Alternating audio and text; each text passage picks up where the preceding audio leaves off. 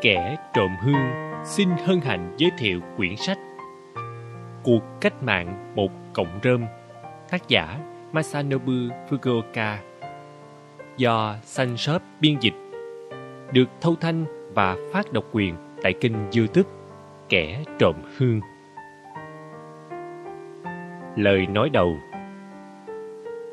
một ngày nọ khi vẫn còn trẻ Một chuỗi những sự kiện đã sắp bày đưa tôi đi vào con đường làm nông tôi đã bắt đầu bước đi trên con đường làm nông tự nhiên của mình. Nhưng vì sinh ra vốn ngu ngốc, tiếc là tôi đã thất bại trong việc đi xa hết mức có thể trên con đường này như đáng ra phải vậy. Mặt khác, kiểu làm nông tự nhiên mà tôi cổ vũ mới chỉ bắt đầu thôi và sẽ không bao giờ hoàn hảo được. Tôi chưa bao giờ nghi ngờ ý tưởng nền tảng của việc làm nông tự nhiên chính là cái triết lý xanh của nó. Cũng như tôi chưa bao giờ gặp phải một chứng cớ nào mâu thuẫn với triết lý đó cả. Nông nghiệp tự nhiên có thể được coi là có gốc rễ từ sự sáng suốt tìm thấy trong Kinh Thánh. Nghe này, những con chim bay trên trời, chúng chẳng gieo hạt, cũng chẳng gặt mùa hay tích trữ vào kho. Thế nhưng, cha trên trời của các ngươi vẫn nuôi chúng sống. Các ngươi không hơn được chúng sao? Tôi không biết nhiều về cơ đốc giáo, nhưng tôi xem mình là con chiên. Tôi cũng không biết nhiều về đạo Phật, nhưng tôi xem mình là Phật tử tôi chấp nhận ý tưởng tất cả là vô của Đức Phật. Trí thức của con người mà đi chệch khỏi trí tuệ Thượng Đế thì cũng vô dụng. Ham muốn của con người không tạo ra bất cứ giá trị gì, cho dù quá trình hiện đại hóa có thể khiến người ta nhầm tưởng vào điều ngược lại. Dựa trên xác tính rằng sự thật, vẻ đẹp và niềm sướng vui đích thực chỉ có thể tìm được trong tự nhiên, tôi đã theo đuổi cách làm nông tự nhiên, cách làm không làm gì cả không cày xới, không bón phân và không hóa chất. Về căn bản, tôi tin việc làm nông là để phục vụ và để đến gần Thượng Đế. Làm nông tự nhiên là con đường, bởi Thượng Đế là thiên nhiên và thiên nhiên là Thượng Đế. Tuy nhiên, vì nền nông nghiệp hiện đại dựa trên những khái niệm khiếm khuyết của triết lý phương Tây đặt con người vào vị trí xung đột với môi trường của chính họ, nên hiện giờ chúng ta mới khai thác một cách ích kỷ và phá hoại thiên nhiên đến mức tự kết liễu như thế nông nghiệp đã hạ cấp thành một quá trình công nghiệp và thương mại được leo lái bởi ham muốn của con người, biến chúng ta thành nô lệ cho đồng tiền và dầu mỏ. Trong vài thế kỷ vừa qua, quá trình thực hành độc canh đã tạo nên một tấm choàng xanh giả tạo tồn tại chỉ dành cho con người. Chỉ mất có 200 năm để đất đai màu mỡ của Bắc Mỹ trở thành đất chết. Mới 80 năm trước thôi, 80% diện tích của Ethiopia có rừng bao phủ, mà giờ chỉ còn lại 3%. Somalia đã trở thành bán sang mạc. Ấn Độ đánh mất đi màu xanh của nó trong vòng có 45 năm qua. Còn với Nepal thì là 17 năm, hệ quả là lũ lụt trên sông Hằng và cuộc khủng hoảng lương thực ở Ấn Độ. Quan sát thấy điều này, tôi không thể không nhận ra rằng nền nông nghiệp hiện đại và cuộc sống của mỗi cá nhân, cả hai thứ đó, cuối cùng cũng đều kết ràng với bản thân số phận trái đất. Các khoa học gia trên thế giới đồng ý rằng trong khi phải cần tới 4,6 tỷ năm để làm nên trái đất, hành tinh xanh tươi và xinh đẹp duy nhất trong vũ trụ này, thì nền văn minh hiện đại dù mới được phát triển trong vòng 100 năm hiện đang đặt nó trên bờ quỷ diệt. Liệu có cách nào dừng chuyện này lại không? Giải pháp duy nhất là con người phải quay trở lại đúng vị trí của mình bên trong tự nhiên, như một thành viên giữa tất cả các thực thể sống. Khi đó, chúng ta mới có thể chữa lành được tâm hồn mình và tái tạo màu xanh. Tại sao con người lại đi sai đường? Chúng ta đã bị lừa bịp bởi thế giới quan méo mó dựa trên các khái niệm của chủ nghĩa tương đối và chủ nghĩa duy vật biện chứng của phương Tây. Tôn giáo và khoa học đã song hành cùng nhau. Tuy nhiên, sớm hay muộn thì những ý tưởng phá sản này đều chung số phận tan rã và biến mất, bỏ lại đằng sau những bối rối và hỗn độn. Điều chúng ta cần để thế vào chỗ của chúng là một thế giới quan hiện thân của chân lý Phật giáo, rằng sự hiện hữu của chúng ta là cái không và điều đó tương hợp với giáo lý cơ đốc giáo rằng thế giới và tất cả những gì trong nó là một. Trong thời kỳ hiện đại càng ngày càng hỗn loạn này, ý chí chọn đi theo một con đường khác phục vụ Thượng Đế phải được chúng ta thể hiện ra bằng hành động khôi phục thiên nhiên. Nếu các bạn làm điều này, rải hạt giống trên những vùng đất đang ở trong tình trạng bán sa mạc và một lần nữa cho thế giới thấy quyết tâm biến nó thành thiên đường màu xanh, người ta sẽ biết được ngọn nguồn thực sự của niềm vui làm người. Chính họ sẽ quay trở lại tận lực vì một khung cảnh hòa bình và hạnh phúc. Ngày mai sẽ là quá muộn. tôi cầu xin các bạn hãy cùng tham gia vào lời cầu nguyện tha thiết và nhiệt thành này của tôi và hãy bắt tay thực hiện hành động mới ngay ngày hôm nay. Masanobu Fukuoka Đáp từ của cụ Masanobu Fukuoka khi nhận giải thưởng Ramon Magsaysay của Philippines tại Manila năm 1988. Chú thích bản dịch Một bản dịch trực nghĩa từ ngôn ngữ này sang ngôn ngữ khác đã là khó, giữ được phong vị và hàm nghĩa đúng bối cảnh văn hóa của bản gốc lại càng khó khăn hơn.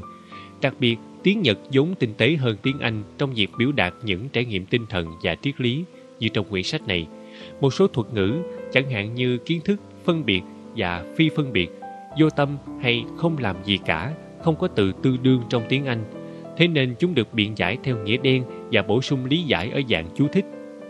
Các triết gia phương Đông khi truyền dạy thường dùng phép đối nghịch, phủ định và mâu thuẫn hiển nhiên để bẻ gãy lối tư duy thông thường.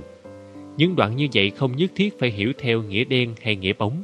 Bạn đọc có thể xem đó như một dạng bài tập nhằm mở rộng cách nhìn nhận của tâm thức vượt ra khỏi tầm trí năng. Trong tiếng Nhật, Muji được dịch là ngũ cốc mùa đông, bao gồm lúa mì, hắc mạch và đại mạch. Các phương pháp trồng những loại ngũ cốc này đều như nhau, ngoại trừ một việc là nhìn chung lúa mì mất thời gian dài hơn ít tuần để chín. Đại mạch và hắc mạch được trồng phổ biến tại Nhật Bản hơn vì lúa mì phải đến giữa mùa mưa ở Nhật mới đủ thời gian sinh trưởng để thu hoạch. Trong tiếng Nhật, mikan được dịch thành cam. Loại cam phương Đông phổ biến nhất là quýt. Tại Nhật, người ta trồng nhiều loại quýt khác nhau, nhưng phổ biến nhất là loại có trái nhỏ màu cam, rất giống với quả quýt quen thuộc của chúng ta. Khi ngữ cảnh đòi hỏi, chúng tôi sẽ dùng chính xác tên của loại ngũ cốc mùa đông và loại cam cần nhắc tới. Bản dịch cuốn Cuộc cách mạng một cộng rơm được khởi sự từ trang trại của ông Fukuoka thực hiện dưới sự giám sát của ông vào mùa xuân năm 1976. Nó không hoàn toàn đúng nguyên văn, một số phần thuộc tác phẩm khác của ông Fukuoka và các đoạn trò chuyện bên ngoài với ông cũng được đưa thêm vào. Larry Cohn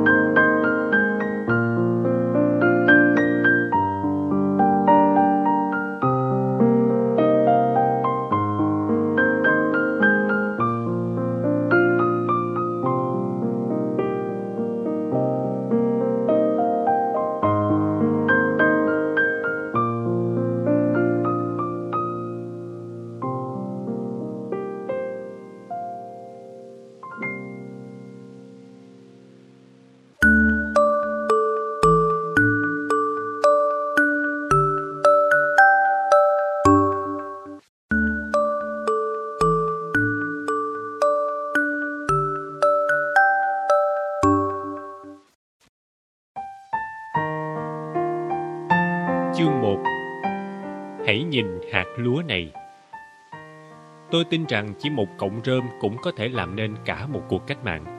Thoạt nhìn cọng rơm có vẻ mỏng manh và không đáng kể gì. Khó ai tin được rằng nó có thể khơi nguồn một cuộc cách mạng. Nhưng tôi đã đi đến chỗ nhận ra sức nặng và quyền năng của cọng rơm này. Đối với tôi, cuộc cách mạng này rất thực. Hãy nhìn những cánh đồng đại mạch và hắc mạch này. Khi chín, chúng sẽ đạt năng suất khoảng 22 dạ, gần 6 tạ trên 1.000 mét vuông. Tôi tin rằng năng suất này ngang ngửa với tốt đầu ở tỉnh Ehime, mà nếu ngang ngửa tốt đầu của tỉnh Ehime thì nó có thể dễ dàng sánh bằng với sản lượng thu hoạch tốt đầu trên toàn quốc, vì Ehime là một trong các khu vực nông nghiệp trọng yếu của Nhật Bản. Thế mà, những thửa ruộng này không hề được cày đất suốt 25 năm qua. Để trồng, tôi chỉ đơn giản trải hạt giống đại mạch và hắc mạch lên những thửa ruộng riêng trẻ vào mùa thu. Trong lúc lúa vẫn còn ở trên đồng, sau đó ít tuần, tôi thu hoạch lúa rồi rải số rơm đó trở lại khắp mặt ruộng. Với lúa thì cũng gieo tương tự. Ngũ cốc mùa đông sẽ được gặt vào khoảng 20 tháng 5. Chừng 2 tuần trước khi ngũ cốc mùa đông chín hẳn, tôi giải lúa giống lên ruộng đại mạch và hắc mạch. Sau khi ngũ cốc mùa đông được thu hoạch và đập lấy hạt, tôi lại rải rơm đại mạch và hắc mạch lên khắp ruộng. Tôi cho rằng việc sử dụng cùng một phương pháp để trồng lúa và ngũ cốc mùa đông là điểm độc đáo chỉ có trong cách làm nông tự nhiên này. Nhưng có một cách còn dễ hơn. Khi sang tới thửa ruộng bên cạnh, tôi sẽ chỉ ra cho các bạn thấy rằng ở đó đã được gieo vào mùa thu năm ngoái cùng lúc gieo ngũ cốc mùa đông. Trên thửa ruộng đó, việc gieo trồng của cả năm đã xong vào thời điểm đón chào năm mới. Hẳn các bạn cũng để ý thấy rằng cỏ ba lá qua trắng và cỏ dại đang sinh sống trên những cánh đồng này. Hạt giống cỏ ba lá được gieo giữa đám lúa vào đầu tháng 10 trước khi gieo đại mạch và hắc mạch một thời gian ngắn. Còn cỏ dại thì tôi chẳng cần phải lo gieo hạt, chúng tự làm việc đó khá dễ dàng. Vậy là thứ tự trồng trọt trên cánh đồng này như sau. Vào đầu tháng 10, cỏ ba lá được giải vào đám lúa đang sinh trưởng. Tới giữa tháng thì đến lượt gieo ngũ cốc mùa đông. Đầu tháng 11, lúa được thu hoạch. Sau đó gieo luôn lúa giống cho năm sau, rồi phủ rơm lên khắp ruộng. Chỗ đại mạch và hắc mạch mà các bạn đang thấy ở trước mắt được gieo trồng theo phương cách này. Để chăm lo cho mỗi ngàn mét vuông ruộng, chỉ cần một hay hai người trong vòng vài ngày là có thể làm hết mọi công việc trồng lúa gạo và ngũ cốc mùa đông. Có lẽ không có cách trồng ngũ cốc nào đơn giản hơn thế. Phương pháp này hoàn toàn trái ngược với kỹ thuật canh tác hiện đại. Nó dứt bỏ hoàn toàn các kiến thức khoa học và bí quyết làm nông truyền thống. Với kiểu làm nông không sử dụng đến máy móc, không chuẩn bị sẵn phân bón và không hóa chất này, sản lượng mà ta có thể thu hoạch được vẫn bằng hoặc cao hơn so với sản lượng của những nông trại trung bình ở Nhật Bản. Bằng chứng đang trành trành trước mắt các bạn đó thôi. Chẳng gì cả. Gần đây mọi người hay hỏi tôi lý do tại sao nhiều năm trước tôi bắt tay vào làm nông theo kiểu này. Cho tới giờ tôi chưa từng trao đổi về vấn đề này với bất cứ ai.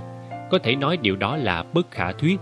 Chỉ đơn giản là, um, nên nói thế nào, một cú sốc, một ánh chớp, một trải nghiệm nhỏ đã khởi sự tất cả. Sự nhận ra đó đã hoàn toàn thay đổi cuộc đời tôi. Nó chẳng phải là thứ mà ta có thể thực sự nói tới, nhưng có thể diễn đạt lại thế này. Loài người chẳng biết gì hết, chẳng có một giá trị nội tại sẵn có trong bất kỳ thứ gì. Mọi hành động đều là gắn công vô ích và vô nghĩa. Điều này nghe có vẻ phi lý, nhưng nếu phải nói thành lời thì đó là cách duy nhất để mô tả nó. Tư tưởng này hình thành đột ngột trong đầu tôi khi còn khá trẻ. Tôi đã không biết liệu sự thấu triệt rằng mọi hiểu biết và nỗ lực của con người đều vô dụng là có đúng hay không. Nhưng dù có thẩm xét những tư tưởng này và cố tìm cách xua đuổi chúng đi, tôi vẫn không thấy có điều gì trong bản thân mình mâu thuẫn với chúng cả. Chỉ có đích xác niềm tin này là còn cháy hoài trong tôi. Người ta thường nghĩ rằng chẳng có gì tuyệt vời hơn trí tuệ con người, rằng con người là những tạo vật mang giá trị đặc biệt và rằng những sáng tạo và thành tựu của họ như được phản ánh trong văn hóa và lịch sử là những điều kỳ diệu cần chiêm ngưỡng. Dù sao niềm tin phổ biến là như thế. Vì điều tôi tin tưởng lại phủ định niềm tin trên của mọi người, nên tôi chẳng thể truyền đạt quan điểm của mình cho bất cứ ai. Cuối cùng thì tôi quyết định phải cho tư tưởng của mình một hình hài, đưa chúng vào thực hành để xem hiểu biết của tôi là đúng hay sai. Dành cả cuộc đời mình làm nông, trồng lúa gạo và ngũ cốc mùa đông, đó là con đường mà tôi đã kiên định đi theo. Vậy, trải nghiệm đã thay đổi cuộc đời tôi là gì? 40 năm trước, lúc 25 tuổi, tôi làm việc cho Cục Hải quan Yokohama ở bộ phận thanh tra cây trồng. Công việc chính của tôi là kiểm tra các loại cây trồng đến và đi để tìm các loại côn trùng mang bệnh. Thật may mắn là tôi có khá nhiều thời gian rảnh rỗi, tôi dùng nó vào việc nghiên cứu trong phòng thí nghiệm, tiến hành các nghiên cứu thuộc chuyên ngành bệnh cây trồng của mình. Phòng thí nghiệm này nằm cạnh công viên Yamate, chỗ triền dốc nhìn xuống cảng Yokohama. Ngay trước tòa nhà là nhà thờ công giáo, phía đông là trường nữ sinh Ferris, ở đó rất yên tĩnh. Xét về mọi mặt là môi trường hoàn hảo cho công tác nghiên cứu. Nhà nghiên cứu bệnh học của phòng thí nghiệm này là Eiji Kurosawa. Tôi đã từng học hỏi về bệnh học cây trồng dưới sự hướng dẫn của Makoto Okera, một giáo viên tại trường trung học nông nghiệp Jifu, và nhận được sự chỉ dạy từ Suhiko Igata ở trung tâm kiểm nghiệm nông nghiệp tỉnh Okayama. Được làm học trò của giáo sư Kurosawa quả là một điều rất may mắn cho tôi. Mặc dù hầu như không được ai biết tới trong giới học thuật, nhưng ông chính là người đã tách và nuôi cấy được loại nấm gây ra bệnh Bacane hại lúa. ở Việt Nam gọi là bệnh lúa von hay lúa đực. Ông trở thành người đầu tiên chiết xuất được hormone tăng trưởng ở cây cối từ loại nấm nuôi cấy được này, chất gibberellin. Khi cây lúa non hấp thụ một lượng nhỏ hormone này, nó sẽ sinh trưởng cao đột biến. Tuy nhiên khi hấp thụ quá nhiều sẽ gây tác dụng ngược, khiến cho sự sinh trưởng của cây bị chậm lại. Tại Nhật Bản chẳng mấy ai chú ý đến phát hiện này, nhưng ở nước ngoài nó trở thành một chủ đề nghiên cứu thiết thực. Chẳng bao lâu sau, một người Mỹ đã tìm ra cách dùng gibberellin vào việc phát triển giống nho không hạt.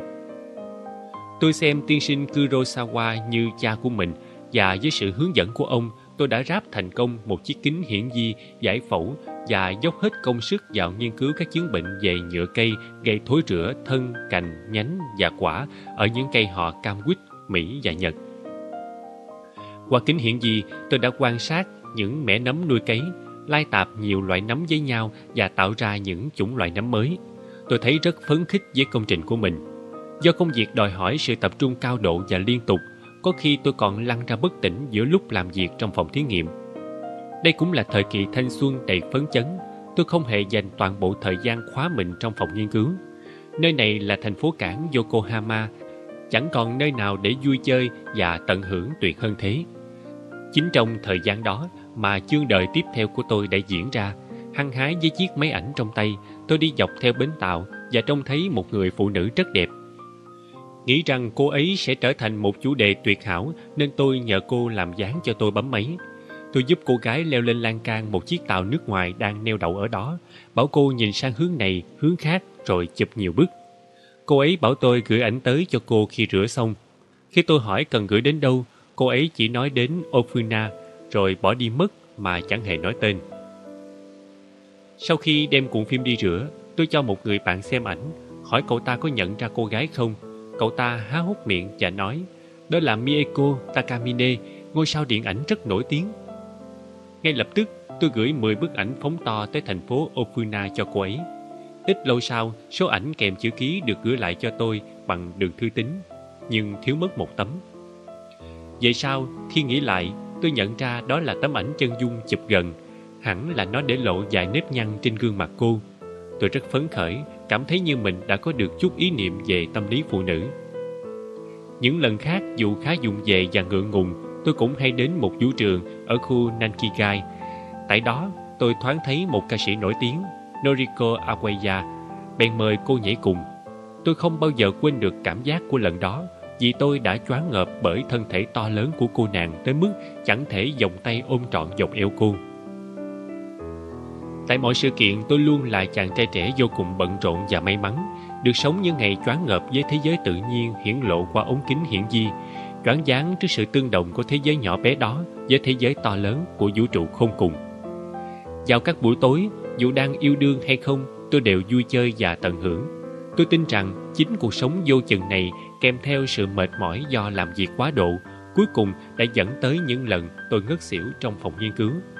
Hệ quả của mọi sự là tôi mắc chứng viêm phổi cấp, bị đưa vào phòng điều trị tràn khí màng phổi nằm ở tầng trên cùng bệnh viện quân y. Lúc đó đang là mùa đông, qua khung cửa sổ dở, gió thổi những cuộn tuyết xoáy bay quanh phòng. Bên dưới chăn đắp thì ấm, nhưng mặt tôi lại lạnh như băng. Y tá tới kiểm tra nhiệt độ của tôi rồi đi ngay. Vì đó là phòng bệnh riêng nên gần như chẳng có ai ngó vào. Tôi cảm thấy như mình bị dứt ra ngoài giữa cái lạnh đầy cay đắng, rồi đột nhiên bị ném vào một thế giới cô độc, lẻ loi. Tôi thấy mình kề cận với nỗi sợ chết. Giờ khi nghĩ lại, có vẻ nỗi sợ ấy là vô ích, nhưng vào lúc đó tôi thật sự thấy rất sợ. Cuối cùng tôi cũng được xuất viện, nhưng không tài nào kéo bản thân ra khỏi cơn trầm cảm. Cho tới lúc đó tôi đã đặt sự tự tin của mình vào cái gì cơ chứ? Tôi đã chẳng lo nghĩ gì và thấy thỏa mãn, nhưng bản chất của sự thỏa mãn đó là gì? Tôi rơi vào nỗi nghi ngờ dằn xé về bản chất của sự sống và cái chết. Tôi không ngủ được, không thể buộc mình tập trung vào công việc. Những đêm lang thang nơi triền dốc và khu gần bến cảng cũng chẳng thể nào làm tôi nguôi ngoai. Một buổi tối trong lúc lang thang, tôi khuỵu xuống vì kiệt sức trên một ngọn đồi nhìn ra bến cảng. Cuối cùng lết đến dựa được vào một gốc cây to, tôi nằm đó, chẳng ngủ cũng chẳng thức, cho đến tận bình minh. Tôi vẫn còn nhớ là buổi sáng ngày 15 tháng 5. Trong cơn mê mụ, tôi ngắm nhìn khu cảng sáng dần, nhìn mặt trời ló dạng, nhưng bằng cách nào đó lại chẳng thấy gì hết. Gió thổi lên từ dưới triền dốc, sương sớm bỗng dưng tan biến. Đúng khoảnh khắc đó, một con diệt ăn đêm xuất hiện, kêu một tiếng chói tai rồi bay mất về phía xa. Tôi có thể nghe được tiếng nó đập cánh. Trong khoảnh khắc, toàn bộ mối nghi ngờ lẫn màn sương u tối trong tôi đều tan biến. Mọi thứ tôi vốn tin chắc, mọi thứ mà cho tới bây giờ tôi thường trong cậy vào đều cuốn đi cùng với gió. Tôi cảm thấy mình chỉ hiểu được một điều duy nhất, không nghĩ ngợi gì, miệng tôi thốt lên. Trong thế giới này chẳng có gì sất, tôi cảm thấy mình chẳng hiểu gì cả. Tôi có thể nhận ra mọi khái niệm mình đã từng bám víu vào. Ngay chính cái ý niệm về bản thân sự tồn tại cũng chỉ là những theo dệt trống tuếch. Tâm trí tôi trở nên nhẹ nhàng, sáng sủa. Tôi nhảy nhót điên cuồng vì vui sướng. Tôi có thể nghe được tiếng những chú chim nhỏ kêu chim chiếp trên cây và thấy những con sóng lấp lánh phía xa dưới dần dương đang lên. Những chiếc lá cây nhảy múa, xanh và lóng lánh. Tôi cảm thấy rằng đây đích thực là thiên đường nơi hạ giới. Tất cả những thứ từng chiếm lấy tâm hồn tôi, mọi thống khổ đều biến mất tựa những giấc mơ. Những ảo ảnh và rồi một thứ gì đó mà người ta có thể gọi là bản tính thực hiển lộ. Có thể không ngoa khi nói rằng từ trải nghiệm của buổi sáng hôm đó, cuộc đời tôi đã thay đổi hoàn toàn. Mặc cho sự thay đổi đó sâu trong gốc rễ, tôi vẫn là một gã đàn ông bình thường, khờ khạo và trong chuyện này chẳng hề có sự thay đổi nào kể từ lúc đó cho đến tận bây giờ. Chỉ nhìn bề ngoài thì chẳng có gã nào tầm thường hơn tôi, còn cuộc sống hàng ngày của tôi thì chẳng có gì phi thường cả. Nhưng sự xác quyết mà tôi biết đến chỉ riêng một điều này thôi là chưa từng thay đổi kể từ dạo đó. Tôi đã dành 30 năm, 40 năm để kiểm nghiệm xem liệu mình có nhầm lẫn hay không, vừa làm vừa nghi ngẫm, nhưng chưa lần nào tôi tìm ra được bằng chứng chống lại điều ấy cả. Nói rằng bản thân nhận thức đó có giá trị lớn lao không có nghĩa là con người tôi được gán cho bất kỳ một giá trị đặc biệt nào. Tôi vẫn là một người đàn ông đơn giản, chỉ là một con quạ già, có thể nói như vậy. Với những kẻ quan sát bình thường, trong tôi có thể hoặc là khiêm tốn hoặc là cao ngạo. Tôi bảo những người trẻ sống trên giường của mình hết lần này đến lần khác đừng cố bắt chước tôi và tôi sẽ thật sự nổi giận nếu có người không chịu ghi nhớ lời dặn này. Thay vào đó, tôi yêu cầu họ chỉ cần sống giữa thiên nhiên và hòa mình vào công việc mỗi ngày là được rồi. Không, bản thân tôi không có gì đặc biệt cả, nhưng điều mà tôi đã thoáng thấy được đó thì quan trọng vô cùng. Trở về thôn quê Hôm sau ngày diễn ra trải nghiệm đó, tức ngày 16 tháng 5, tôi đến chỗ làm, lập tức nộp đơn xin nghỉ việc. Cấp trên và bạn bè của tôi đều kinh ngạc chẳng biết phải nói sao. Họ tổ chức tiệc chia tay cho tôi tại một nhà hàng phía trên bến tàu, nhưng không khí có một chút kỳ kỳ. Chàng trai trẻ mà cho đến ngày hôm trước vẫn rất hòa đồng với mọi người cũng không có vẻ gì là đặc biệt bất mãn với công việc. Người mà trái lại là đằng khác đã dành trọn trái tim cho công trình nghiên cứu của mình bỗng dưng lại tuyên bố bỏ việc. Còn tôi thì ở đó vui vẻ cười ha hả. Bây giờ tôi nói với mọi người thế này. Ở phía bên này là bến tàu, ở phía bên kia là cầu tàu số 4. Nếu mọi người nghĩ bên này là sự sống, vậy bên kia sẽ là cái chết. Nếu muốn loại bỏ ý tưởng về cái chết, mọi người cần loại bỏ trong đầu cả ý niệm rằng có sự sống ở bên phía này. Sự sống và cái chết là một. Khi tôi nói vậy, mọi người càng lo cho tôi hơn. Cậu ta đang nói cái gì vậy? Cậu ta mất trí rồi hả? Hẳn mọi người đã nghĩ như thế. Họ tiễn tôi với gương mặt trầu rĩ. Tôi là người duy nhất bước khỏi đó mạnh mẽ, lòng đầy hứng khởi. Vào lúc ấy, bạn cùng phòng với tôi vô cùng lo lắng cho tôi, bèn gợi ý tôi đến tịnh dưỡng một thời gian, ra bán đảo Boso chẳng hạn. Thế là tôi đi. Nếu như có người yêu cầu, hẳn là tôi sẽ đi tới bất cứ nơi đâu. Tôi bắt xe buýt, suốt nhiều dặm ngồi trên xe, nhìn chăm chăm ra những mảnh ruộng đều như ô cờ và những ngôi làng nhỏ dọc đường cái. Tại một trạm dừng, tôi trông thấy biển báo nhỏ để Utopia. Tôi bèn xuống xe và bắt đầu lên đường tìm kiếm nơi đó. Trên bờ biển có một nhà trọ nhỏ, trèo lên mỏm đá, tôi tìm thấy một nơi có quang cảnh thật sự tuyệt diệu. Tôi ở lại nhà trọ đó, dành nhiều ngày nằm gà gật giữa đám cỏ cao, nhìn ra phía biển. Có thể là vài ngày, một tuần hay một tháng gì đó. Nói chung tôi đã ở đó một thời gian. Thời gian trôi qua, niềm hứng khởi trong tôi liệm dần. Tôi bắt đầu suy ngẫm chỉ về cái điều đã xảy ra kia. Các bạn có thể nói rằng cuối cùng thì tôi cũng đã tìm lại được bản thân. Tôi đến Tokyo và ở lại đó một thời gian, qua ngày bằng việc đi bộ trong công viên, chặn người trên phố rồi trò chuyện với họ, ngủ nay đây mai đó. Người bạn của tôi lo lắng nên đã đến xem tình hình thế nào. Không phải cậu đang sống trong thế giới mơ mộng và ảo tưởng nào đó chứ? Cậu ta hỏi. Không. Tôi đáp lại, chính cậu mới là người đang sống trong thế giới mộng ảo đó. Cả hai chúng tôi đều nghĩ, mình đúng, còn cậu mới đang sống trong thế giới mộng ảo. Khi bạn tôi xoay người tạm biệt, tôi trả lời với đại ý là đừng nói tạm biệt, chia tay thì chỉ là chia tay thôi. Bạn tôi có vẻ như đã hết hy vọng với tôi rồi. Tôi rời Tokyo, ngang qua vùng Kansai, rồi đi mãi về phía nam tới tận Kyushu. Tôi vui thú một mình, trôi dạt cùng gió hết nơi này đến nơi khác.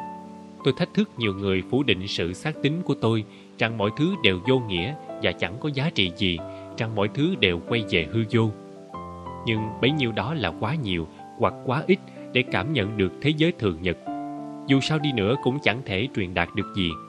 Tôi chỉ có thể nghĩ rằng khái niệm về sự phi hữu ích này là một lợi ích lớn lao đối với thế giới, đặc biệt là thế giới hiện tại vốn đang dịch chuyển quá nhanh theo chiều hướng ngược lại. Thật sự tôi đã lang thang khắp cả nước với ý định truyền bá tư tưởng này. Kết quả là đi tới đâu tôi cũng bị làm ngơ, bị xem như kẻ lập dị. Thế là tôi quay về nông trại của cha mình. Bây giờ cha tôi đang trồng quýt. Tôi dọn vào ở trong một căn lều trên núi, bắt đầu sống một cuộc sống vô cùng đơn giản, nguyên sơ. Tôi nghĩ rằng nếu làm một nông dân trồng cam quýt và ngũ cốc ở đây mà có thể thực sự chứng minh nhận thức kia của mình thì thế giới rồi sẽ nhận ra tính chân thật của nó mà thôi. Thay vì đưa ra trăm ngàn lời giải thích, chẳng phải việc thực hành triết lý này mới là cách hay nhất. Phương pháp làm nông chẳng làm gì cả của tôi bắt đầu từ ý tưởng này. Đó là năm trị vì thứ 13 của Thiên Hoàng thời bấy giờ, năm 1938. Tôi ổn định cuộc sống trên núi và mọi thứ diễn ra tốt đẹp cho tới khi cha tôi tin tưởng giao cho tôi khu vườn cây trĩu quả. Ông đã cắt tỉa cây thành hình chén rượu sake để việc thu hoạch quả được dễ dàng hơn. Khi tôi để mặc kệ chúng thì những cành cây một quấn vào nhau, bọn côn trùng tấn công cây, chẳng mấy chốc mà toàn bộ vườn cây tàn lụi. Tôi tin rằng cây trồng tự mọc và không cần phải chăm sóc gì hết. Tôi đã hành xử theo tính điều rằng mọi thứ phải được để mặc cho diễn biến theo con đường tự nhiên của nó. Nhưng rồi phát hiện ra rằng nếu ta áp dụng ngay lập tức cách suy nghĩ này, thì mọi chuyện sẽ tiến triển không được tốt đẹp như đã tưởng. Đó là bỏ mặt chứ chẳng phải làm nông tự nhiên. Cha tôi bị sốc. Ông nói tôi cần phải thiết lập lại kỷ luật cho bản thân. Có lẽ là kiếm một công việc ở đâu đó, rồi hãy quay lại khi đã chỉnh đốn mình cho đường hoàng. Vào thời điểm đó, cha tôi đang giữ chức trưởng làng và thật khó để những thành viên khác trong cộng đồng giao thiệp được với đứa con trai kỳ quái của ông. Người mà rõ ràng cũng chẳng thể hòa nhập với thế giới, cứ sống theo cái kiểu mà anh ta đã sống ở trên núi. Chưa kể, tôi còn rất ghét diễn cảnh phải đi nghĩa vụ quân sự. Và vì cuộc chiến càng lúc càng trở nên khốc liệt, tôi quyết định nhúng mình làm theo ý muốn của cha và đi tìm việc. Vào thời điểm ấy, chuyên viên kỹ thuật chẳng có mấy người. Trạm kiểm nghiệm tỉnh Kochi có nghe danh tôi, thành thử tôi được mời vào vị trí chủ trì nghiên cứu bệnh học và kiểm soát côn trùng. Tôi nương nhờ vào sự tử tế của tỉnh Kochi suốt gần 8 năm trời. Tại trung tâm kiểm nghiệm, tôi trở thành một giám sát viên mảng khoa học nông nghiệp và dành hết sức mình để nghiên cứu tăng sản lượng lương thực phục vụ cho chiến tranh. Nhưng thực ra trong suốt 8 năm đó, tôi luôn ngẫm nghĩ về mối liên hệ giữa khoa học nông nghiệp và nông nghiệp tự nhiên. Nền nông nghiệp quá chất, sử dụng những sản phẩm của trí tuệ con người được xem là siêu việt hơn. Câu hỏi luôn lẫn dẫn trong tâm trí tôi là liệu nông nghiệp tự nhiên có thể đứng lên sánh ngang với khoa học hiện đại hay không? Khi chiến tranh kết thúc, tôi cảm thấy một luồng gió tươi mới của tự do và với một hơi thở dài đầy nhẹ nhõm, tôi quay trở về quê và bắt tay vào công cuộc làm nông mới.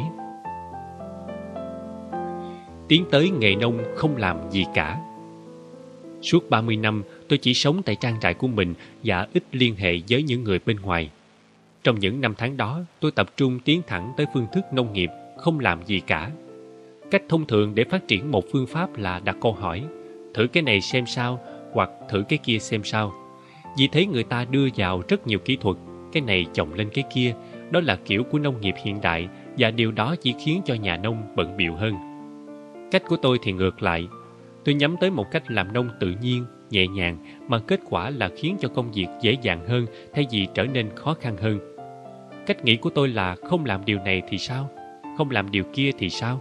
Rốt cuộc tôi đi đến kết luận rằng chẳng cần phải cày cuốc, chẳng cần bón phân, chẳng cần ủ phân di sinh, cũng chẳng phải dùng tới thuốc diệt côn trùng.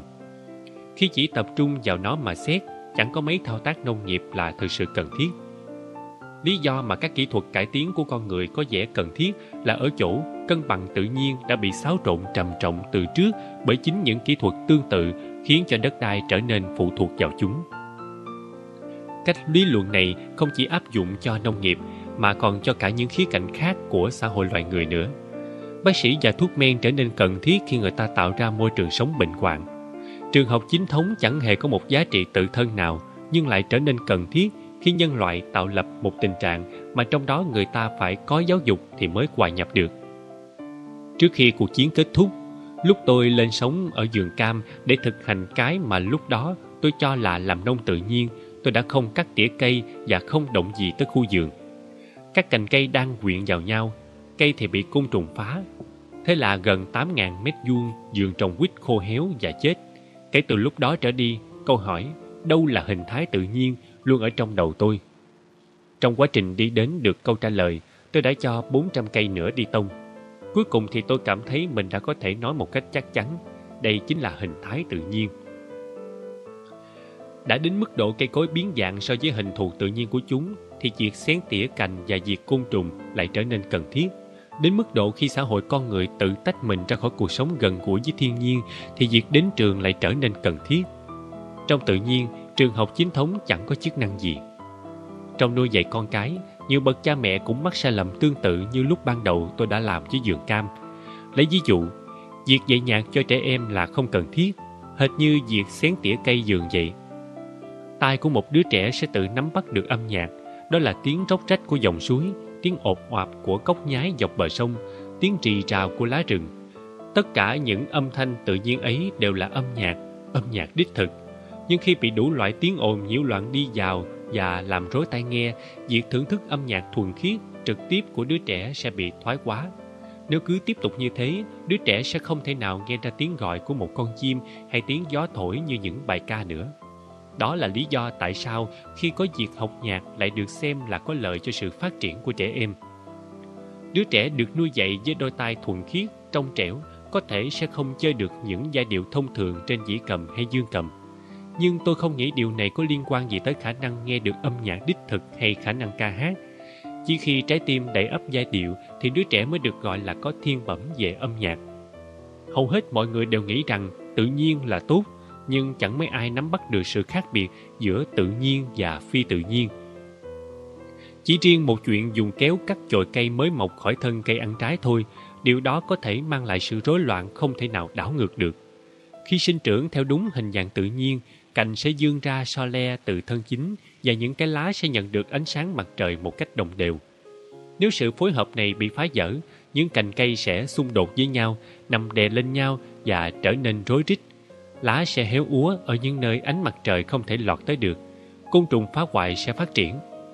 Nếu cây đó không được cắt tỉa, thì năm sau sẽ xuất hiện nhiều cành héo hơn.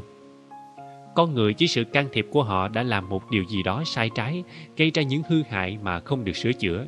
Rồi khi những hệ quả bất lợi đã chất chồng, lại dùng mọi nỗ lực để sửa sai. Khi những hành động sửa sai đó có vẻ thành công, họ đi đến chỗ xem những biện pháp này là thành tựu hay. Người ta làm thế hết lần này tới lần khác, giống như một gã ngốc dẫm đạp lên mái nhà mình làm dở hết ngói.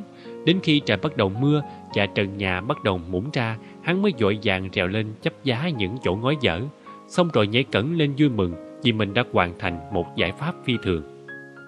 Với nhà khoa học thì cũng tương tự như vậy.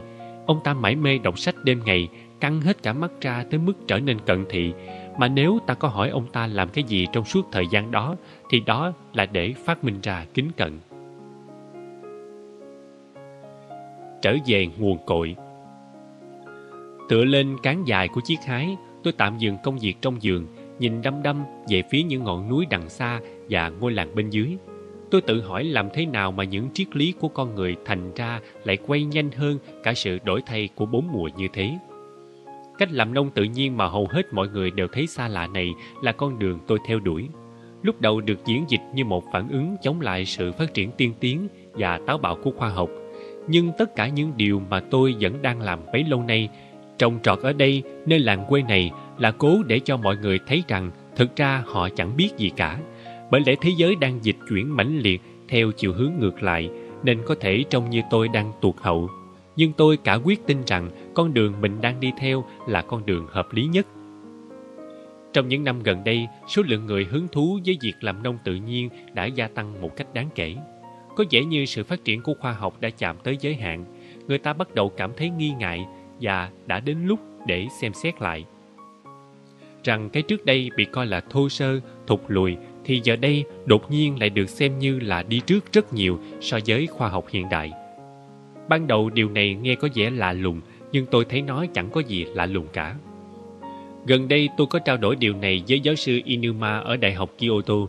Một ngàn năm trước, nền nông nghiệp được thực hành tại Nhật đã không hề có chuyện cày ruộng và phải đến tận triều đại Tokugawa khoảng ba bốn trăm năm trước thì việc cày xới cơ sở một lớp mỏng trên bề mặt mới được đem vào áp dụng. Việc cày sâu cuốc bẩm đến với Nhật Bản cùng với nền nông nghiệp Tây Phương Tôi đã nói với giáo sư Inuma rằng để đối phó với những vấn đề của tương lai, thế hệ tiếp theo sẽ phải quay trở lại với phương pháp phi canh tác. Thoạt nhìn, việc trồng cây lương thực trên một mảnh ruộng không cày xới có thể trông giống như một bước thụt lùi trở lại nền nông nghiệp sơ khai. Nhưng qua nhiều năm, phương pháp này đã cho thấy ở những phòng thí nghiệm của trường đại học và những trung tâm kiểm nghiệm nông nghiệp trên khắp nước Nhật rằng nó là phương pháp đơn giản nhất, hiệu quả nhất và cập nhật nhất trong tất cả các phương pháp dù cách làm nông này từ bỏ không dùng khoa học hiện đại, nhưng giờ đây nó lại đứng ở tuyến đầu trong việc phát triển nông nghiệp hiện đại. Tôi đã trình bày việc luân canh lúa gạo và ngũ cốc mùa đông theo cách gieo hạt trực tiếp và không cày ruộng này trên các tạp chí nông nghiệp từ 20 năm trước. Kể từ đó tới nay, nó thường xuyên xuất hiện trong các ấn phẩm và được giới thiệu nhiều lần tới quảng đại công chúng trên radio hoặc các chương trình TV. Nhưng chẳng thấy ai chú ý cho lắm. Bây giờ, đột nhiên nó biến thành một câu chuyện hoàn toàn khác. Các bạn có thể nói rằng làm nông tự nhiên đã trở thành cơn sốt. Các nhà báo, các giáo sư, các nhà nghiên cứu kỹ thuật lũ lượt tới thăm ruộng cũng như những căn chòi trên núi của tôi. Những người khác nhau nhìn nó theo những cách khác nhau, đưa ra cách diễn dịch của riêng mình và rồi bỏ đi. Có người thấy nó thô sơ, người khác thì cho là thụt lùi, người khác nữa thì xem nó như đỉnh cao của thành tựu nông nghiệp còn người thứ tư thì tung hô nó như một bước đột phá tiến vào tương lai. Nhìn chung, người ta chỉ bận tâm liệu kiểu làm nông này là một tiến bộ của tương lai sắp tới hay là sự phục hưng của quá khứ đã qua. Rất ít người có thể nắm bắt được một cách chính xác rằng làm nông tự nhiên nổi lên từ tâm điểm luôn không suy chuyển và không đổi thay của tiến trình phát triển nông nghiệp. Con người càng tách biệt bản thân khỏi tự nhiên chừng nào thì họ càng quay cuồng rời xa tâm điểm kia chừng ấy. Cùng lúc đó, một tác động hướng tâm tự nó nảy nòi và niềm khát khao quay về với tự nhiên nổi lên. Nhưng nếu người ta đơn thuần chỉ biết phản ứng, hết chạy sang trái lại chạy sang phải, phụ thuộc vào những điều kiện bên ngoài, thì kết quả chỉ là mua thêm việc để làm. Cái điểm gốc không suy chuyển ấy, vốn nằm ngoài địa hạt của tương đối, bị bỏ qua không chú ý tới. Tôi tin rằng ngay cả những hành động cổ vũ, trở về với tự nhiên và chống lại ô nhiễm dù có đáng tán dương thế nào cũng đang không đi tới một giải pháp thực sự nếu chúng được tiến hành chỉ để phản ứng lại sự phát triển quá độ của thời đại hiện nay. Tự nhiên không thay đổi, mặc dù cách nhìn tự nhiên không ngừng biến đổi từ thời đại này sang thời đại khác, nhưng dù ở thời đại nào đi chăng nữa, làm nông tự nhiên vẫn mãi tồn tại như là ngọn nguồn của nông nghiệp. Một lý do khiến nông nghiệp tự nhiên chưa được lan rộng trong 20-30 năm qua, phương pháp trồng lúa gạo và ngũ cốc mùa đông này đã được kiểm nghiệm trên diện rộng với nhiều kiểu thời tiết và điều kiện tự nhiên khác nhau. Hầu hết các tỉnh trên nước Nhật đều đã cho thí điểm so sánh sản lượng của phương pháp gieo trực tiếp, không cày đất, với những ruộng lúa nước và cánh đồng đại mạch được cày xới hay hát mạch được dung luống tạo rảnh Các cuộc kiểm nghiệm này không cho thấy bằng chứng nào trái ngược với tính chất ở đâu cũng có thể áp dụng được của cách làm nông tự nhiên. Và vì thế người ta có thể đặt ra câu hỏi, tại sao sự thực này vẫn chưa được lan tỏa. Tôi nghĩ rằng một trong những lý do là ở chỗ thế giới đã trở nên chuyên biệt quá tới mức người ta không tài nào nắm bắt được bất cứ cái gì trong sự toàn diện của nó nữa. Lấy ví dụ, một chuyên gia về phòng chống côn trùng gây hại từ Trung tâm Kiểm nghiệm tỉnh Kochi từng tới đặt câu hỏi tại sao trên ruộng của tôi lại có ít rầy xanh đến vậy, mặc dù tôi không hề dùng thuốc trừ sâu. Sau khi khảo sát môi trường sống, sự cân bằng giữa bọn côn trùng và những con thiên địch tự nhiên của chúng, tỷ lệ sinh sản của loài nhện, dân dân, họ phát hiện ra rằng số rầy xanh tại ruộng của tôi cũng hiếm gặp như ở các thửa ruộng của trung tâm đó vốn được phun đủ loại hóa chất độc hại không biết bao nhiêu lần. Vị giáo sư này cũng ngạc nhiên nhận thấy trong khi số lượng côn trùng gây hại rất ít, thì số lượng những con thiên địch của chúng trên ruộng của tôi lại áp đảo hơn nhiều so với các ruộng có phun thuốc. Rồi ông ta ngộ ra rằng các cánh đồng duy trì được ở trạng thái này là nhờ vào sự cân bằng tự nhiên được thiết lập giữa những cộng đồng côn trùng đa dạng. Ông ta thừa nhận rằng nếu phương pháp của tôi được áp dụng rộng rãi, vấn đề phá hoại mùa màng do bọn rầy xanh gây ra là có thể giải quyết được. Thế rồi ông ta lên xe và quay trở về Kochi. Nhưng nếu bạn hỏi liệu các chuyên gia về độ màu mỡ của đất đai hay các chuyên gia về giống cây trồng của trung tâm kiểm nghiệm đó có đến đây chưa, thì câu trả lời là chưa, họ chưa đến. Mà nếu tại một cuộc hội thảo hay họp hành, ta đề xuất áp dụng thử phương pháp này trên diện rộng, hay phải gọi là phi phương pháp mới đúng, thì tôi đoán rằng lãnh đạo tỉnh hay trạm nghiên cứu sẽ trả lời Xin lỗi, vẫn còn quá sớm cho điều đó. Trước tiên, chúng ta cần phải tiến hành nghiên cứu từ mọi góc độ có thể trước khi đưa ra phê chuẩn cuối cùng. Sẽ phải mất hàng năm để một kết luận như thế được ban xuống. Những việc thế này xảy ra thường xuyên các chuyên gia và kỹ thuật viên từ khắp Nhật Bản đều đã từng đến nông trại này.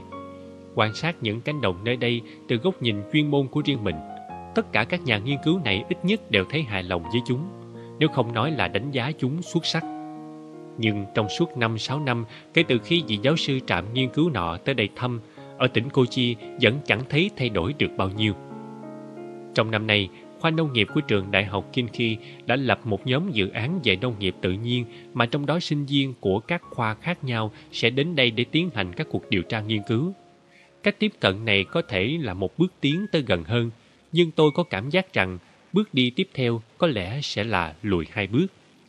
Các chuyên gia tự xưng thường bình luận, ý tưởng căn bản của phương pháp này thì ổn, nhưng chẳng phải thu hoạch bằng máy thì sẽ tiện hơn sao?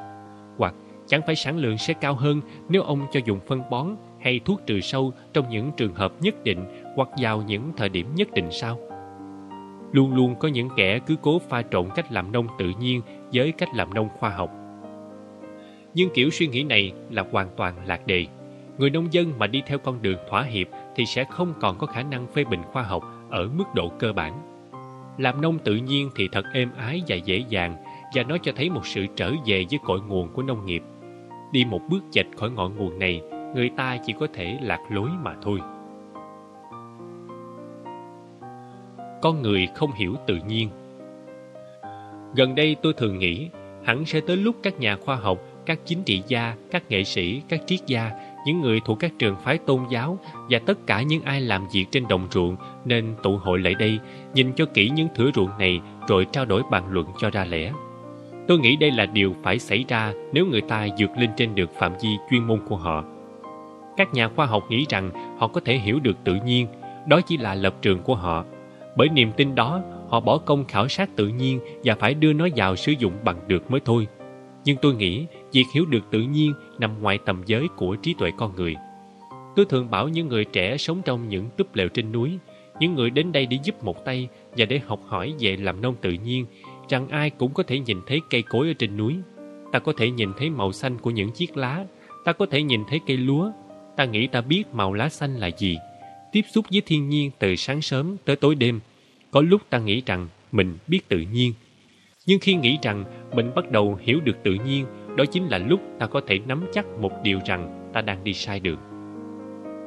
Tại sao hiểu được tự nhiên lại là điều bất khả? Thứ được nhìn nhận là tự nhiên cũng chỉ là ý tưởng về tự nhiên nảy ra trong tâm trí mỗi người mà thôi. Kẻ thấy được tự nhiên thực thụ là những đứa trẻ. Chúng nhìn mà không nghĩ suy, thẳng tuột và trong sáng. Thậm chí nếu chỉ gọi tên cây cối, Ví dụ một cây quýt thuộc họ cam quýt, một cây thông thuộc họ thông thôi thì tự nhiên đã không còn được thấy đúng trong nguyên bản của nó nữa rồi.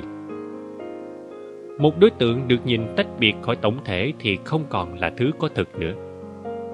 Các chuyên gia ở các lĩnh vực khác nhau tập trung lại cùng nhau quan sát một nhánh lúa.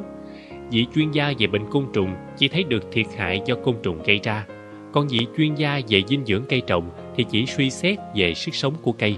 Đây là điều không thể tránh khỏi khi mà mọi thứ vẫn cứ như bây giờ.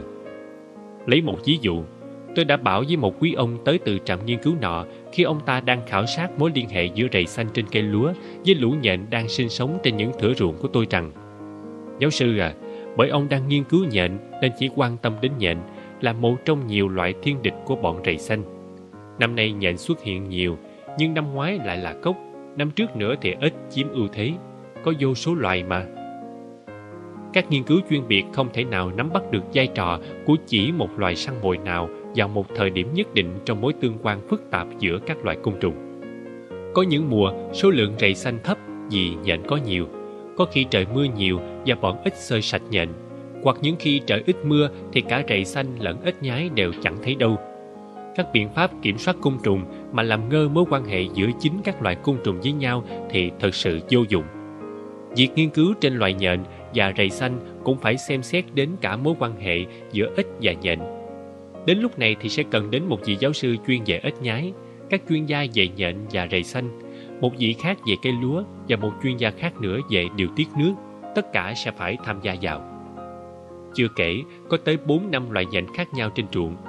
Tôi nhớ một vài năm trước đây, có ai đó lao tới nhà tôi vào một buổi sớm để hỏi xem tôi có phủ lưới tơ hay cái gì đó lên ruộng không. Tôi cũng không hình dung được ông ấy đang nói đến thứ gì nên vội vã chạy ra ruộng xem sao. Bây giờ chúng tôi vừa mới thu hoạch lúa xong và chỉ sau một đêm các gốc trạ lẫn đám cỏ thấp đã hoàn toàn bị tơi nhện chẳng khác gì lụa phủ đầy. Phấp phới và lóng lánh trong sương mù buổi sớm trông thật là một cảnh kỳ thú. Điều kỳ diệu là ở chỗ khi chuyện này xảy ra mà phải rất lâu mới xảy ra một lần, nó chỉ kéo dài trong một hai ngày. Nếu nhìn kỹ, ta sẽ thấy mỗi phân vuông đều có vô số nhện. Trên ruộng, chúng dày đặc tới mức khó mà thấy được khoảng trống giữa chúng. Trong một ngàn mét vuông đất, hẳn phải có tới bao nhiêu là ngàn con, bao nhiêu là triệu con. Hai ba ngày sau tới thăm thử ruộng đó, ta sẽ thấy những sợi tơ nhện dài dài thước đã đứt ra và bay phấp phới trong gió, cùng với năm hay sáu con nhện đang bám vào mỗi sợi. Hệt như khi túm bông bồ công anh hay đài chứa những hạt thông được thổi bay trong gió. Đám nhện con bám vào đầu những sợi tơ và được gió đưa lên trời. Cảnh tượng đó là một màn trình diễn tuyệt diệu của thiên nhiên. Thấy điều này rồi ta mới hiểu rằng các nhà thơ và nghệ sĩ cũng sẽ phải tham dự vào. Khi quái chất được đưa vào một thửa ruộng, tất cả những thứ này sẽ bị quỷ hoại chỉ trong chớp mắt. Có lúc tôi đã nghĩ chẳng có gì sai trái với việc trải tro bếp lên ruộng cả. Ông Fukuoka làm phân mụn di sinh từ tro đốt củi và các chất thải hữu cơ của nhà mình. Ông sử dụng nó trong khu vườn nhỏ phục vụ cho bếp ăn của mình. Kết quả thì sao? Hai ba ngày sau cánh đồng hoàn toàn sạch bóng nhện. Tro bếp khiến các sợi tơ bị rã ra. Đã có hàng bao nhiêu ngàn chú nhện là nạn nhân của chỉ một nắm tro trông có vẻ như vô hại đó. Đưa vào sử dụng một loại thuốc trừ sâu không chỉ đơn thuần là chuyện tiêu diệt bọn rầy xanh lẫn những con thiên địch của chúng không thôi. Nhiều tiến trình thiết yếu khác của tự nhiên cũng sẽ bị ảnh hưởng. Vẫn chưa ai lý giải được hiện tượng kéo bầy lớn như thế của đám nhện diễn ra trên những ruộng lúa mùa thu và như những nghệ sĩ ảo thuật biến mất chỉ sau một đêm. Chẳng ai biết chúng từ đâu tới, làm sao chúng sống sót qua mùa đông, hay khi biến mất thì chúng đi đâu. Và vì thế việc sử dụng hóa chất không phải chỉ là vấn đề của riêng các nhà nghiên cứu côn trùng. Các triết gia, giới tôn giáo, nghệ sĩ lẫn các nhà thơ cũng phải giúp đưa ra quyết định liệu có nên cho phép dùng hóa chất trong nông nghiệp hay không và đâu là hệ quả có thể xảy ra ngay cả khi chỉ sử dụng các loại phân bón hữu cơ. Chúng tôi sẽ thu hoạch được khoảng 22 dạ, khoảng 6 tạ lúa gạo và 22 dạ ngũ cốc mùa đông từ mỗi ngàn mét vuông đất này. Nếu thu hoạch lên tới 29 dạ như thỉnh thoảng vẫn đạt được, có thể ta sẽ không tìm được nơi nào trên toàn quốc có sản lượng lớn hơn. Bởi một lẽ công nghệ tiên tiến chẳng góp phần gì trong việc trồng cấy, nên sản lượng này nổi bật lên như là một sự trái ngược với các giả định của khoa học hiện đại. bất cứ ai đến đây thấy những mảnh ruộng này và chấp nhận những gì mà chúng chứng thực sẽ cảm thấy mối nghi ngờ sâu sắc được đặt ra với câu hỏi, liệu con người có hiểu tự nhiên hay không? Và liệu rằng tự nhiên có thể hiểu được trong phạm vi những hiểu biết hạn chế của con người hay không? Điều khôi hài là khoa học chỉ có tác dụng làm rõ thêm rằng tri thức của loài người mới nhỏ bé làm sao.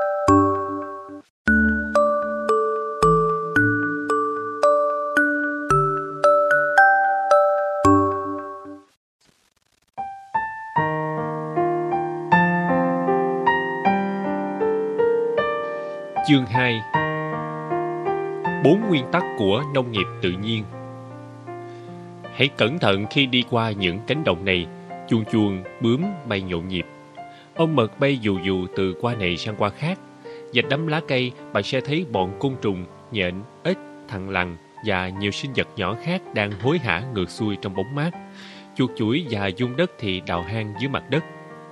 Đó là đồng lúa cân bằng sinh thái, ở đây các cộng đồng côn trùng và thực vật duy trì một mối quan hệ ổn định. Bệnh trên cây cối quét qua vùng này không phải là chuyện lạ, nhưng mùa màng trên những cánh đồng của tôi không bị ảnh hưởng. Giờ hãy nhìn sang cánh đồng của hàng xóm một chút. Có được dọn sạch bằng thuốc diệt cỏ và bằng công việc cày xới. Những động vật sống dưới đất và côn trùng bị tiêu diệt bằng thuốc độc. Do sử dụng phân bón hóa học nên đất bớt sạch các chất hữu cơ và vi sinh vật vào mùa hè, ta sẽ thấy nông dân đeo mặt nạ và mang găng tay cao su dài làm lụng trên đồng. Những cánh đồng lúa này được trồng cấy đã hơn 1.500 năm qua, nay bị tàn phá bởi các cách thức làm nông tận thu của chỉ một thế hệ. Bốn nguyên tắc. Thứ nhất là không cày xới đất, nghĩa là không cày hoặc lật ngược đất lên. Hàng thế kỷ qua, người nông dân đã cho rằng cày ruộng là chuyện thiết yếu trong trồng cây lương thực. Tuy nhiên, không cày xới lại là nguyên tắc căn bản của làm nông tự nhiên. Đất tự nó được xới trộn khi rễ cây xuyên qua, cùng với hoạt động của các chi sinh vật, động vật nhỏ và dung đất. Thứ hai là không dùng phân hóa học hoặc phân ủ. Con người can thiệp vào thiên nhiên và dù cố đến mấy, họ cũng không thể chữa lành những vết thương do sự can thiệp đó gây ra. Các biện pháp làm nông bất cẩn của họ bòn rút hết các dưỡng chất thiết yếu của đất và hậu quả là mỗi năm đất lại thêm cằn cỗi. Nếu cứ để tự nó, đất sẽ duy trì được sự màu mỡ một cách tự nhiên, tuân theo chu kỳ có trật tự của đời sống động thực vật. Thứ ba là không làm cỏ bằng việc cày xới hay dùng thuốc diệt cỏ. Cỏ có vai trò của nó trong việc tạo ra sự màu mỡ cho đất và trong sự cân bằng của quần thể sinh vật. Nguyên tắc căn bản là cỏ cần được kiểm soát chứ không phải là loại bỏ. Trên các cánh đồng nhà tôi chỉ cần dùng lớp phủ bằng trơm với lớp cỏ ba lá hoa trắng, một sen cây lương thực và xả nước tạm thời vào đồng là đủ hiệu quả trong việc kiểm soát cỏ. Thứ tư là không phụ thuộc vào hóa chất. Kể từ khi các biện pháp làm nông trái tự nhiên như cày bừa và bón phân làm cho cây trồng trở nên yếu đuối, thì bệnh tật và sự mất cân bằng trong cơ cấu côn trùng trở thành vấn đề lớn trong nông nghiệp. Thiên nhiên, để mặc nó, tự cân bằng một cách hoàn hảo. Côn trùng gây hại và các loại bệnh trên cây luôn hiện hữu, nhưng trong tự nhiên chúng không diễn ra đến mức phải dùng tới các hóa chất độc hại. Cách tiếp cận hợp lý với vấn đề kiểm soát bệnh tật và côn trùng là trồng các loại cây lương thực cứng cáp trong một môi trường lành mạnh. Cày xới đất Khi đất bị cày xới, môi trường tự nhiên bị biến đổi không còn nhận ra được nữa. Tác động trở lại của những hành động như thế này đã gây ra những cơn ác mộng cho vô số thế hệ nông dân. Lấy ví dụ, khi một diện tích đất tự nhiên bị đặt dưới lưỡi cày, những giống cỏ rất khỏe như mần trầu và chút chít đôi khi mọc lên lấn át cả rau màu. Khi những loại cỏ này chiếm chỗ rồi thì năm nào người nông dân cũng sẽ phải đối mặt với một nhiệm vụ làm cỏ gần như là bất khả thi. Cứ thường xuyên diễn ra như vậy, đất đai sẽ bị bỏ hoang. Đối phó với những vấn đề như thế, cách giải quyết hợp lý duy nhất là không tiếp tục tiến hành các biện pháp trái tự nhiên nữa, vốn từ đầu là nguyên nhân gây ra tình trạng này. Người nông dân cũng có trách nhiệm khắc phục các hậu quả mà họ đã gây ra. Việc cày xới đất phải dừng lại. Nếu thực hiện các phương pháp nhẹ nhàng như trải rơm, trồng cỏ ba lá, thay vì sử dụng các hóa chất nhân tạo và máy móc để tiến hành cuộc chiến mang tính quỷ diệt, môi trường sẽ quay trở lại sự cân bằng tự nhiên của nó và ngay cả những loại cỏ dại phiền toái cũng sẽ kiểm soát được. Phân bón Người ta biết đến tôi nhờ câu hỏi nếu cứ để mặt đồng ruộng tự phát triển thì độ màu mỡ của đất sẽ tăng hay sẽ suy kiệt. Mà tôi hay đặt ra khi nói chuyện với các chuyên gia về độ màu mỡ của đất. Thường thì họ sẽ im một lúc rồi nói gì đó kiểu như À, để xem nào, nó sẽ trở nên suy kiệt. À không, sẽ không như thế khi ta nhớ một điều rằng khi trồng lúa trong một thời gian dài trên cùng cánh đồng mà không bón phân, thu hoạch vẫn ổn định ở mức chín dạ, hơn hai tạ cho một ngàn mét vuông đất sẽ không màu mỡ lên cũng không suy kiệt đi. Các chuyên gia này đang nói về các ruộng lúa nước có qua cày xới. Nếu để mặc cho tự nhiên làm phận sự của nó, độ màu mỡ sẽ tăng. Chất hữu cơ còn lại của thực vật và động vật được tích tụ và được phân hủy trên bề mặt đất nhờ vi khuẩn và nấm. Với sự chuyển dịch của nước mưa, các chất dinh dưỡng được đưa sâu xuống đất trở thành thức ăn cho vi sinh vật, dung đất và các động vật nhỏ khác Rễ cây dương tới lớp đất sâu hơn và hút các dưỡng chất này lên lại bề mặt. Nếu bạn muốn có một ý niệm về sự màu mỡ tự nhiên của đất, thi thoảng hãy đến các vùng núi quan dã và chiêm ngưỡng những thân cây khổng lồ lớn lên mà không cần tới ai bón phân hay cày xới đất. Sự màu mỡ của tự nhiên, tự thân nó là ngoài sức tưởng tượng. Đốn cây rừng tự nhiên đi rồi trồng thông đỏ Nhật Bản hoặc tuyết tùng làm thế chỉ trong vài thế hệ thôi, đất sẽ cằn cỗi và dễ dàng bị xói mòn. Trái lại, hãy lấy một vùng núi cằn cỗi với lớp đất sét đỏ nghèo nàn rồi trồng thông hoặc tuyết tùng. Với mặt đất được bao phủ bởi cỏ ba lá và cỏ linh lăng. Khi phân xanh gồm các loại cây phủ đất chẳng hạn như cỏ ba lá, đậu tầm và cỏ linh lăng, chúng thiết lập điều kiện và nuôi dưỡng đất, làm cho đất màu mỡ và tơi mềm rồi, Đến lượt các loài cỏ dại và các cây bụi sẽ mọc lên bên dưới những cây lớn và một chu kỳ tái tạo độ màu mỡ cho đất bắt đầu. Có những trường hợp chưa tới 10 năm mà tầng đất phía trên cùng dày cỡ một tấc đã trở nên màu mỡ rồi. Đối với việc trồng các cây lương thực trong nông nghiệp cũng vậy, việc sử dụng phân ủ cũng có thể dừng lại. Trong hầu hết các trường hợp, chỉ cần dùng một lớp phủ cố định làm phân xanh cùng với trả lại rơm và trấu cho đất là đủ. Phân chuồng giúp cho việc phân hủy rơm thường được tôi lấy từ dịch thả rông trên đồng. Nếu bắt đầu thả dịch con từ khi mạ còn non thì chúng sẽ lớn lên cùng với cây lúa. 10 con dịch sẽ cung cấp toàn bộ lượng phân chuồng cần thiết cho 1.000 mét vuông ruộng và còn giúp kiểm soát cỏ dại nữa. Tôi thực hiện việc này trong nhiều năm, cho đến khi người ta làm đường cao tốc chạy ngang qua khu đất, khiến cho lũ dịch không thể băng qua lộ về chuồng được. Hiện giờ tôi dùng một chút phân gà để giúp phân hủy rơm. Ở những nơi khác, việc thả dịch hoặc các động vật chăn thả loại nhỏ khác là khả thi. Bỏ quá nhiều phân có thể dẫn đến nhiều vấn đề. Một năm nọ, ngay sau thời điểm người ta cấy lúa, tôi ký hợp đồng thuê 5 mảnh ruộng lúa mới cấy xong, mỗi mảnh 1.000 mét vuông. Tôi xả hết nước ra khỏi đồng và cứ để thế mà không sử dụng phân bón hóa học. Chỉ dùng một lượng nhỏ phân gà. Bốn thửa phát triển bình thường. Tuy nhiên, ở thửa thứ năm, dù tôi có làm gì đi nữa, các cây lúa vẫn mọc lên quá dày và bị đạo ôn tấn công. Khi tôi hỏi chủ đất về việc này, ông ta nói đã dùng thửa ruộng này làm bãi chứa phân gà suốt cả mùa đông. Dùng rơm, phân xanh và một ít phân gia cầm, người ta có thể thu được năng suất cao mà hoàn toàn không cần phải bón phân ủ hay phân bón thương mại. Kể từ lúc tôi lùi lại và quan sát cách tự nhiên làm cho đất tơi xốp và màu mỡ, tính đến giờ đã dài chục năm rồi. Thêm vào đó, trong lúc ngắm nghía, tôi lại bội thu các loại rau, cam quýt, lúa gạo và ngũ cốc mùa đông, như thể một món quà từ sự màu mỡ tự nhiên của đất vậy. Đối phó với cỏ dại Đây là một điểm chính cần nhớ khi đối phó với cỏ dại. Ngay khi dừng cày xới đất, lượng cỏ dại sẽ giảm nhanh. Cũng vậy, chúng loại cỏ trên cánh đồng ấy cũng thay đổi. Nếu hạt giống được gieo trong khi cây vụ trước vẫn đang chín dần trên đồng, thì những hạt giống này sẽ nảy mầm trước cỏ dại. Cỏ mùa đông chỉ mọc sau khi đã thu hoạch lúa, nhưng cho tới lúc đó thì cây ngũ cốc vụ đông cũng đã đi trước một quãng rồi. Cỏ mùa hè mọc ngay sau khi thu hoạch đại mạch và hắc mạch, nhưng tới lúc đó cây lúa đã lớn lên mạnh mẽ. Phải tính toán thời gian gieo hạt sao cho không có khoảng trống giữa các mùa vụ kế tiếp nhau. Điều đó sẽ khiến cho cây ngũ cốc được lợi thế hơn nhiều so với cỏ dại. Ngay sau khi thu hoạch, nếu cả cánh đồng được bao phủ bằng trơm, thì sự nảy mầm của cỏ dại sẽ bị chặn đứng. Cỏ ba lá qua trắng để phủ đất được gieo cùng với ngũ cốc cũng giúp giữ cỏ dại trong tầm kiểm soát. Cách thông thường để đối phó với cỏ dại là cày xới đất.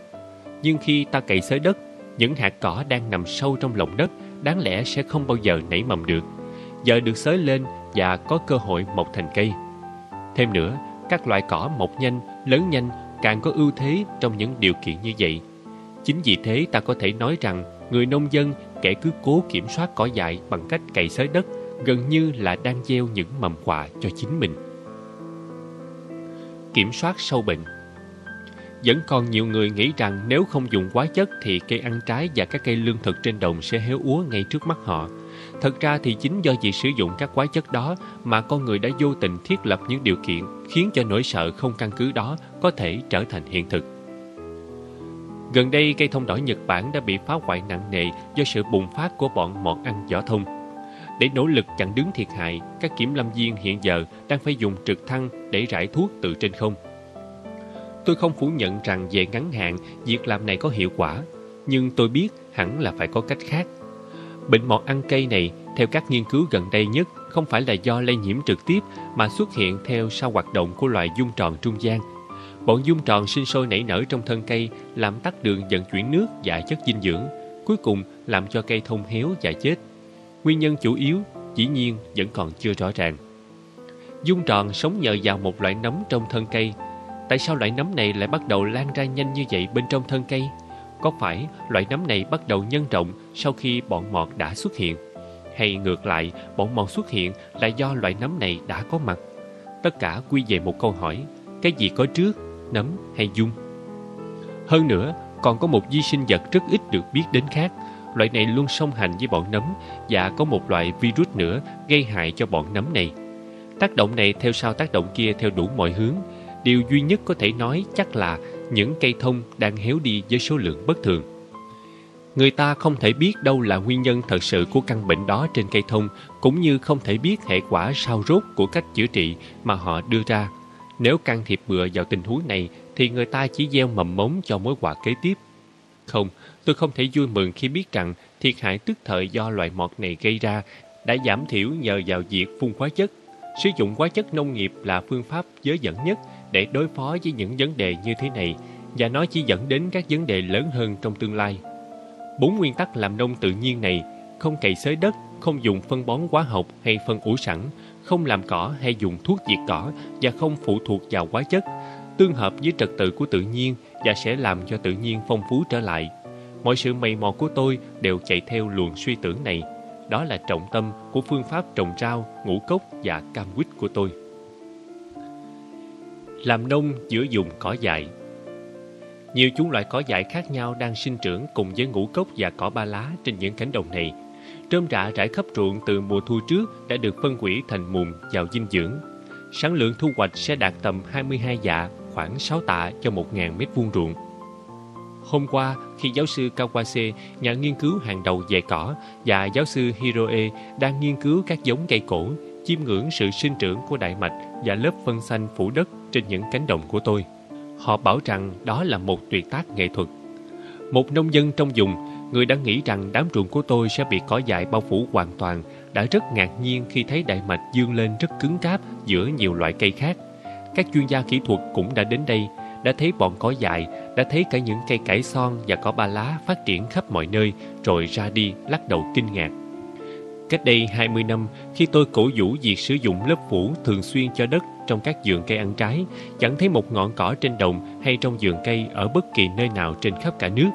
Thấy những vườn cây như của tôi, mọi người cuối cùng cũng hiểu ra rằng các loại cây ăn trái có thể sống khá tốt cùng với cỏ dại. Ngày nay ta thường thấy những vườn cây có cỏ bao phủ ở khắp nước Nhật, còn những vườn không có cỏ che phủ trở nên hiếm gặp hơn.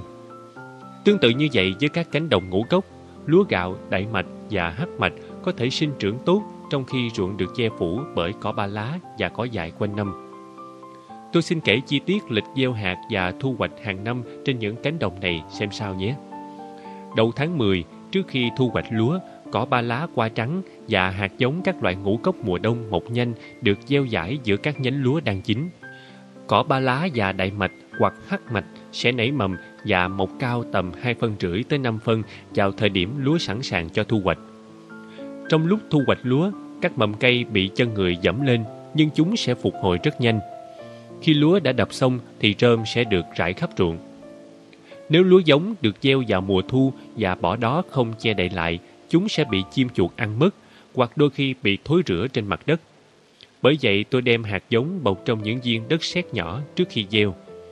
Hạt giống được trải trên chảo đáy phẳng hoặc trong một cái rổ rồi lắc tới lui theo chuyển động tròn. Lớp bột đất sét mịn được trây phủ lên chúng và thi thoảng sẽ chế nước dạng phun sương vào. Làm thế này sẽ tạo thành các viên đất nhỏ đường kính khoảng một phân. Có một phương pháp về viên khác. Trước tiên, ngâm hạt thóc còn nguyên vỏ trong nước vài giờ. Sau đó, hạt giống được vớt ra rồi nhào trộn với đất sét ẩm bằng tay hoặc chân. Rồi khối đất sét này được đẩy qua các mắt lưới chuồng gà để chia thành những cục đất nhỏ. Những cục đất này cần phải để cho tráo 1 đến 2 ngày hoặc đến khi có thể dễ dàng dùng hai lòng bàn tay do chúng thành các viên đất. Lý tưởng nhất là cứ một viên đất có chứa một hạt giống. Trong một ngày có thể làm ra đủ số lượng các viên đất để gieo trên vài mẫu ruộng. Tùy tình hình, đôi khi tôi cũng bọc hạt giống các loại ngũ cốc và rau củ khác thành các viên đất trước khi đem gieo. Vào tháng 10, sau khi lúa đã được thu hoạch và hạt giống cho vụ mùa kế tiếp đã được gieo, tôi sẽ cho phủ rơm lên khắp ruộng. Giữa trung tuần tháng 11 và trung tuần tháng 12 là lúc thích hợp để giải các viên đất chứa lúa giống vào giữa các cây đại mạch hay hắc mạch non, nhưng cũng có thể giải chúng vào mùa xuân. Một lớp mỏng phân gà được trải khắp mặt ruộng giúp phân quỷ rơm và công việc trồng trọt cả năm như vậy căn bản đã hoàn tất. Trong tháng 5, ngũ cốc vụ đông sẽ được gặt. Sau khi đập lấy hạt xong, tất cả rơm rạ sẽ lại được rải khắp ruộng. Sau đó, nước sẽ được đưa vào đồng trong một tuần cho tới 10 ngày. Nó sẽ làm cho cỏ dại và cỏ ba lá yếu đi, cho phép lúa nảy mầm xuyên qua lớp rơm. Chỉ cần nước mưa thôi là đã đủ cho cây lúa trong suốt tháng 6 và tháng 7. Trong tháng 8, mỗi tuần một lần, nước sạch được cho chảy qua ruộng mà không cần giữ lại. Mùa gặt vụ thu đã tới. Đó là chu kỳ canh tác lúa gạo và ngũ cốc mùa đông hàng năm theo phương pháp tự nhiên. Việc gieo hạt và thu hoạch rất gần với khuôn mẫu của tự nhiên, nên có thể coi đây là một quá trình tự nhiên hơn là một kỹ thuật nông nghiệp. Một người nông dân sẽ chỉ mất từ 1 đến 2 giờ để gieo hạt và phủ rơm khắp 1.000 mét vuông ruộng. Ngoại trừ công việc thu hoạch ra thì chỉ cần một người là có thể trồng được ngũ cốc mùa đông và hai đến ba người là có thể làm tất cả mọi việc cần thiết cho một ruộng lúa mà chỉ sử dụng các công cụ truyền thống của Nhật. Có lẽ chẳng còn cách trồng ngũ cốc nào dễ dàng và đơn giản hơn thế. Ngoài việc giải hạt và trải rơm thì chỉ cần bỏ nhiều công hơn một chút thôi, nhưng phải mất hơn 30 năm tôi mới đạt được tới điều đơn giản đó. Phương pháp làm nông này được phát triển phù hợp với điều kiện tự nhiên của các hòn đảo ở Nhật. Nhưng tôi cảm thấy rằng cách thức làm nông tự nhiên cũng có thể áp dụng được ở các vùng khác và dùng để trồng các loại cây lương thực bản địa khác. Ở những vùng không có sẵn nước, có thể trồng giống lúa nương hay các ngũ cốc khác như kiều mạch, cao lương hoặc kê. Thay vì cỏ ba lá hoa trắng, có thể một chi cỏ ba lá khác, cỏ linh lăng, đậu tầm hoặc cây mỏm sói sẽ thích hợp làm lớp phủ ruộng hơn. Làm nông tự nhiên luôn có tính đặc thù, phù hợp với các điều kiện thổ nhưỡng của từng nơi mà nó được áp dụng. Trong thời kỳ chuyển đổi sang kiểu làm nông này, việc nhổ cỏ, bón phân hay cắt tỉa cành lúc đầu có thể vẫn cần thiết, nhưng các biện pháp này phải giảm đi mỗi năm. Rốt cuộc thì kỹ thuật trồng trọt không phải là yếu tố quan trọng nhất, mà chính là nhận thức của người nông dân. Làm nông với rơm Việc trải rơm có thể được coi là không quan trọng, nhưng nó lại là điều căn bản trong phương pháp trồng lúa gạo và ngũ cốc mùa đông của tôi. Nó kết nối với tất cả, với độ phì của đất, với sự nảy mầm, với cỏ dại, với việc không cho lũ chim sẻ tới phá, với điều tiết nước. Cả trong thực hành và lý thuyết, việc sử dụng rơm khi làm nông là một vấn đề cốt yếu. Đó là điều mà có vẻ như tôi không tài nào làm cho người ta hiểu thấu đáo được. Trải rơm còn nguyên chưa cắt Trung tâm thí nghiệm Okayama đang thử trồng lúa gạo gieo xạ trực tiếp trên 80% diện tích ruộng thử nghiệm của họ. Khi tôi đề xuất nên rải rơm còn nguyên chưa cắt, hẳn họ nghĩ điều đó không thể đúng được nên đã cho tiến hành các cuộc thử nghiệm sau khi chặt nhỏ rơm ra bằng máy cắt. Khi tới thăm nơi đó vài năm trước, tôi thấy các thửa ruộng đã được chia ra thành những thửa dùng rơm đã cắt, thửa dùng rơm không cắt và thửa không dùng chút rơm nào. Đó chính xác là những gì tôi đã làm một thời gian dài và vì rơm không cắt có kết quả tốt nhất nên tôi mới chọn sử dụng phương pháp này. Ông Fuji, một giáo viên dạy ở trường trung cấp nông nghiệp Yasuki tại tỉnh Shimane, muốn thử nghiệm cách gieo hạt trực tiếp nên đã đến thăm trang trại của tôi. Tôi đề nghị ông nên trải rơm chưa cắt lên ruộng của mình. Năm sau ông quay lại và báo rằng cuộc thử nghiệm đã thất bại. Sau khi nghe kỹ lời ông kể, tôi phát hiện ra rằng ông đã xếp rơm thẳng hàng ngay lối như kiểu phủ giường sau nhà của người Nhật. Nếu ta làm như thế sẽ không tốt chút nào cho việc nảy mầm của hạt giống. Cũng vậy, nếu rơm của hắc mạch và đại mạch được trải quá ngay ngắn, cây mạ của lúa gạo sẽ khó mà xuyên qua. Tốt nhất là rải rơm ra mọi hướng, như thể các nhánh lúa đổ xuống một cách tự nhiên. Rơm của lúa gạo làm lớp che phủ rất tốt cho ngũ cốc vụ đông, còn rơm của ngũ cốc vụ đông dùng tốt nhất cho lúa gạo. Tôi muốn điều này phải được hiểu cho rõ. Có vài bệnh trên lúa gạo sẽ lây nhiễm cho vụ trồng mới nếu trải rơm tươi lên ruộng. Tuy nhiên, những bệnh trên lúa gạo này sẽ không nhiễm lên ngũ cốc vụ đông. Và nếu rơm lúa gạo được trải vào mùa thu, nó sẽ được phân hủy hoàn toàn vào lúc cây lúa trổ mầm mùa xuân năm sau. Rơm tươi của lúa gạo cũng như rơm kiều mạch vậy là an toàn cho các ngũ cốc khác và rơm các loại ngũ cốc khác có thể dùng cho lúa gạo và kiều mạch. Nói chung, rơm tươi của các loại ngũ cốc mùa đông chẳng hạn như lúa mì, đại mạch và hắc mạch không nên dùng làm lớp phủ cho các loại ngũ cốc mùa đông khác vì có thể sẽ gây bệnh. Tất cả rơm rạ và vỏ trấu sau gặt đập từ vụ thu hoạch trước phải được trả về cho ruộng đồng. Rơm làm màu mỡ đất Việc trải rơm giúp duy trì cấu trúc đất và làm cho đất màu mỡ, thành ra chẳng cần thiết phải dùng tới phân ủ sẵn. Điều này dĩ nhiên có liên quan tới việc không cày xới đất. Ở Nhật, chắc mỗi ruộng của tôi là không có cày bừa gì suốt trên 20 năm nay, mà qua mỗi mùa chất đất lại được cải thiện thêm lên. Tôi ước tính rằng lớp đất bề mặt vào mùn đã trở nên màu mỡ và dày tới hơn một tấc trong suốt những năm qua. Đây phần lớn là kết quả của việc đưa trở lại đất tất cả những gì đã được trồng trên cánh đồng, trừ phần hạt thu được. Không cần chuẩn bị phân ủ. Không cần phải chuẩn bị phân ủ nữa. Tôi không nói là bạn không còn cần tới phân di sinh, chỉ là không việc gì phải vất vả để tạo ra nó. Nếu rơm để nằm trên mặt ruộng vào mùa xuân hoặc mùa thu rồi được phủ lên một lớp mỏng phân gà hay phân dịch thì chúng sẽ phân hủy hoàn toàn trong 6 tháng. Để làm phân bằng phương pháp thông thường, người nông dân phải quần quật dưới nắng thiêu đốt, băm nhỏ rơm, chế biến nước và vôi, đảo đống rồi chuyển lại ra ruộng. Anh ta tự hành hạ bản thân vì nghĩ rằng đó là cách tốt nhất. Tôi muốn thấy người ta chỉ việc trải rơm, trấu hoặc mùng cưa trên khắp ruộng của họ. Đi dọc tuyến Tokaido, dùng phía Tây Nhật Bản, tôi để ý thấy rơm được cắt dối hơn so với lần đầu tiên tôi lên tiếng về việc trải rơm chưa cắt. Tôi phải khen ngợi những người nông dân này.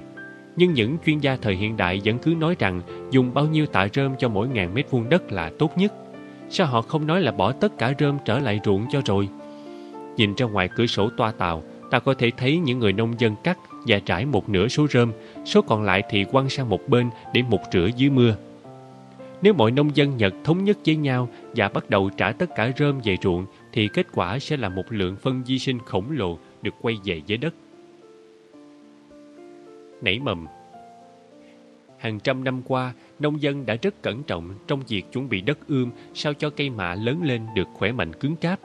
Những khoảnh đất nhỏ được chuẩn bị ngăn nắp như thể chúng là bàn thờ gia tiên.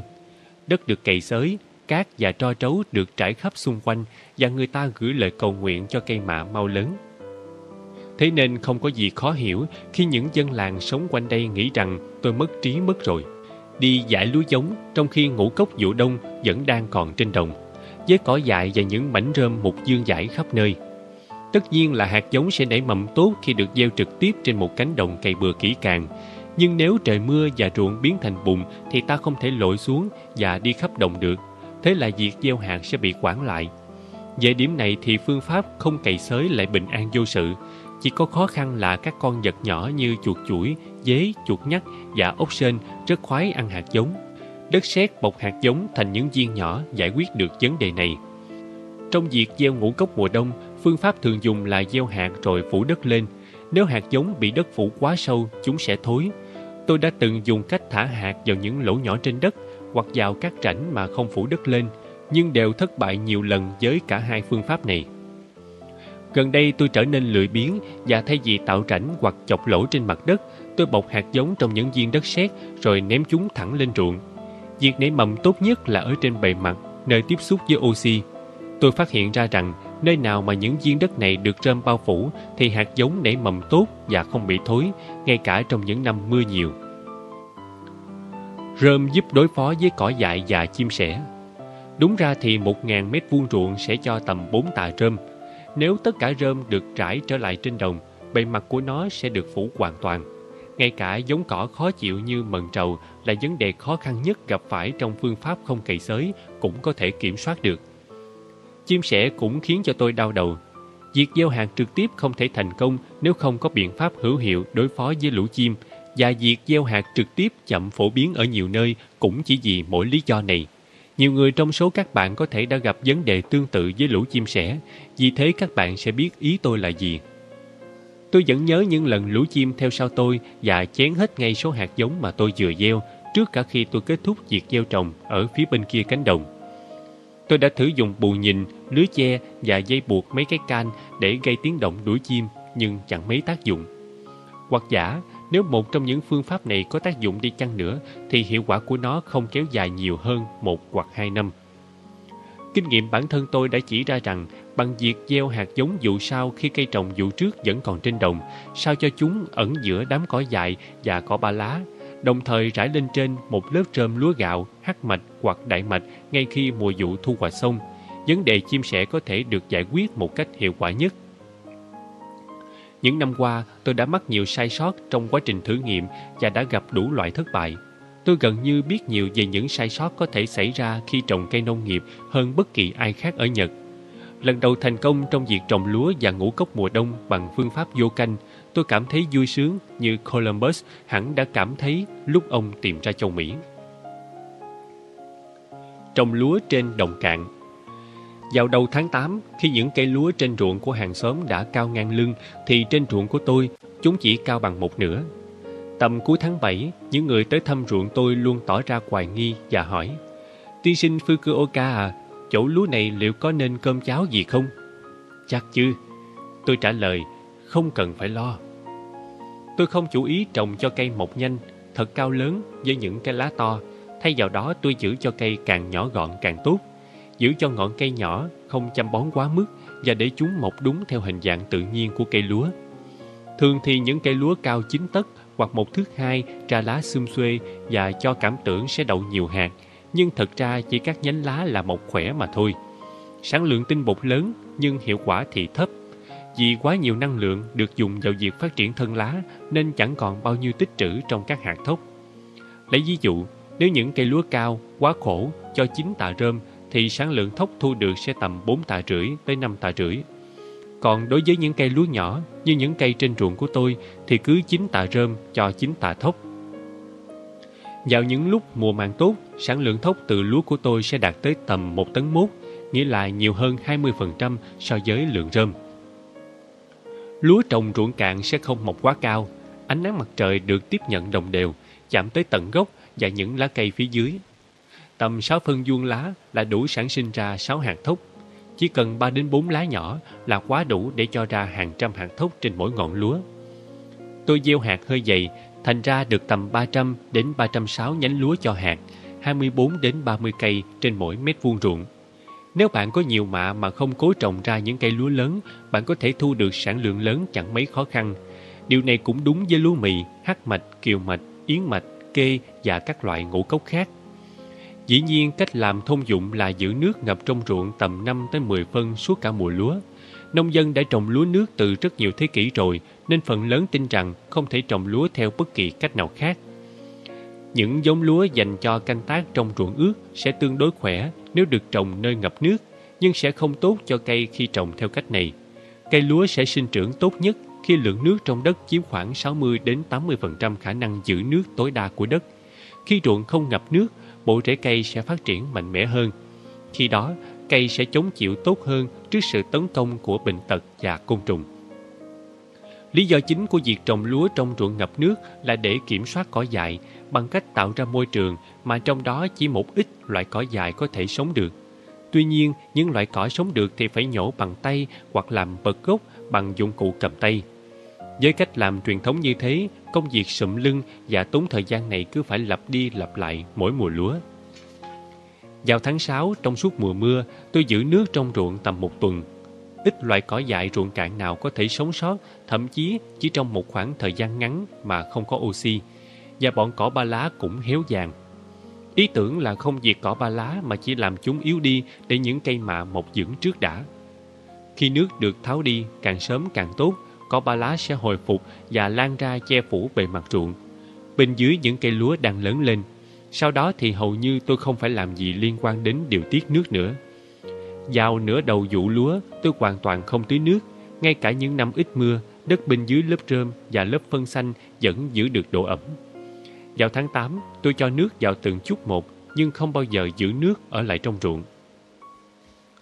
Nếu tôi cho một người nông dân xem cây lúa trồng trong ruộng của tôi, ông ta sẽ lập tức biết ngay rằng một cây lúa trồng sẽ phải như thế và hình dạng chúng là lý tưởng.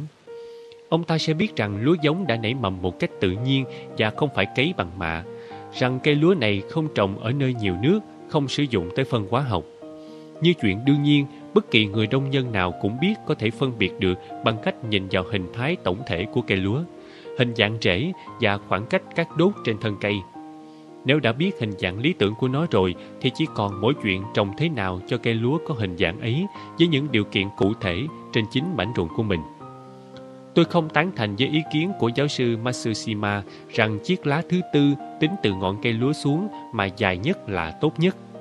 Có những khi chiếc lá thứ hai hoặc thứ ba dài nhất thì ta có được kết quả tốt nhất. Nếu kiềm sự sinh trưởng lại trong lúc cây lúa còn non, thì lá trên cùng hay lá thứ hai thường trở nên dài nhất mà vẫn được mùa lớn. Lý thuyết của giáo sư Matsushima có được từ các cuộc thử nghiệm sử dụng các giống lúa yếu ớt được trồng với phân bón trong đất ươm rồi sau đó mới mang đi cấy. Lúa của tôi thì khác. Chúng được trồng theo chu kỳ sống tự nhiên của cây lúa, như thể chúng đang mọc quang vậy. Tôi kiên nhẫn chờ đợi cho lúa phát triển và chín theo nhịp độ riêng của nó. Những năm gần đây, tôi đang thử phát triển một giống lúa nếp cổ từ miền Nam, được gieo vào mùa thu Mỗi hạt giống cho ra trung bình 12 nhánh với khoảng 250 hạt mỗi nhánh. Tôi tin rằng với giống lúa này, một ngày nào đó tôi có thể gặt hái được sản lượng gần chạm tới ngưỡng tối đa có thể có về mặt lý thuyết, căn cứ trên năng lượng mặt trời đổ xuống cánh đồng. Tại một số khoảnh trong các thửa ruộng của tôi, với giống lúa này, sản lượng thu hoạch 27 dạ rưỡi, tức 7 tạ rưỡi, trên mỗi ngàn mét vuông đã thành hiện thực. Nhìn dưới con mắt hoài nghi của kỹ thuật gia, có thể phán rằng phương pháp trồng lúa của tôi là mang tính ngắn hạn hoặc chỉ có kết quả tạm thời. Nếu việc thử nghiệm tiếp tục được thực hiện lâu hơn nữa thì một vài vấn đề nào đó nhất định sẽ nảy sinh. Ông ta có thể sẽ nói vậy, nhưng mà tôi trồng lúa theo cách này đã được trên 20 năm. Mỗi năm trôi qua, sản lượng vẫn tiếp tục tăng và đất thì càng ngày càng trở nên màu mỡ. Cây ăn quả Tôi cũng trồng nhiều giống cam quýt trên những sườn đồi gần nhà, sau chiến tranh, lúc khởi sự làm nông, tôi đã bắt đầu với 7.000 mét vuông trồng cam quýt và 1.500 mét vuông ruộng trồng lúa. Giờ thì chỉ diện tích trồng cam quýt không thôi cũng đã lên tới trên 50.000 mét vuông. Tôi có số đất này nhờ tiếp quản các sườn đồi bỏ hoang ở xung quanh. Tôi phát quang chúng bằng tay. Thông mộc trên một số sườn dốc đã bị chặt trụi trước đó vài năm. Tất cả những gì tôi làm là đào lỗ theo đường vòng quanh đồi rồi trồng cam quýt giống xuống đó. Các chồi cây nhú lên từ những gốc cây bị đốn và với thời gian, cỏ lau nhật, cỏ tranh và dương sĩ bắt đầu phát triển mạnh. Những cây cam giống trong lọt thởm trong đám cây cối um tùm đó. Tôi cắt đi phần lớn các mầm thông nhưng vẫn cho một số mọc cao trở lại để chắn gió. Tôi phạt đi những bụi cây và đám cỏ che kín mặt đất rồi trồng cỏ ba lá lên đó. Sau 6 hoặc 7 năm, cam quýt cuối cùng cũng ra quả. Tôi đào đất phía sau những cái cây để tạo thành các nền đất phẳng. Bây giờ khu vườn trông có hơi khác so với bất kỳ khu vườn nào khác. Tất nhiên là tôi vẫn giữ nguyên tắc không cuốc xới, không dùng phân bón hóa học, không dùng thuốc trừ sâu và thuốc diệt cỏ. Một điều thú vị là lúc đầu, trong khi cây con còn đang phát triển dưới bóng những cây rừng mọc lại, thì không hề có dấu hiệu của sâu bọ phá hoại, chẳng hạn rất hay gặp là bọn rệp đầu mũi tên. Một khi những cây bụi và cây lớn mọc lại đã bị chặt hết, khu đất trở nên bớt quan giả và trông giống vườn trồng hơn. Chỉ khi đó thì bọn côn trùng này mới xuất hiện. Để cho cây ăn quả phát triển theo hình dáng tự nhiên của nó ngay từ đầu là tốt nhất. Cây này sẽ ra trái hàng năm và không cần phải cắt tỉa gì. Hình dáng một cây cam thì cũng phát triển giống như một cây tuyết tùng hoặc một cây thông, tức là duy nhất một thân chính mọc thẳng lên với cành nhánh đâm so le. Dĩ nhiên tất cả các giống cam quýt không sinh trưởng tới chính xác cùng một kích thước và hình dáng. Giống Hasaku và Sadok dương rất cao, giống quýt ương sư mùa đông thì lùn và bè bè. Các giống quýt Satsuma hồi xưa cho đến lúc trưởng thành vẫn nhỏ bé, nhưng chúng đều chỉ có một thân chính duy nhất. Không giết những loài thiên địch Tôi nghĩ ai cũng biết rằng những loài sâu hại thường thấy nhất trong các vườn cây như rệp đỏ và bọ sáp có sừng đều có kẻ thù tự nhiên của chúng nên không cần phải kiểm soát bằng thuốc trừ sâu.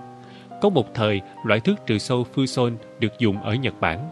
Các loại thiên địch bị tiêu diệt hoàn toàn và tại nhiều tỉnh trong cả nước hậu quả vẫn còn kéo dài cho đến giờ. Từ kinh nghiệm này tôi nghĩ phần lớn nông dân đã nhận ra rằng không nên diệt bỏ các con thiên địch bởi lẽ về lâu về dài diệt lũ côn trùng phá hoại sẽ còn gây thiệt hại lớn hơn là điều không thể tránh khỏi. Khi bọn ve và rệp xuất hiện thật, nếu dùng dung dịch dầu máy pha loãng 200 tới 400 lần là loại hóa chất gần như vô hại đối với thiên địch, đem phun nhẹ vào tầm giữa hè, rồi sau đó để cho quần thể côn trùng tự đạt tới trạng thái cân bằng tự nhiên, thì nói chung vấn đề này sẽ tự được giải quyết. Sẽ không có tác dụng nếu vào tháng 6 hoặc tháng 7 đã sử dụng đến một loại thuốc trừ sâu gốc phốt pho hữu cơ nào đó, vì bọn thiên địch cũng bị hóa chất này giết chết luôn rồi. Tôi không có ý cổ vũ sử dụng cái gọi là dung dịch phun hữu cơ vô hại, chẳng hạn như dung dịch muối tỏi hoặc dung dịch dầu máy. Cũng không phải là tôi thích thú với việc đưa các loài thiên địch lạ vào vườn cây nhằm kiểm soát côn trùng gây hại. Tuy nhiên, có khi cây bị suy yếu và bị côn trùng tấn công tới mức chúng sẽ không giữ được hình dáng tự nhiên nữa. Nếu cây sinh trưởng theo một kiểu phi tự nhiên và bị bỏ mặt trong tình trạng đó, các nhánh cây sẽ đang rối vào nhau và hệ quả là bị côn trùng phá. Từ đầu tôi đã kể chuyện tôi đã làm chết sạch nhiều mẫu diện tích cam quýt theo cách bỏ mặt này như thế nào rồi. Dù sao thì nếu cây cối dần được điều chỉnh, ít nhất chúng sẽ trở lại gần giống với hình dáng tự nhiên của chúng. Cây sẽ khỏe hơn và các biện pháp kiểm soát côn trùng sẽ trở nên không cần thiết. Nếu một cái cây được trồng cẩn thận và cho mọc theo hình dáng tự nhiên ngay từ đầu thì sẽ không cần phải xén tỉa hay phun thuốc gì hết. Phần lớn các cây giống đều đã bị cắt tỉa từ trước hoặc là bộ rễ đã bị hư hại tại vườn ươm trước khi được đánh ra trồng ở vườn, nên việc cắt tỉa ngay từ đầu lại là cần thiết. Nhằm cải thiện đất vườn, tôi đã thử trồng nhiều giống cây khác nhau. Trong số đó có cây keo Morishima. Loại cây này sinh trưởng suốt cả năm, mùa nào cũng đâm chồi mới. Những con đẹp sống nhờ vào các chồi non này bắt đầu sinh sôi nảy nở nhiều. Bọn bọ rùa đỏ ăn rệp và chẳng mấy chốc cũng bắt đầu tăng số lượng. Sau khi xử hết chỗ rệp, chúng leo xuống những cây cam và bắt đầu xây những con côn trùng khác như ve, rệp đầu mũi tên và rệp sáp bông. Trồng cây ăn quả mà không cần tỉa cành, bón phân hoặc phun xịt hóa chất thì chỉ khả thi trong phạm vi môi trường tự nhiên. Đất dường Không cần nói cũng biết việc cải thiện đất là mối quan tâm cơ bản trong chăm sóc vườn cây. Nếu dùng phân hóa học, cây cối sẽ sinh trưởng cao lớn hơn, nhưng năm này qua năm khác, đất sẽ trở nên cằn cỗi. Phân bón hóa học sẽ hút kiệt sức sống của đất, thậm chí chỉ dùng cho một thế hệ cây thôi cũng đủ để đất phải chịu tổn thất đáng kể rồi. Trong làm nông không có con đường nào khôn ngoan hơn con đường cải thiện đất một cách tổng thể. Cách đây 20 năm, bề mặt của ngọn núi này chỉ là đất sét đỏ trơ trọi, cứng đến nỗi không thể cắm xẻng vào được. Phần lớn đất quanh đây lúc đó là như thế. Người ta trồng khoai tây cho đến khi đất cạn kiệt dinh dưỡng và rồi bỏ quang chúng. Có thể nói rằng không phải chỉ trồng được cam và rau xanh mà thực ra tôi còn giúp phục hồi độ màu mỡ của đất ở nơi đây nữa. Để tôi kể chuyện tôi đã phục hồi những sườn đồi cằn cỗi này như thế nào. Sau chiến tranh, kỹ thuật cày xới giường cam và đào hố chôn vật chất hữu cơ được khuyến khích. Khi quay về từ trung tâm thí nghiệm của chính phủ, tôi đã thử làm như thế trong chính giường của mình. Sau vài năm, tôi đi đến kết luận rằng phương pháp này không chỉ tốn sức mà xét về mặt cải tạo đất là hoàn toàn vô dụng. Lúc đầu, tôi chôn rơm cùng với dương sĩ mang từ trên núi xuống. Giác những giác nặng tới 40 cân hoặc hơn quả là việc nặng nhọc. Nhưng sau 2 hay 3 năm, thậm chí vẫn không có đủ mùng dung dựa lòng bàn tay. Những cái hào tôi đào để chôn chất hữu cơ sụp xuống và trở thành những cái hầm lộ thiên. Tiếp đó, tôi đã thử chôn củi gỗ. Có lẽ rơm là nhân tố hỗ trợ tốt nhất cho việc cải thiện đất. Nhưng xét từ lượng đất thịt được hình thành thì gỗ tốt hơn. Sẽ ổn cả chừng nào vẫn còn cây để chặt. Tuy nhiên, với những ai mà gần quanh đó không có cây, tốt hơn hết là trồng cây lấy gỗ ngay trong giường, còn hơn việc phải đi mang từ xa về. Trong giường của tôi có thông, tuyết tùng, vài cây lê, hồng vàng, sơn trà, sơ ri nhật và nhiều loại cây bản địa khác một xen giữa những cây cam quýt. Một trong những giống cây thú vị nhất, dù chẳng phải cây bản địa, là cây keo Morishima. Nó vẫn là loại cây mà tôi đã đề cập lúc trước trong mối tương quan với bọn bọ rùa và việc bảo vệ những con thiên địch. Gỗ của nó chắc, qua thu hút ong tới, còn lá thì dùng tốt để làm thức ăn gia súc. Nó giúp phòng tránh côn trùng phá hoại trong giường, đóng vai trò chắn gió. Và ngoài ra, loại vi khuẩn Hizobium sống trong rễ của nó còn giúp làm màu mỡ thêm cho đất. Cây này được du nhập từ Úc cách đây vài năm và mọc nhanh hơn bất kỳ cây nào tôi từng thấy. Chỉ vài tháng là rễ nó đã đâm rất sâu. Sau 6 đến 7 năm, nó đã cao như cột điện thoại. Thêm nữa, cây này còn có khả năng cố định đạm. Bởi vậy, nếu trên mỗi ngàn mét vuông trồng từ 6 đến 10 cây thì có thể cải thiện đất tới tận tầng sâu mà chẳng cần phải sụng lưng giác gỗ từ trên núi xuống. Đối với lớp đất bề mặt, tôi trộn hạt giống cỏ ba lá qua trắng với cỏ linh lăng rồi đem gieo lên mặt đất cằn cỗi. Cũng phải mất vài năm để chúng bám trụ được. Nhưng cuối cùng thì chúng cũng trổ lên và che phủ khắp các sườn đồi. Tôi cũng trồng cả củ cải Nhật, daikon. Rễ của loại rau kiên cường này đâm sâu vào đất, bổ sung chất hữu cơ và mở các kênh dẫn cho không khí và nước lưu thông. Nó tự gieo hạt dễ dàng và sau chỉ một lần gieo thôi là ta có thể quên luôn cũng được. Khi đất trở nên màu mỡ hơn, cỏ dại bắt đầu tìm đường quay trở lại. Sau 7 hoặc 8 năm, cỏ ba lá qua trắng gần như biến mất giữa đám cỏ dại. Bởi vậy vào cuối hè, tôi ném thêm một ít hạt cỏ ba lá sau khi đã phát bớt cỏ dại. Thành quả của lớp phủ dày gồm cỏ dại, cỏ ba lá này là trong vòng hơn 25 năm qua, từ chỗ từng là đất sét đỏ khô cứng, lớp đất bề mặt của vườn cây giờ đã trở nên tơi, sậm màu và đầy dung đất với lượng chất hữu cơ dồi dào. Với tận cây phân xanh làm màu mỡ lớp đất thịt phía trên và rễ của những cây keo Morishima cải thiện lớp đất sâu bên dưới, có thể thoải mái trồng trọt mà không cần bón phân và cũng không cần phải cày xới phần đất trống giữa các cây trồng trong vườn. Với những cây gỗ cao lớn chắn gió, những cây cam quýt ở giữa và lớp phân xanh phủ phía dưới, tôi đã tìm ra một cách để khỏi phải nhọc sức và mặt giường cây tự lo cho nó. Trồng rau như kiểu cây mộc quan Tiếp theo chúng ta hãy nói về chuyện trồng rau. Người ta có thể hoặc là dùng vườn sau nhà để cung cấp rau ăn hàng ngày cho cả gia đình hoặc là trồng rau trên những chỗ đất trống nơi không ai sử dụng tới. Đối với vườn nhà, ta nên trồng đúng loại rau vào đúng thời điểm, chuẩn bị sẵn đất trồng với phân trộn hữu cơ và phân chuồng, thế là đủ. Phương pháp trồng rau tại gia thời xưa của Nhật rất thuận với cách vận hành tự nhiên của đời sống. Trẻ con nô đùa dưới tán cây ăn quả ở sân sau nhà, đàn lợn ăn đồ thừa nhà bếp và sụp sạo rễ củ trong đất. Chó sủa và đùi giỡn, còn người nông dân thì gieo hạt trên đất màu mỡ. Sâu và côn trùng sinh trưởng cùng với đám rau, bọn gà mổ sâu và đẻ ra những cái trứng cho trẻ con ăn. Cho tới thời điểm cách đây chưa đến 20 năm, một gia đình nông thôn Nhật điển hình vẫn trồng rau theo cách đó. Bệnh trên cây được ngăn ngừa bằng cách trồng các loại cây truyền thống vào đúng thời điểm giữ cho đất khỏe mạnh bằng cách trả lại cho nó tất cả những chất hữu cơ dư thừa và áp dụng luân canh cây trồng. Lũ côn trùng gây hại thì được bắt bằng tay hoặc làm mồi cho lũ gà. Ở miền Nam Shikoku có một giống gà ăn sâu bọ trên rau mà không bới rễ hoặc làm nát cây rau. Một số người lúc đầu có thể hoài nghi về việc dùng phân chuồng, phân bắt. Họ nghĩ như thế là cổ lỗ và bẩn thỉu. Ngày nay, người ta muốn rau sạch Vậy nên nông dân trồng rau trong các nhà kính hoàn toàn không dùng tới đất. Trồng trên sỏi, trên cát và trồng theo phương pháp thủy canh đang ngày càng trở nên thông dụng hơn. Rau được trồng với các dưỡng chất hóa học, còn ánh sáng được bọc qua lớp che bằng nhựa vinin. Thật lạ khi người ta nghĩ rau trồng hóa học kiểu này là sạch và an toàn để ăn vào người. Những thực phẩm được trồng trong đất, được giữ cân bằng nhờ vào hoạt động của dung, các vi sinh vật và phân chuồng đã phân hủy mới là sạch nhất và lành mạnh nhất trong tất cả các loại. Với việc tận dụng khoảnh đất trống, bờ sông hoặc bãi đất bỏ không để trồng rau theo cách bán quan giả, ý tưởng của tôi là chỉ giải hạt giống ra rồi cho rau mọc lên cùng với cỏ dại. Tôi đã trồng rau trên sườn núi, tận dụng các khoảng trống giữa những cây cam quýt như thế. Một điều quan trọng là phải biết trồng rau đúng thời điểm.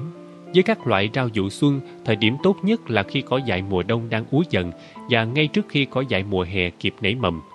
Đối với vụ thu, cần phải giải hạt giống khi cỏ mùa hè đang lụi tàn và lũ cỏ dại mùa đông còn chưa xuất đầu lộ diện. Tốt nhất là chờ cho mưa rơi xuống, có khả năng là mưa sẽ kéo dài vài ngày.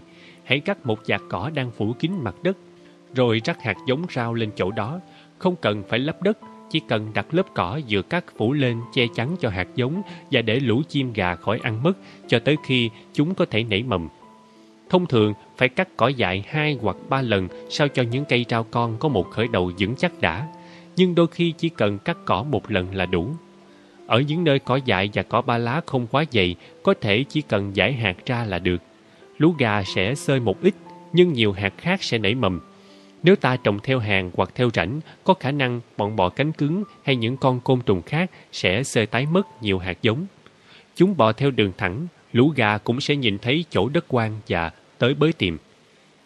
Theo kinh nghiệm của tôi, tốt nhất là hãy trải hạt mỗi chỗ một ít. Rau được trồng theo cách này mạnh mẽ hơn so với phần đông chúng ta vẫn tưởng. Nếu mọc trước cỏ dại, chúng sẽ không bị lấn át về sau. Có một số loại rau như rau chân vịt và cà rốt không dễ nảy mầm nên cần ngâm những hạt giống này trong nước 1 đến 2 ngày rồi bọc chúng trong viên đất sét nhỏ, thế là vấn đề được giải quyết. Nếu gieo hơi dày một chút, củ cải nhật, củ cải thường và nhiều loại rau ăn lá mùa thu sẽ đủ mạnh để chống chọi với cỏ dại mùa đông và cỏ dại đầu xuân. Luôn có một số cây rau không bị thu hoạch, hạt của chúng rơi xuống tự mọc lên hết năm này qua năm khác. Chúng có một hương vị đặc biệt và ăn sẽ thấy rất thú vị. Thật là cảnh tượng kỳ diệu khi thấy nhiều loại rau lạ sinh sôi nảy nở đầy đó trên núi. Các loại củ cải thường sinh trưởng nửa trong đất, nửa trên mặt đất. Cà rốt và ngưu bàn thường mọc thấp và mập mạp, có nhiều rễ con. Tôi tin rằng vị chát, hơi hăng của những giống cây này là thừa hưởng từ tổ tiên quan giả của chúng. Tỏi, hành nhật và tỏi tàu một khi được trồng sẽ tự mọc lên năm này qua năm khác. Thời điểm gieo trồng những cây họ đậu tốt nhất là vào mùa xuân, dễ trồng và cho sản lượng cao là đậu đũa và đậu thận. Khi trồng đậu Hà Lan, đậu đỏ Azuki, đậu nành, đậu Pinto và đậu thận thì cho hạt nảy mầm trước là yếu tố quyết định. Chúng sẽ rất khó mà nảy mầm nếu không có đủ mưa và ta còn phải trông chừng lũ chim và bọn côn trùng nữa. Cà chua và cà tím khi còn non không đủ mạnh để cạnh tranh với cỏ dại, vì thế cần phải trồng ở giường ươm trước rồi mới bứng đi trồng. Thay vì cắm cọc đỡ cây thẳng lên, hãy cứ để cho cà chua bò trên mặt đất. Rễ cây sẽ đâm xuống từ các đốt trên thân chính. Những chồi mới sẽ nhú lên và cho trái. Đối với dưa chuột, trồng giống bò trên mặt đất là tốt hơn cả. Ta sẽ phải chăm lo cho những cây non, thi thoảng cắt cỏ dại, nhưng sau đó chúng sẽ mọc khỏe. Đặt tre hoặc các cành cây trên đất, bọn dưa chuột sẽ leo bám phủ kín chúng. Những cành cây đó sẽ giữ cho quả không chạm đất, tránh cho nó không bị thối. Phương pháp trồng dưa chuột này cũng dùng được cho các loại dưa và bí. Khoai tây và khoai sọ là những loại cây rất khỏe. Một khi đã trồng, năm nào chúng cũng sẽ lên đúng chỗ đó và không bao giờ bị cỏ dại lấn át. Chỉ việc bỏ lại một vài củ trong đất khi ta thu hoạch. Nếu đất cứng thì hãy trồng củ cải nhật trước. Khi rễ cây phát triển, chúng sẽ tự làm đất xốp và mềm. Sau ít mùa là có thể trồng khoai tây ở chỗ đó rồi. Tôi phát hiện thấy cỏ ba lá hoa trắng là có lợi trong việc ngăn chặn cỏ dại Chúng mọc ken dày và có thể bóp chết những thứ cỏ dại khỏe như ngải cứu và cỏ mần trầu. Nếu cỏ ba lá được gieo trộn lẫn với hạt giống rau, nó sẽ có tác dụng như một lớp che phủ sống, làm màu mỡ cho đất, giữ đất ẩm và tơi xốp. Cũng giống như với các loại rau, điều quan trọng là chọn thời điểm gieo hạt cỏ ba lá cho đúng. Cuối hè hoặc đầu thu là thời điểm tốt nhất, bộ rễ của chúng sẽ phát triển trong suốt những tháng trời lạnh, tạo đà cho cỏ ba lá vượt qua được các loại cỏ mùa xuân. Cỏ ba lá cũng mọc tốt nếu được gieo sớm vào mùa xuân. Giải hạt hoặc trồng thành hàng cách nhau khoảng tầm 3 tấc là ổn. Một khi cỏ ba lá đã trụ vững được, ta sẽ không cần gieo lại trong vòng 5 hay 6 năm. Mục đích chính của việc trồng cây bán quan giả này là để qua màu mọc càng tự nhiên càng tốt trên chỗ đất mà nếu không canh tác sẽ bị bỏ không. Nếu ta cố tình sử dụng các kỹ thuật tiên tiến hoặc gắn để có được sản lượng lớn hơn, những nỗ lực ấy sẽ kết thúc trong thất bại. Trong hầu hết các trường hợp, thất bại này sẽ nằm dưới dạng sâu bệnh. Nếu các loại thảo dược và rau được trộn lẫn với nhau rồi trồng trong đám cây cối tự nhiên, thiệt hại do sâu bệnh sẽ được giảm thiểu mà không cần sử dụng tới thuốc phun xịt hoặc phải bắt sâu bằng tay nữa. Ta có thể trồng rau ở bất kỳ nơi nào có cỏ dại mọc khỏe và đa dạng. Quan trọng là phải quen thuộc với chu kỳ hàng năm và kiểu sinh trưởng của các loại cỏ dại đó. Bằng cách quan sát chủng loại và kích cỡ của cỏ dại ở một vùng, ta có thể biết kiểu đất ở đó là gì và liệu có thiếu hụt loại dưỡng chất nào không. Trong vườn cây ăn trái, tôi trồng ngưu bàn, bắp cải, cà chua, cà rốt, mù tạt, các loại đậu, củ cải, nhiều loại thảo dược và rau củ khác cũng bằng phương pháp bán quan giả này. Những điều kiện cho việc từ bỏ hóa chất Ngày nay, ngành trồng lúa gạo của Nhật Bản đang đứng trước một ngã rẽ quan trọng. Nông dân và các chuyên gia đều bối rối không biết phải theo con đường nào, tiếp tục kiểu cây lúa hay chuyển sang cách gieo hạt trực tiếp. Nếu theo kiểu sau thì chọn canh tác hay vô canh. Tôi đã nói suốt 20 năm qua là kiểu gieo hạt trực tiếp và vô canh cuối cùng sẽ chứng tỏ là phương pháp tốt nhất. Ở tỉnh Okayama, phương pháp này lan truyền với tốc độ khiến người ta phải mở to mắt mà nhìn. Tuy nhiên, nhiều người bảo rằng dựa vào nền nông nghiệp phi hóa chất để cung cấp thực phẩm cho cả nước là điều không tưởng. Họ nói phải sử dụng các biện pháp hóa học để kiểm soát ba bệnh lớn trên cây lúa, thối gốc, đạo ôn và bạc lá. Nhưng nếu nông dân chịu ngừng sử dụng các giống cải tiến yếu đuối, dừng việc bổ sung quá nhiều đạm cho đất và giảm lượng nước tưới để cho bộ rễ phát triển khỏe mạnh, thì tất cả các bệnh kể trên sẽ biến mất, nhờ đó việc phun xịt hóa chất sẽ trở nên không cần thiết. Lúc đầu, đất sét đỏ trong ruộng của tôi nghèo dinh dưỡng và không thích hợp cho trồng lúa. Bệnh tim đọt sền xảy ra thường xuyên. Nhưng khi đất ruộng tăng dần độ màu mỡ, tỷ lệ mắc phải bệnh này giảm hẳn. Thời gian gần đây không còn thấy bùng phát nữa. Với thiệt hại do sâu bọ gây ra thì tình huống cũng tương tự như vậy. Điều quan trọng nhất là không được giết các con thiên địch. Khi duy trì nước thường xuyên trong ruộng hay tưới nước tụ động, ô nhiễm vào ruộng cũng sẽ gặp phải vấn đề côn trùng phá hoại. Những loại côn trùng gây hại phiền toái nhất, những con rầy sinh trưởng vào mùa xuân và mùa thu có thể nằm trong tầm kiểm soát nhờ việc không cho nước vào ruộng. Loài rầy xanh đuôi đen trên lúa sống trong đám cỏ dại suốt cả mùa đông, có thể trở thành vật chủ chứa virus gây bệnh đạo ôn. Nếu điều này xảy ra thì hậu quả thường sẽ là mất từ 10 đến 20% sản lượng. Tuy nhiên, nếu không phun xịt thuốc hóa học, nhện sẽ xuất hiện nhiều trong ruộng và nói chung là ta có thể nhường phần việc này cho chúng. Những con nhện rất nhạy cảm với những can thiệp dù là nhỏ nhất của con người. Vì thế, luôn luôn phải cẩn trọng khi tính tới chuyện can thiệp này. Hầu hết mọi người nghĩ rằng nếu không dùng phân bón hóa học và thuốc trừ sâu, thì sản lượng nông nghiệp sẽ sụt giảm 1 phần 10 so với mức hiện tại. Các chuyên gia về côn trùng gây hại dự đoán thiệt hại trong năm đầu tiên, sau khi không dùng tới thuốc trừ sâu nữa, sẽ vào khoảng 5%. Việc sụt giảm thêm 5% nữa do không dùng phân bón hóa học, chắc hẳn không phải là dự đoán sai gì cho lắm. Nghĩa là nếu cắt giảm sử dụng nước trong ruộng lúa, còn phân bón hóa học và thuốc trừ sâu, thứ được khuyến khích sử dụng bởi Hiệp hội Hợp tác xã Nông nghiệp mà bị bỏ đi, thì thiệt hại trung bình trong năm đầu tiên sẽ khoảng 10%. Nhưng năng lực hồi phục của tự nhiên là tuyệt vời ngoài sức tưởng tượng. Tôi tin rằng sản lượng thu hoạch sẽ tăng lên và cuối cùng sẽ vượt qua mức ban đầu. Khi còn làm ở trạm kiểm nghiệm Koshi, tôi đã thực hiện các thí nghiệm phòng ngừa sâu đục thân. Những con côn trùng này chui vào sống nhờ trong thân cây lúa, làm nhánh lúa chuyển sang màu trắng và héo đi. Phương pháp dùng để ước tính thiệt hại rất đơn giản. Ta đếm xem có bao nhiêu nhánh lúa màu trắng. Trong 100 cây thì có thể có 10 đến 20% có các nhánh lúa bị trắng. Trong những trường hợp nghiêm trọng, khi mà trông có vẻ như cả vụ đã bị hủy hoại, thì thiệt hại thật sự là khoảng chừng 30%. Để thử xem có tránh được thiệt hại này không, một thửa ruộng trồng lúa được phun thuốc trừ sâu tiêu diệt sâu đục thân, còn ở thửa ruộng khác thì không làm gì cả. Khi tính toán kết quả thì quá ra là thửa ruộng không xử lý gì với nhiều nhánh lúa bị héo lại cho sản lượng cao hơn. Lúc này, ngay bản thân tôi cũng không tin được chuyện như thế và nghĩ rằng đó là một sai số thực nghiệm. Dẫu sao thì số liệu có vẻ vẫn chính xác, thế nên tôi tiếp tục điều tra.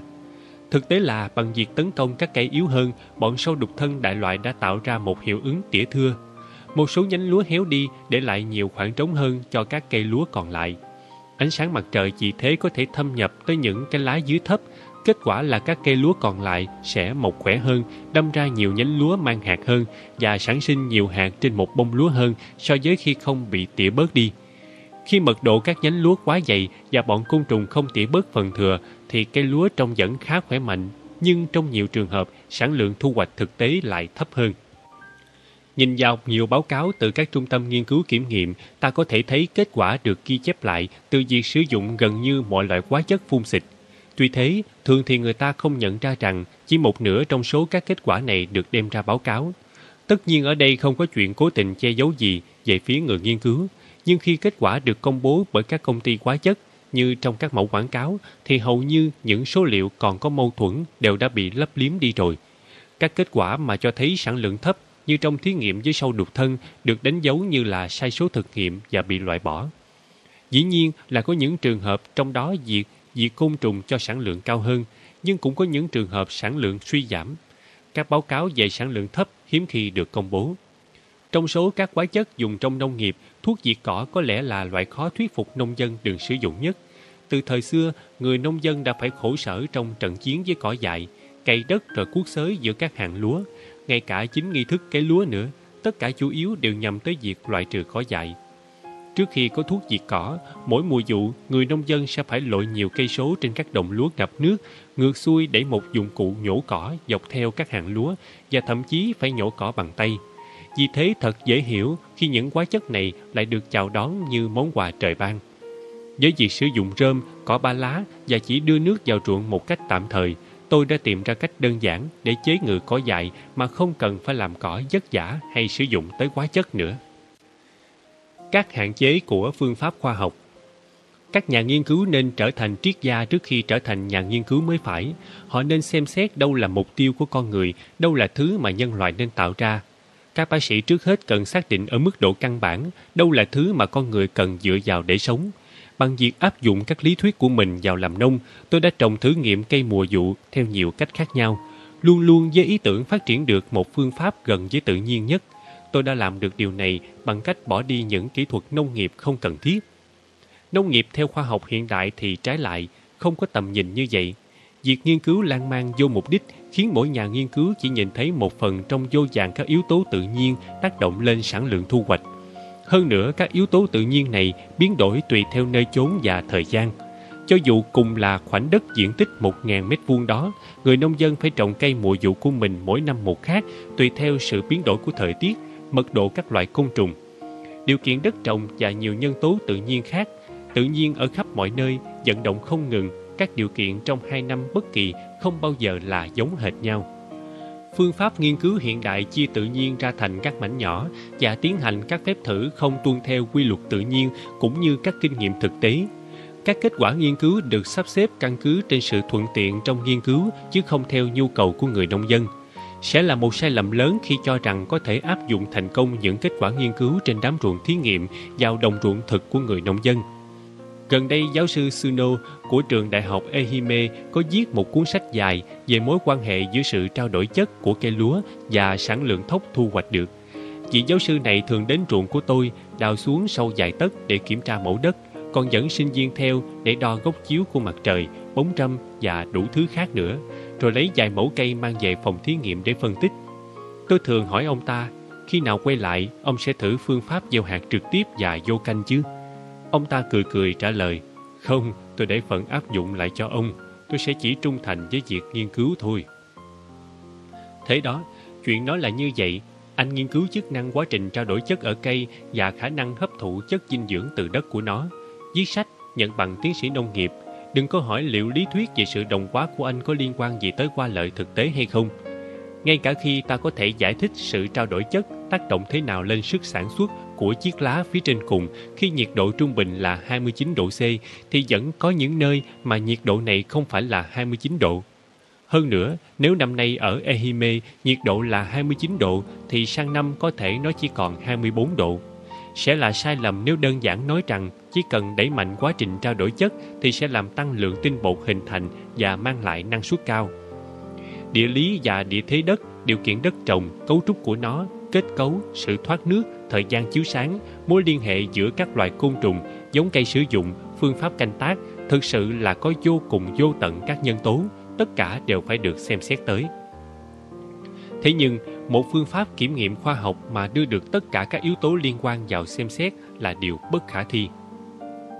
Dạo này chúng ta nghe thấy nhiều về lợi ích của phong trào lúa tốt và cuộc cách mạng xanh. Bởi lẽ các phương pháp này phụ thuộc vào những giống lúa cải tiến yếu ớt nên việc người nông dân sử dụng hóa chất và thuốc trừ sâu 8 đến 10 lần trong suốt mùa vụ là điều cần thiết. Trong một thời gian ngắn, vi sinh vật và chất hữu cơ trong đất trồng sẽ bị xóa sạch, sự sống của đất bị hủy hoại và mùa vụ trở nên phụ thuộc vào các dưỡng chất dưới dạng phân bón hóa học bổ sung vào. Có vẻ như mọi thứ tốt hơn khi người nông dân áp dụng các kỹ thuật khoa học.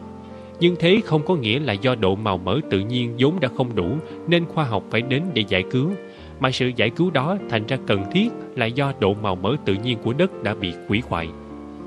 Bằng cách trải rơm, trồng cỏ ba lá và trả về cho nó tất cả những chất hữu cơ thừa, đất sẽ có được tất cả dưỡng chất cần thiết cho việc trồng lúa và ngũ cốc vụ đông trên cùng một cánh đồng hết năm này qua năm khác. Bằng cách làm nông tự nhiên, những cánh đồng đã bị hủy hoại do quá trình canh tác hay do sử dụng các loại hóa chất nông nghiệp sẽ có thể hồi phục một cách hiệu quả.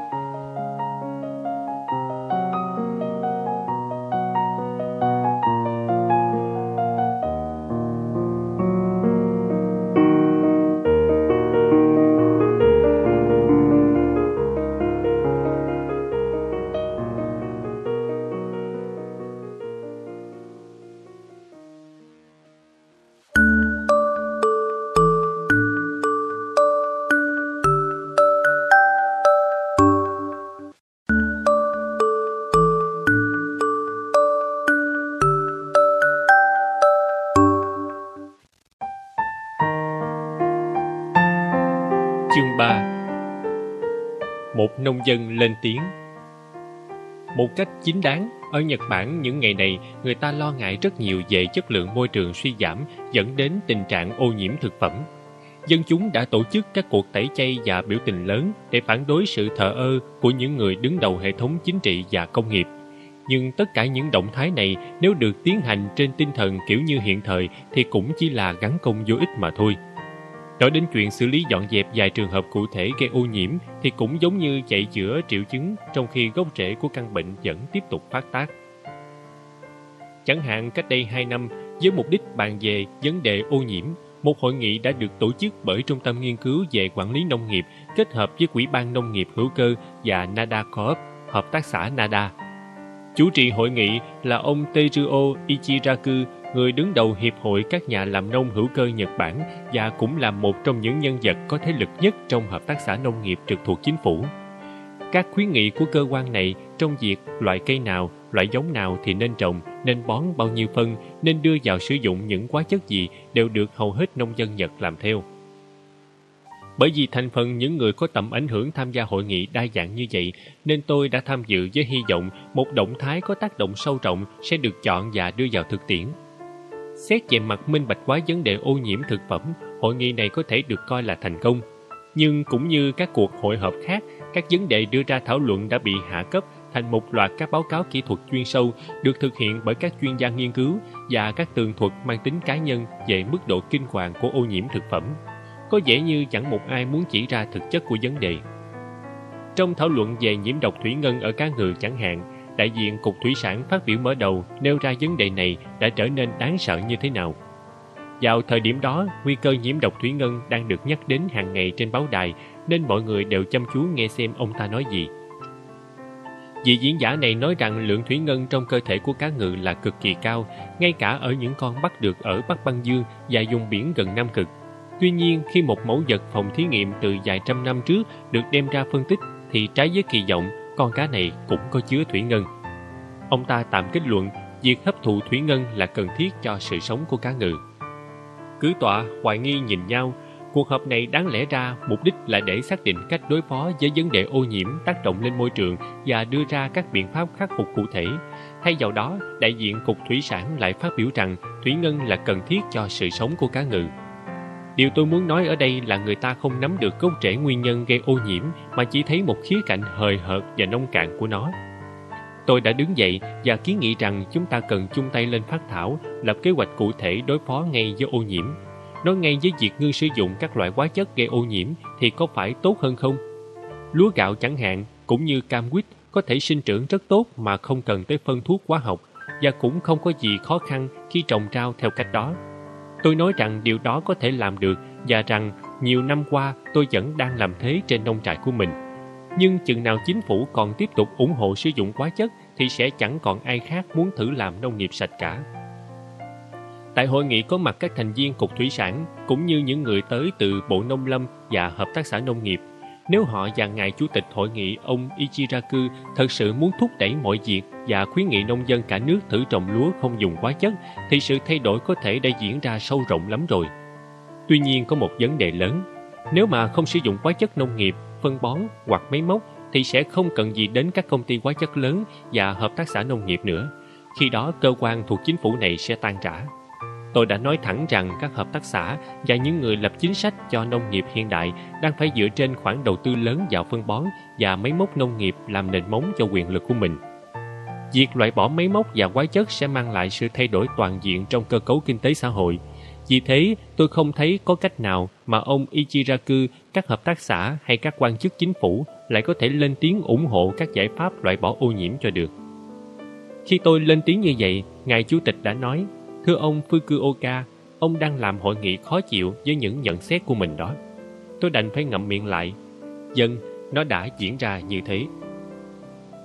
Một giải pháp giản dị cho một vấn đề khó khăn.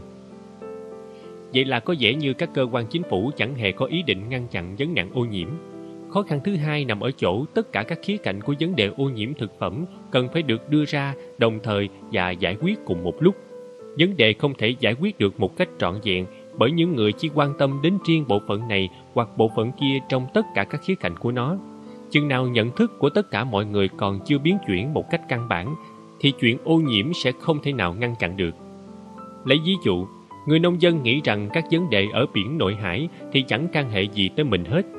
Anh ta nghĩ rằng quản lý việc đánh bắt cá là trách nhiệm của các viên chức cục thủy sản và trách nhiệm trong vấn đề ô nhiễm biển là thuộc về quỹ ban môi trường. Vấn đề nằm ngay trong chính kiểu suy nghĩ đó.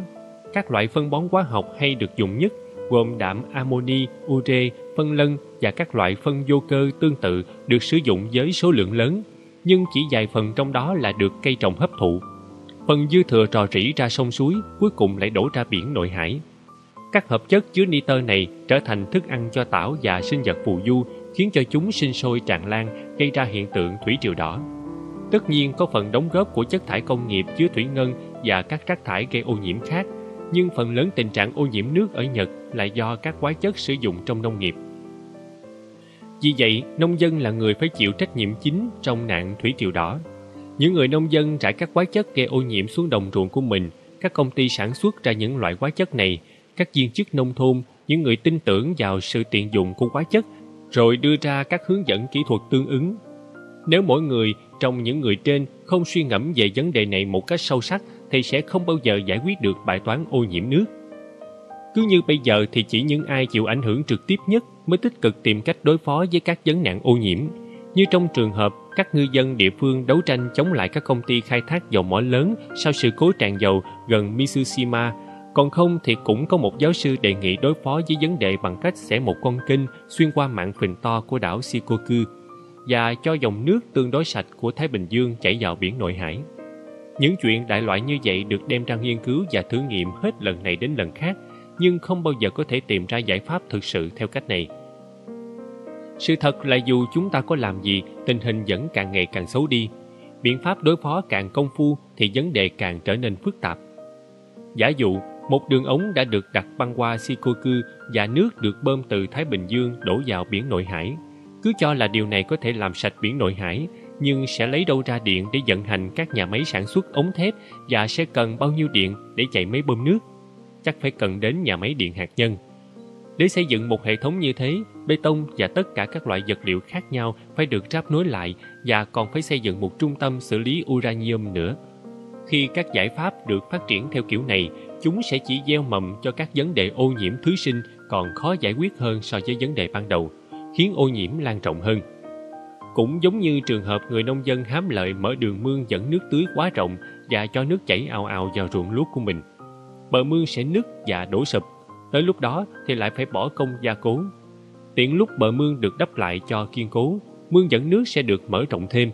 Lượng nước tăng lên chỉ làm gia tăng nguy cơ tiềm tàng và lần suy yếu sau đó của bờ mương sẽ đòi hỏi nhiều công sức hơn để xây dựng lại. Khi đưa ra quyết định nhằm đối phó với các triệu chứng của một vấn đề, người ta thường giả định rằng các biện pháp khắc phục sẽ giải quyết được bản thân vấn đề đó. Hiếm khi có chuyện như vậy. Các kỹ sư có vẻ không thể giải quyết triệt để được chuyện này. Tất cả các biện pháp đối phó ấy đều dựa trên một định nghĩa quá hẹp về vấn đề đang gặp phải. Những phương thức và đối pháp của con người luôn bắt nguồn từ thực tế khoa học và cách phán xét hạn hẹp, mà một giải pháp thực sự thì không thể nào có được theo cách đó.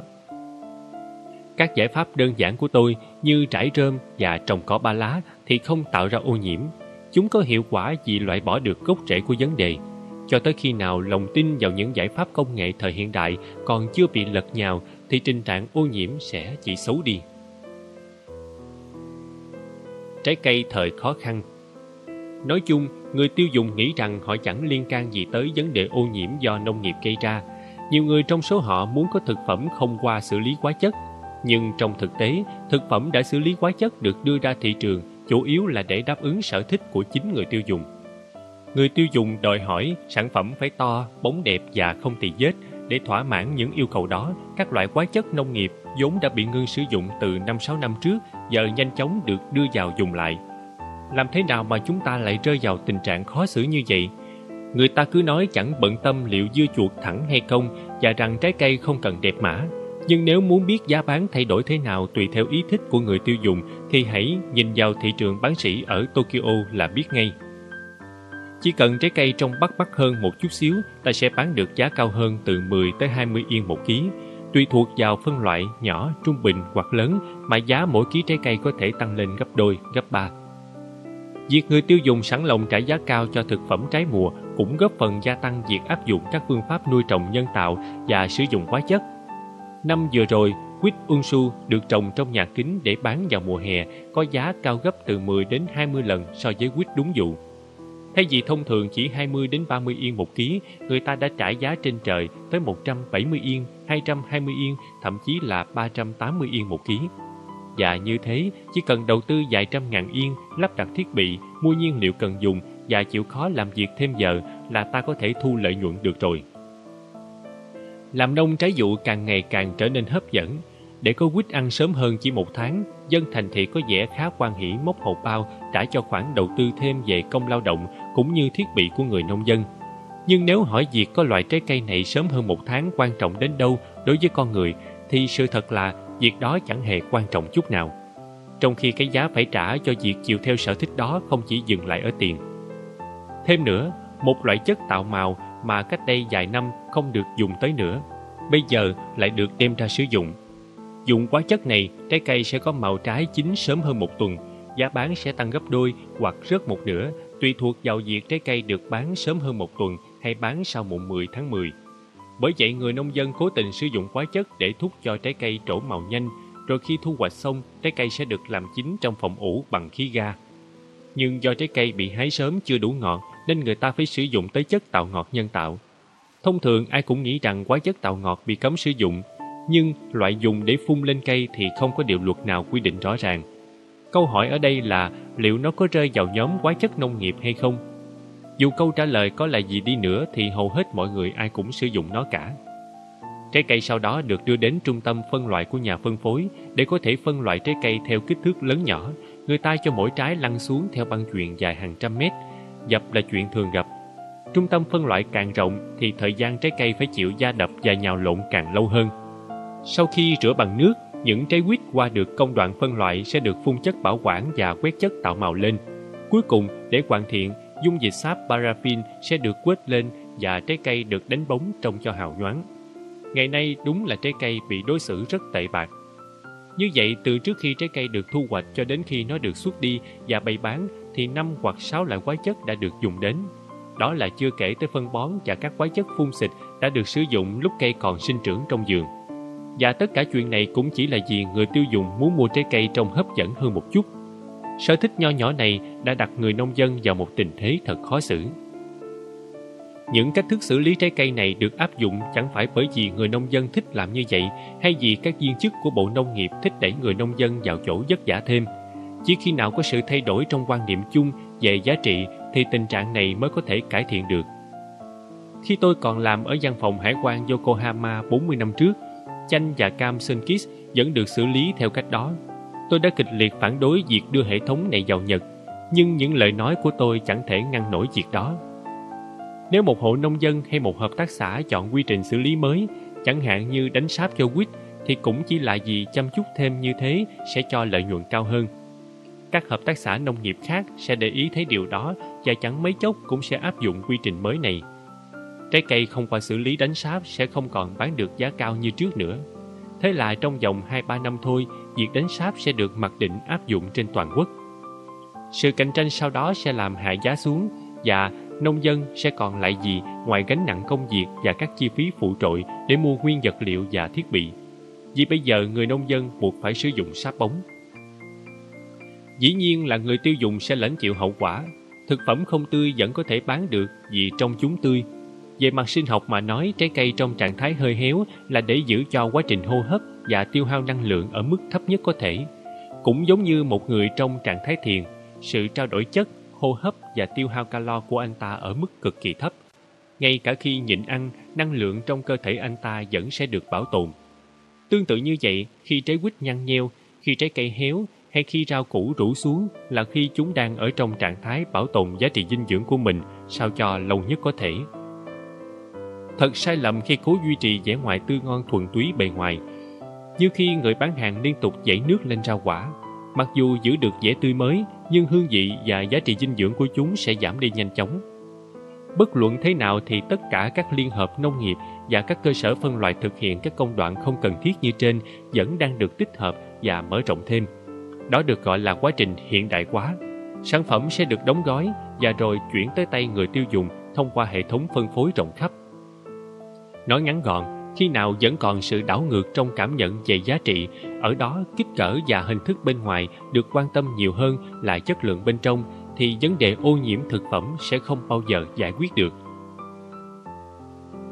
Tiếp thị thực phẩm tự nhiên Trong những năm qua tôi đã gửi đi từ 88 đến 110 giả dạ lúa gạo, hơn 2 đến 3 tấn tới các cửa hàng bán thực phẩm tự nhiên ở nhiều nơi trên nước Nhật. Tôi cũng đã chuyển 400 thùng các tông quýt Mỗi thùng nặng tầm 16 kg, chất lên các xe tải loại 10 tấn, chở đến Hiệp hội các khu chung cư ở quận Suginami trên Tokyo. Chủ tịch Hiệp hội muốn bán ra những sản phẩm không bị ô nhiễm và điều này là nền tảng trong thỏa thuận hợp tác giữa chúng tôi. Năm đầu khá thành công nhưng cũng nhận phải một vài lời phàn nàn. Kích cỡ trái cây quá khác biệt, bên ngoài hơi dơ, đôi lúc héo vỏ và những chuyện tương tự. Tôi chuyển trái cây đi trong các thùng cắt tông không nhãn mát và thế là một số người nghi ngờ rằng đây là trái cây loại 2. Nên giờ tôi chuyển sang đóng trái cây vào thùng có ghi chữ quýt tự nhiên. Vì có thể sản xuất thực phẩm tự nhiên với chi phí và công sức tối thiểu, tôi suy luận rằng nó phải có giá rẻ nhất. Năm ngoái ở khu vực Tokyo, trái cây của tôi được bán với giá thấp nhất. Nhiều cửa hàng nhận xét là chúng thơm ngon nhất trên thị trường. Tất nhiên, nếu trái cây có thể bán được ngay tại chỗ thì sẽ tốt hơn loại trừ được khoảng thời gian và chi phí vận chuyển. Nhưng cho dù có phải vận chuyển xa thì giá cả vẫn vừa phải. Trái cây không nhiễm quá chất và có vị rất ngon.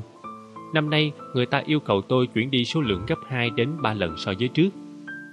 Vào lúc này, câu hỏi đặt ra là việc bán trực tiếp thực phẩm tự nhiên có thể dương được bao xa? Tôi có hy vọng trong chuyện này. Thời gian gần đây, các nhà vườn sử dụng hóa chất đã rơi vào tình cảnh bị o ép cực kỳ căng thẳng về mặt kinh tế và điều đó khiến cho việc sản xuất thực phẩm tự nhiên có hấp lực với họ hơn.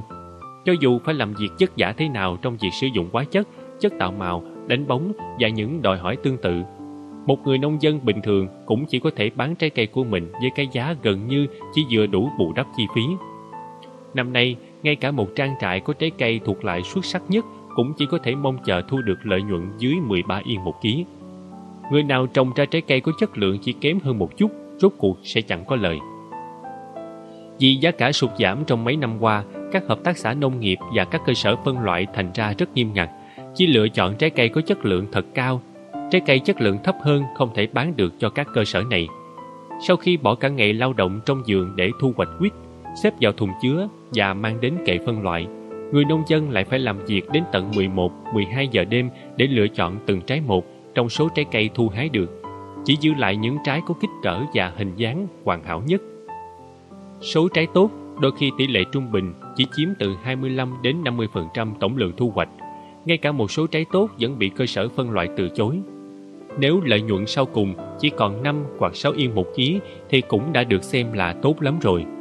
Dạo này, những người nông dân trồng cam quýt tội nghiệp phải lao động thật vất vả mà khó khăn lắm mới quả được vốn. Trồng cây không dùng tới hóa chất, phân bón hay cày xới đất đai sẽ cần ít chi phí hơn và lợi nhuận thuần của người nông dân vì thế sẽ cao hơn. Thực tế số trái cây mà tôi chuyển đi không phải phân loại, tôi chỉ đóng trái cây vào hộp, gửi ra chợ và lên giường ngủ sớm. Các nông dân láng giềng của tôi nhận ra rằng họ đang làm việc rất chất giả mà rồi cuối cùng trong túi vẫn chẳng có gì. Càng ngày người ta càng cảm thấy việc nuôi trồng thực phẩm tự nhiên không có gì kỳ lạ nữa. Các nhà sản xuất đã sẵn sàng chuyển đổi sang làm nông không quá chất. Nhưng người nông dân bình thường vẫn sẽ lo lắng chuyện không có thị trường cho sản phẩm của mình. Chừng nào thực phẩm tự nhiên còn chưa thể phân phối ngay tại chỗ. Còn đối với người tiêu dùng, có một niềm tin phổ biến là thực phẩm tự nhiên thì hiển nhiên phải đắt. Nếu không đắt, người ta sẽ nghi ngờ rằng đó không phải là thực phẩm tự nhiên. Một nhà bán lẻ nói với tôi sẽ chẳng ai mua sản phẩm tự nhiên nếu giá không cao. Tôi vẫn thấy rằng thực phẩm tự nhiên cần phải rẻ hơn so với bất kỳ loại thực phẩm nào khác. Nhiều năm trước tôi nhận được yêu cầu gửi mật ong dường cam và trứng gà núi cho một cửa hàng thực phẩm tự nhiên ở Tokyo. Khi phát hiện ra vị thương gia đó bán với giá cắt cổ, tôi đã rất giận dữ. Tôi biết rằng một thương gia mà lợi dụng khách hàng theo cách đó thì cũng chẳng ngại ngần gì mà không trộn gạo của tôi với các loại gạo khác và loại gạo trộn này sẽ đến tay khách hàng với cái giá không trung thực. Tôi tức khắc ngừng giao hàng cho cửa hàng đó. Nếu thực phẩm tự nhiên có giá quá cao, nghĩa là người thương gia đang thu lợi nhuận quá đáng. Hơn nữa, nếu thực phẩm tự nhiên mà đắt đỏ, chúng sẽ trở thành thức ăn xa xỉ và chỉ có người giàu mới có thể mua chúng. Nếu muốn thực phẩm tự nhiên được phổ cập rộng rãi thì nó phải sẵn có tại địa phương với giá cả hợp lý. Chỉ cần người tiêu dùng nghĩ lại rằng giá thấp không có nghĩa là thực phẩm không tự nhiên thì khi đó tất cả mọi người sẽ bắt đầu suy nghĩ theo chiều hướng đúng đắn. Nông nghiệp thương mại sẽ thất bại Khi khái niệm nông nghiệp thương mại lần đầu tiên xuất hiện, tôi đã phản đối. Nông nghiệp thương mại ở Nhật không mang lại lợi ích cho người nông dân. Giữa các thương gia có một nguyên tắc là một món hàng xuất phát điểm ban đầu có một mức giá nhất định. Nếu sau đó được gia công tiếp thì giá bán sẽ phải tăng lên nhưng đối với nền nông nghiệp ở Nhật Bản thì không đơn giản như vậy. Phân bón, thiết bị và hóa chất được mua với giá cố định từ nước ngoài, không thể nói trước chi phí thực tế cho mỗi ký là bao nhiêu khi những sản phẩm nhập khẩu này được sử dụng, vì hoàn toàn phụ thuộc vào thương lái. Với giá bán sản phẩm đầu ra là cố định, thu nhập của người nông dân nằm ngoài tầm kiểm soát của họ. Nhìn chung, nông nghiệp thương mại là cách làm không bền vững. Người nông dân nuôi trồng loại thực phẩm mình cần mà không phải nghĩ đến chuyện làm ra tiền thì sẽ tốt hơn nhiều. Nếu ta trồng một hạt thóc, nó sẽ cho cả hơn ngàn hạt. Một luống củ cải là đủ để làm dưa muối cho cả mùa đông. Nếu suy nghĩ theo hướng này, ta sẽ có đủ ăn, còn hơn cả đủ nữa, mà không phải vất vả. Nhưng thay vào đó, nếu cố kiếm tiền là ta đã leo lên lưng cọp và phải đi cùng với nó mãi. Dạo gần đây tôi suy nghĩ về loài gà lơ go, lông trắng Giống lai từ gà lơ go lông trắng này có thể đẻ trứng trên 200 ngày trong năm, nên chăn nuôi chúng để kiếm lợi được xem là thương vụ làm ăn tốt. Khi được nuôi cho mục đích thương mại, những con gà này sẽ bị nhốt trong một dãy dài các chuồng nhỏ, chẳng khác gì mấy so với phòng biệt giam. Cả đời chân chúng không bao giờ chạm đất. Bệnh tật là chuyện thường gặp và những con gà này bị bơm vào cơ thể đủ thứ thuốc kháng sinh được cho ăn theo chế độ gồm các loại vitamin và hormone tăng trưởng. Người ta bảo rằng các con gà địa phương được nuôi từ thời kỳ xa xưa. Loại Samo và Chabo, lông màu nâu và đen, có khả năng cho trứng chỉ bằng một nửa. Kết quả là chúng đã biến mất khỏi nước Nhật vì không ai nuôi nữa. Tôi để mặc cho hai con gà mái và một con gà trống chạy nhảy thoải mái trên sườn núi và sau một năm chúng phát triển thành đàn hai tư con. Trông thì có vẻ chúng ít đẻ trứng, nhưng thực ra lúc đó bọn lông vũ bản địa này đang bận rộn nuôi con. Trong năm đầu tiên, giống gà lơ go có năng suất đẻ trứng cao hơn giống gà địa phương.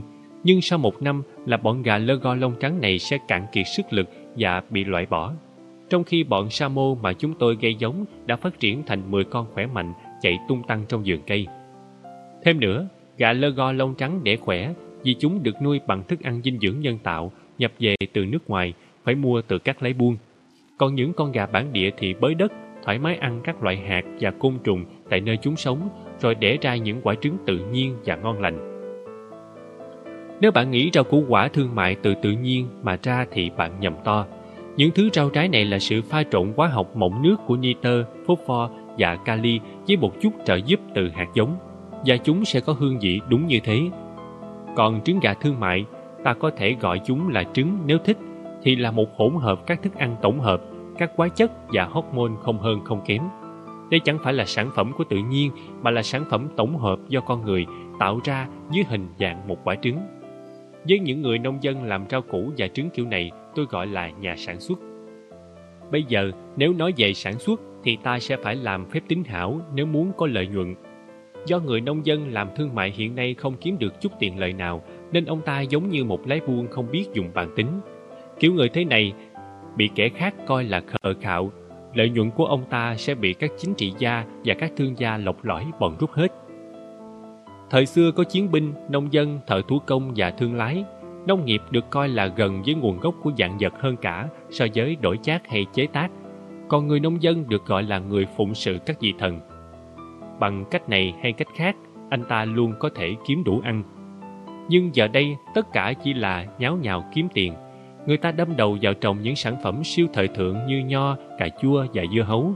Hoa và trái cây được sản xuất trái vụ trong nhà kính, Việc lai tạo các giống cá được áp dụng một cách phổ biến. Gia súc cũng được nuôi nhiều vì mang lại lợi nhuận cao. Mẫu hình này cho thấy một cách rõ ràng điều gì sẽ xảy ra khi nông nghiệp leo lên ngồi trên chiếc tàu lượng kinh tế. Những biến động về giá cả rất khó lường, có lời đó nhưng cũng có cả thua lỗ nữa. Thất bại là điều không thể tránh khỏi. Nền nông nghiệp Nhật Bản đã mất định hướng và trở nên bất ổn.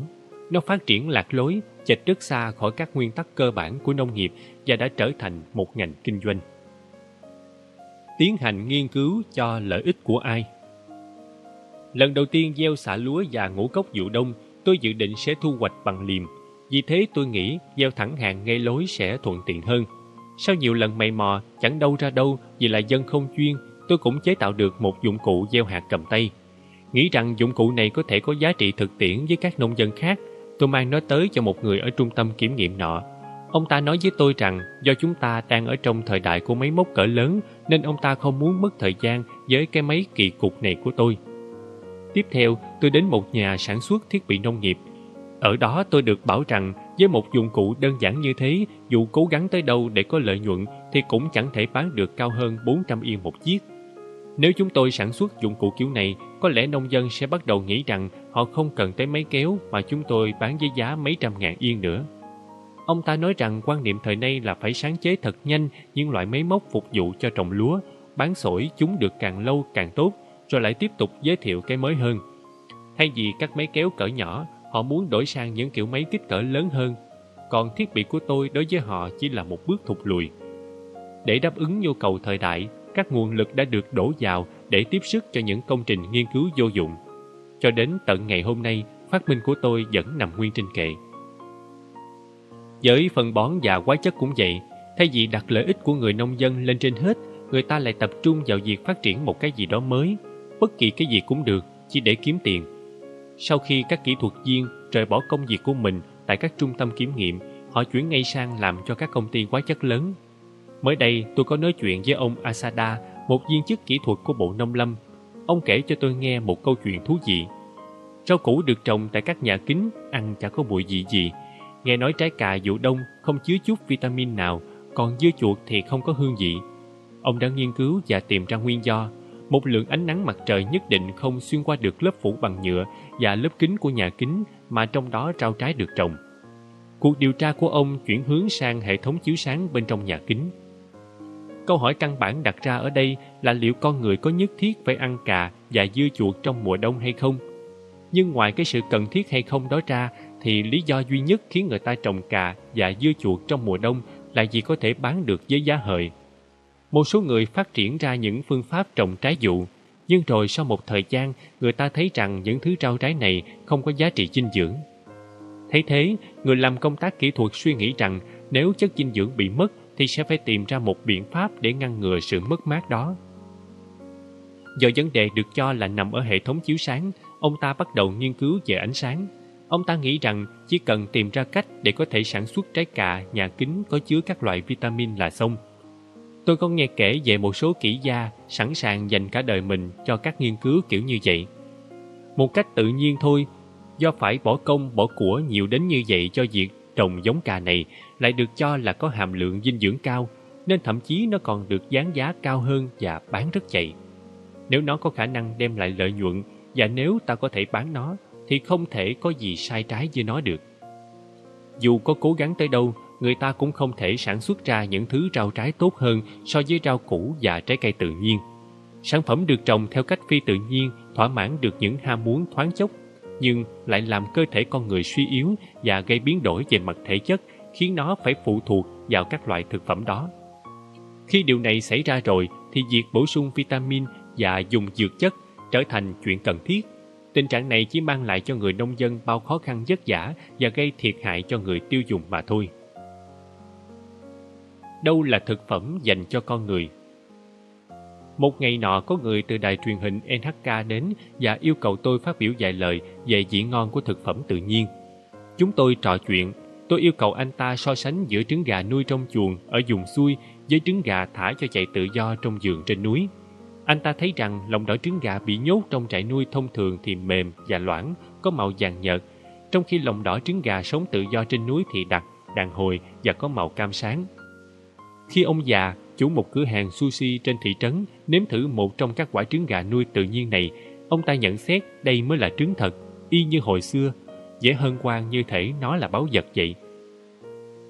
Lại nữa, trong vườn quýt có nhiều loại rau khác nhau một xen giữa đám cỏ dại và cỏ ba lá, củ cải, ngưu bàn, dưa chuột, bí, đậu phộng, cà rốt, những cây họ cúc loại ăn được, khoai tây, hành, cải cây, cải bắp, dài giống đậu và nhiều loại rau cỏ khác, tất cả đều cùng nhau chung sống.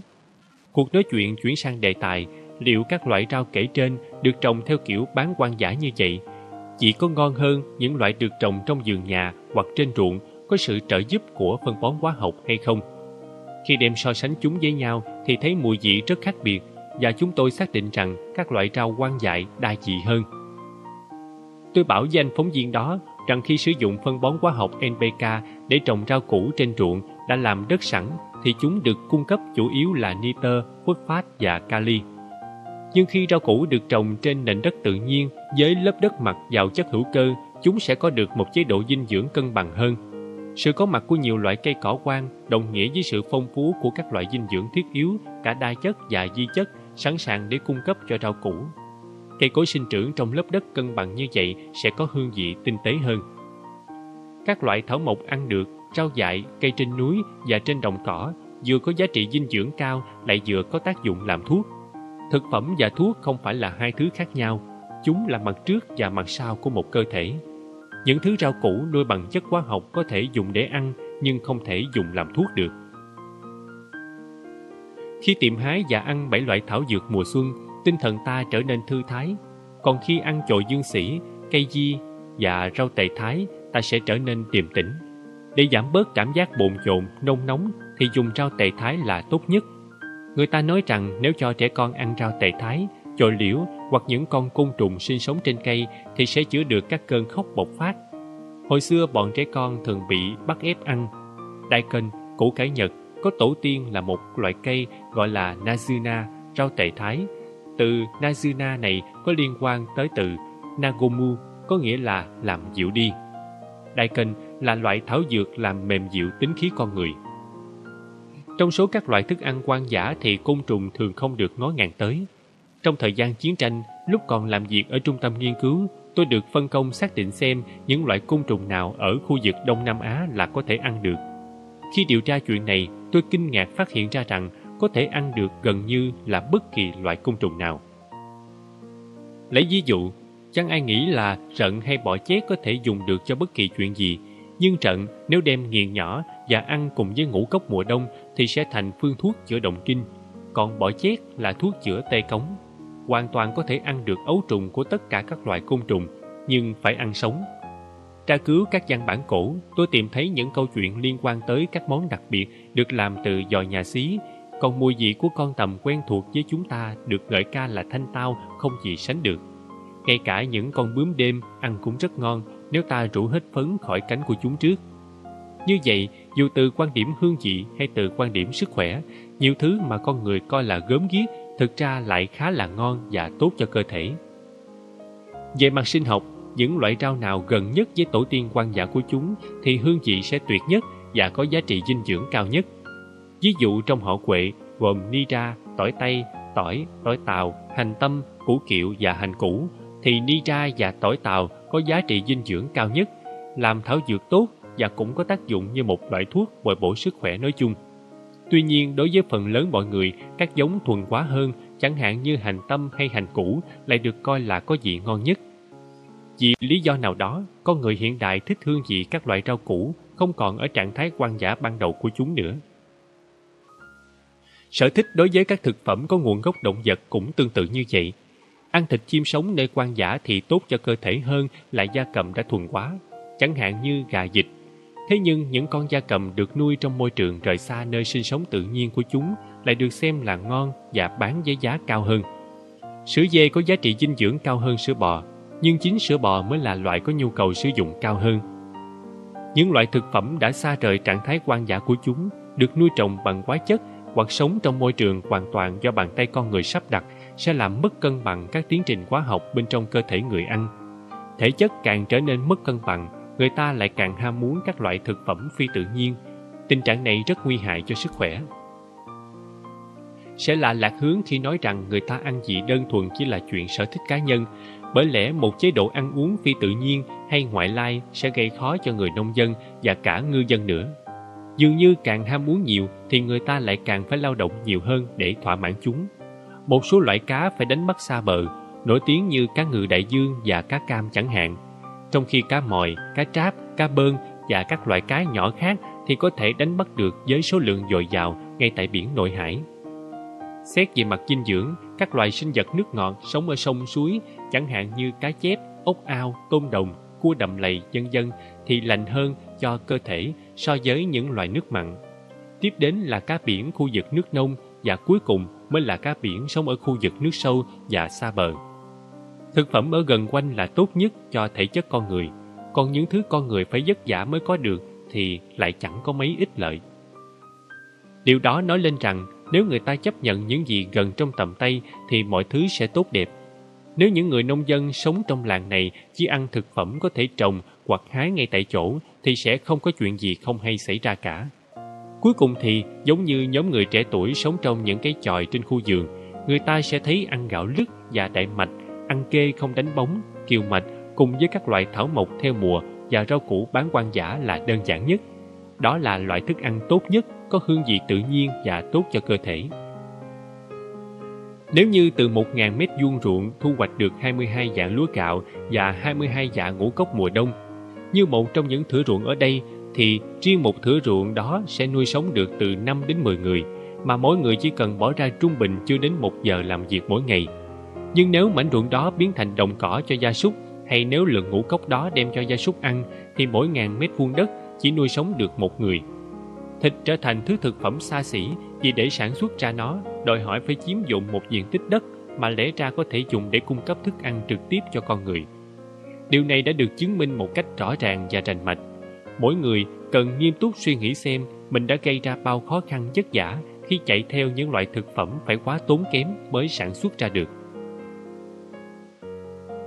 Thịt và các thực phẩm nhập khẩu khác là xa xỉ phẩm vì chúng đòi hỏi nhiều năng lượng và tài nguyên hơn so với các loại rau, củ, ngũ cốc truyền thống được sản xuất tại chỗ. Kết quả là những ai tự đặt giới hạn chỉ sử dụng chế độ ăn đơn giản kiểu địa phương sẽ không cần phải làm việc nhiều và dùng đất đai ít hơn so với những người thích ăn đồ xa xỉ. Nếu người ta tiếp tục ăn thịt và thực phẩm nhập khẩu thì trong vòng 10 năm chắc chắn nước Nhật sẽ rơi vào khủng hoảng thực phẩm. Trong vòng 30 năm sẽ xảy ra thiếu hụt thực phẩm trầm trọng. Cái ý tưởng ngớ ngẩn tới từ nơi nào không biết bảo rằng việc thay đổi từ ăn cơm sang ăn bánh mì là dấu hiệu cho thấy có sự cải thiện trong cuộc sống hàng ngày của người Nhật. Thực sự không phải như vậy.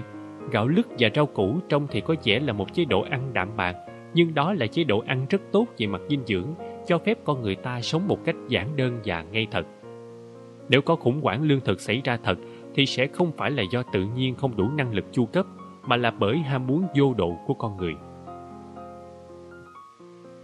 Cái chết khoan dung dành cho Đại Mạch 40 năm trước, hệ quả của sự thù địch chính trị giữa Hoa Kỳ và Nhật Bản ngày càng leo thang đã khiến cho việc nhập khẩu lúa mì từ Mỹ không còn khả dĩ. Phong trào trồng lúa mì nổi lên trên toàn quốc. Các giống lúa mì Mỹ đang được sử dụng đòi hỏi thời gian sinh trưởng dài và tới tầm giữa mùa mưa ở Nhật mới chín. Cho dù người nông dân phải bỏ ra rất nhiều công sức chăm sóc, nhưng hạt lúa mì vẫn hay bị thối trong lúc thu hoạch. Những giống lúa này rất thất thường và dễ nhiễm bệnh, vì thế nông dân không muốn trồng nữa. Khi nghiền bột và đem nướng theo cách truyền thống, vị của nó ghê đến nỗi người ăn dễ mắc nghẹn và phải nhổ đi. Các giống hắc mạch và đại mạch truyền thống của Nhật có thể thu hoạch vào tháng 5 trước mùa mưa, vì thế chúng là giống cây trồng tương đối an toàn. Nhưng dù sao đi nữa, người nông dân vẫn bị bắt ép trồng lúa mì. Ai cũng cười nhạo và nói không gì tệ hơn việc trồng lúa mì, nhưng vẫn kiên nhẫn tuân theo chính sách trồng lúa mì của chính phủ. Sau chiến tranh, lúa mì Mỹ lại được nhập với số lượng lớn, làm cho lúa mì trồng tại Nhật bị rớt giá. Điều này cộng thêm nhiều lý do khác là lý do chính đáng để ngưng trồng lúa mì. Hãy từ bỏ lúa mì, hãy từ bỏ lúa mì là khẩu hiệu được các nhà lãnh đạo nông nghiệp của chính phủ tuyên truyền khắp cả nước còn nông dân thì vui vẻ hưởng ứng. Cùng lúc đó do giá lúa mì nhập khẩu thấp, chính phủ khuyến khích nông dân ngừng luôn cả việc trồng các cây vụ đông truyền thống là hắc mạch và đại mạch. Chính sách này được đưa vào thực hiện khiến cho các đồng lúa của Nhật bị bỏ quang suốt cả mùa đông. Khoảng 10 năm trước tôi được chọn đại diện cho tỉnh Ehime trong cuộc thi Người nông dân nổi bật của năm trên kênh truyền hình NHK. Vào thời điểm đó, một thành viên ban giám khảo đã hỏi tôi ông Fukuoka này, sao ông không từ bỏ việc trồng hắc mạch và đại mạch? Tôi trả lời, hắc mạch và đại mạch là những loại dễ trồng và khi trồng luân phiên với lúa gạo, từ những cánh đồng, nước Nhật chúng ta có thể sản xuất ra lượng lương thực dồi dào nhất. Đó là lý do vì sao tôi không từ bỏ chúng. Biết rõ là không có người bướng bỉnh nào đi ngược ý muốn của Bộ Nông nghiệp mà lại có thể được vinh danh người nông dân điển hình, nên tôi nói tiếp. Nếu đó là lý do khiến cho một người không nhận được giải thưởng người nông dân điển hình, tôi thà không có nó thì hơn. Sau này, một thành viên trong ban giám khảo nói với tôi, nếu có rời khỏi trường đại học và tự mình làm nông, chắc tôi cũng sẽ làm như ông. Trồng lúa gạo mùa hè và hát mạch với đại mạch vào mùa đông, năm nào cũng như năm nào, hệt như thời trước chiến tranh. Không lâu sau đó, tôi xuất hiện trên chương trình truyền hình của đài NHK trong một cuộc thảo luận với nhiều vị giáo sư đại học Lúc đó tôi lại được đặt cho câu hỏi Tại sao ông không từ bỏ trồng hát mạch và đại mạch? Tôi tuyên bố một lần nữa rất trành mạch rằng tôi không có ý định từ bỏ chúng cho dù có ai đưa ra bất cứ lý do nào trong hàng tá lý do nghe có vẻ hay ho. Vào thời điểm đó, khẩu hiệu cổ vũ cho việc từ bỏ vụ đông là một cái chết khoan dung. Ý là chuyện thực hành trồng luân phiên ngũ cốc vụ đông và lúa gạo nên ra đi một cách êm thấm. Nhưng cái chết khoan dung là cách nói quá nhẹ nhàng vì thực bụng Bộ Nông nghiệp muốn nói chết dúi, chết nhủi. Khi thấy rõ mục đích chính của chương trình này là cổ vũ cho sự kết liễu nhanh gọn việc trồng ngũ cốc vụ đông, cũng có thể nói là để mặc cho nó chết đường chết chợ, tôi đã nổi cơn thịnh nộ. 40 năm trước, họ kêu gọi trồng lúa mì, trồng ngũ cốc ngoại nhập, trồng các loại cây vô dụng và bất khả thi ấy, rồi người ta nói các giống hắc mạch và đại mạch của Nhật không có giá trị dinh dưỡng cao như ngũ cốc Mỹ, và thế là nông dân phải tự bỏ trồng các loại ngũ cốc truyền thống này trong tiết núi. Khi tiêu chuẩn sống tăng lên nhanh chóng, tuyên bố đưa ra là hãy ăn thịt, ăn trứng, uống sữa và chuyển từ ăn cơm sang ăn bánh mì. Ngô, đậu nành và lúa mì được nhập về với số lượng ngày càng tăng. Lúa mì của Mỹ rẻ rề, vì thế hắc mạch và đại mạch bị bỏ bê không trồng nữa. Ngành nông nghiệp Nhật Bản đã sử dụng các biện pháp buộc người nông dân phải làm những công việc bán thời gian ở thành thị để có tiền mua những nông sản mà họ được bảo là đừng có trồng. Và bây giờ, khi mối quan ngại mới về thiếu hụt nguồn cung thực phẩm nổi lên, việc tự túc sản xuất hắc mạch và đại mạch lại được khuyến khích. Thậm chí họ còn nói sẽ có tiền trợ cấp cho việc đó nữa. Nhưng kiểu chính sách cứ trồng ngũ cốc vụ đông truyền thống trong một vài năm rồi lại bỏ không trồng nữa thì sẽ là không đủ. Một chính sách nông nghiệp đáng tin cậy phải được thiết lập bởi lẽ Bộ Nông nghiệp không rõ ràng ngay từ đầu trong việc khuyến khích nên trồng cái gì và bởi vì bộ này không hiểu mối kết ràng giữa cái được trồng trên đồng ruộng với chế độ ăn của người dân nên việc đưa ra một chính sách nông nghiệp nhất quán vẫn là điều bất khả thi. Nếu đội ngũ viên chức của bộ chịu khó lên núi và ra đồng cỏ, nhặt hái cho đủ 7 loại thảo dược mùa xuân cùng 7 loại thảo dược mùa thu, các cánh, sánh dây, cúc bạc, nữ lan, đậu chĩa bai nhật, cẩm chướng dại và cỏ lao nhật, rồi thưởng thức chúng, họ sẽ biết ngọn nguồn nuôi dưỡng con người là cái gì. Nếu nghiên cứu sâu hơn, họ sẽ thấy rằng ta có thể sống khỏe với các nông sản nội địa truyền thống như gạo, đại mạch, hắc mạch, kiều mạch và rau củ. Và từ đó họ có thể đơn giản mà nhận định rằng đó là tất cả những gì nền nông nghiệp Nhật cần gieo trồng. Nếu tất cả những gì mà người nông dân phải trồng trọt chỉ có thế, việc làm nông sẽ trở nên rất dễ dàng. Cho đến tận bây giờ, tư duy của các nhà kinh tế hiện đại vẫn là kiểu làm nông quy mô nhỏ, tự cấp tự túc là sai lầm. Đó chỉ là kiểu nông nghiệp sơ khai cần phải loại bỏ càng nhanh càng tốt. Họ nói rằng diện tích các cánh đồng phải mở rộng ra, đáp ứng với quá trình chuyển sang nền nông nghiệp quy mô lớn kiểu Mỹ. Cách suy nghĩ này không chỉ được đem ra áp đặt trong nông nghiệp không thôi, sự phát triển trên tất cả các lĩnh vực khác cũng chuyển dịch theo hướng như thế. Mục tiêu đặt ra là chỉ cần giữ lại một số ít người làm nông thôi. Những người có thẩm quyền trong ngành nông nghiệp nói rằng dùng ít người hơn nhưng áp dụng máy móc hiện đại cỡ lớn thì trên cùng một diện tích đất vẫn có thể thu được sản lượng cao hơn. Đó được xem là tiến bộ trong nông nghiệp. Sau chiến tranh, có khoảng 70 đến 80% người Nhật là nông dân. Con số này thay đổi nhanh chóng xuống còn 50%, rồi 30%, 20% và bây giờ ở quanh mức 14%. Ý đồ của Bộ Nông nghiệp là đạt được tỷ lệ giống như ở châu Âu và Mỹ, giữ cho số lượng nông dân dưới 10% dân số, còn lại thì không khuyến khích. Theo quan điểm của tôi, 100% dân số đều làm nông mới là lý tưởng. Ở Nhật, mỗi đầu người chỉ có 1.000 mét vuông đất trồng trọt. Nếu mỗi người dân được cấp cho 1.000 mét vuông, nghĩa là 5.000 mét vuông cho mỗi hộ gia đình 5 người, như thế là quá đủ đất trồng trọt để nuôi sống cả hộ đó nguyên năm. Nếu thực hành phương thức làm nông tự nhiên nữa, thì người nông dân sẽ có nhiều thời gian nhàn rỗi dành cho các hoạt động xã hội trong cộng đồng làng xóm. Tôi nghĩ đây là con đường trực tiếp nhất đưa đất nước này trở thành một giải đất đầy niềm vui và hạnh phúc. Chỉ cần phụng sự tự nhiên và thế là mọi chuyện đều tốt đẹp cả. Ham muốn vô độ của con người là nguyên nhân cơ bản đưa thế giới đến tình trạng khó khăn hiện nay. Nhanh thì hơn chậm, nhiều thì hơn ít. Sự phát triển hào nhoáng này có liên quan trực tiếp đến nguy cơ sụp đổ đang treo lơ lửng trên đầu xã hội. Nó chỉ có tác dụng chia cắt con người khỏi tự nhiên. Nhân loại phải thôi luôn chịu ham muốn sở hữu vật chất và lợi ích cá nhân đi. Thay vào đó, hãy hướng tới nhận thức tâm linh. Nông nghiệp phải chuyển đổi từ các hoạt động cơ giới cỡ lớn xuống các trang trại nhỏ gắn liền với bản thân sự sống. Đời sống vật chất và chế độ ăn uống cần phải đơn giản đi.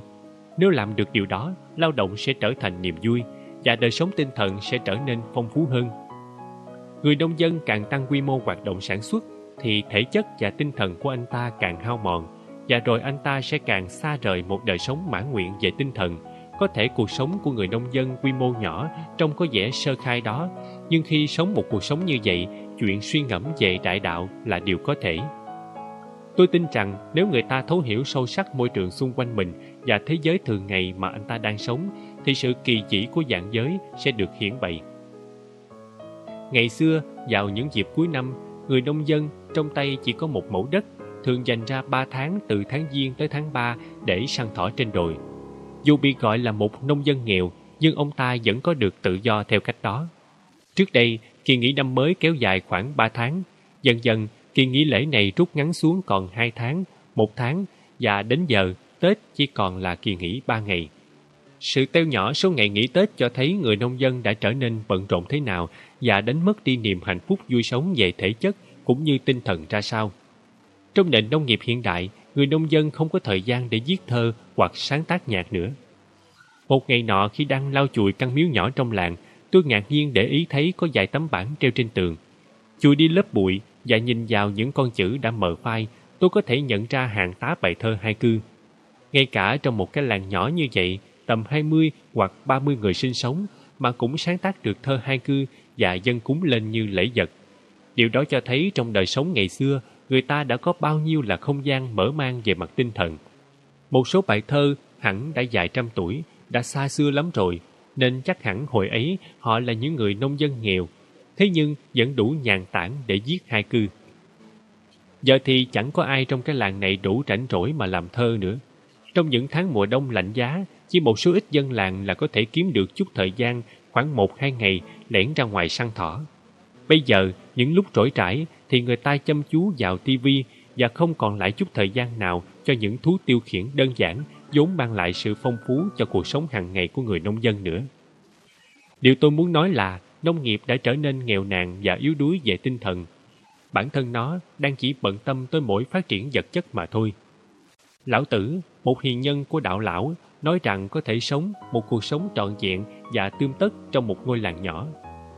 Bồ Đề Đạt Ma, tổ sư của phái thiền trong Phật giáo, đã trải qua 9 năm sống trong hang không chút trộn rộn, lo lắng chuyện kiếm tiền, mở rộng, phát triển, trồng những thứ cây kiếm ra tiền rồi vận chuyển chúng đi xa không phải là con đường dành cho người nông dân.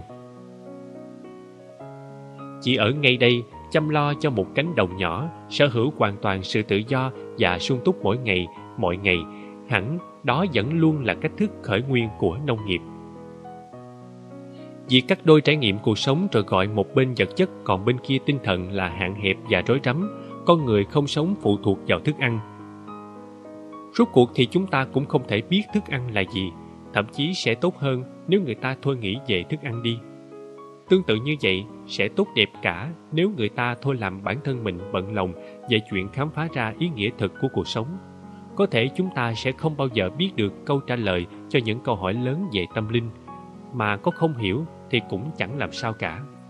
Chúng ta được sinh ra và đang sống trên trái đất này là để trực diện với hiện thực của việc sống. Việc sống không gì hơn là hệ quả của chuyện được sinh ra. Bất kể con người ăn gì để sống, bất kể người ta nghĩ là mình phải ăn gì để sống, thì đó cũng chỉ là ý tưởng nào đó mà họ nghĩ ra không hơn không kém. Thế giới này tồn tại theo cách mà nếu người ta đặt qua một bên ý chí của mình, thay vào đó cứ để cho tự nhiên dẫn dắt, thì sẽ chẳng có lý do gì phải sợ chết đói. An trú trong hiện tại, đó là căn cốt thực sự của đời sống con người. Khi kiến thức khoa học ngây ngô trở thành nền tảng của việc sống, con người ta sẽ sống như thể chỉ dựa vào có mỗi tinh bột, chất béo và protein, còn cây cối thì chỉ dựa vào mỗi nitơ, phosphat và kali.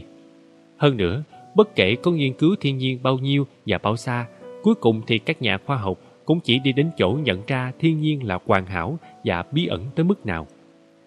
Tin tưởng rằng nhờ vào nghiên cứu và phát kiến, nhân loại có thể tạo ra một cái gì đó tốt hơn cả tự nhiên, đó là ảo tưởng. Tôi nghĩ rằng người ta đang gắng sức không vì lý do nào khác hơn ngoài sự tha thiết muốn biết cái mà ta có thể gọi là sự bao la bất khả tư nghị của tự nhiên. Vì thế đối với người nông dân trong công việc của mình, hãy phụng sự tự nhiên rồi mọi chuyện sẽ đâu vào đó. Làm nông đã từng là công việc thiêng liêng. Khi nhân loại rời xa lý tưởng này là khi nền nông nghiệp thương mại hiện đại bắt đầu. Vào lúc người nông dân bắt đầu trồng cây để kiếm tiền, ông ta đã quên đi mất những nguyên tắc thực sự của nông nghiệp.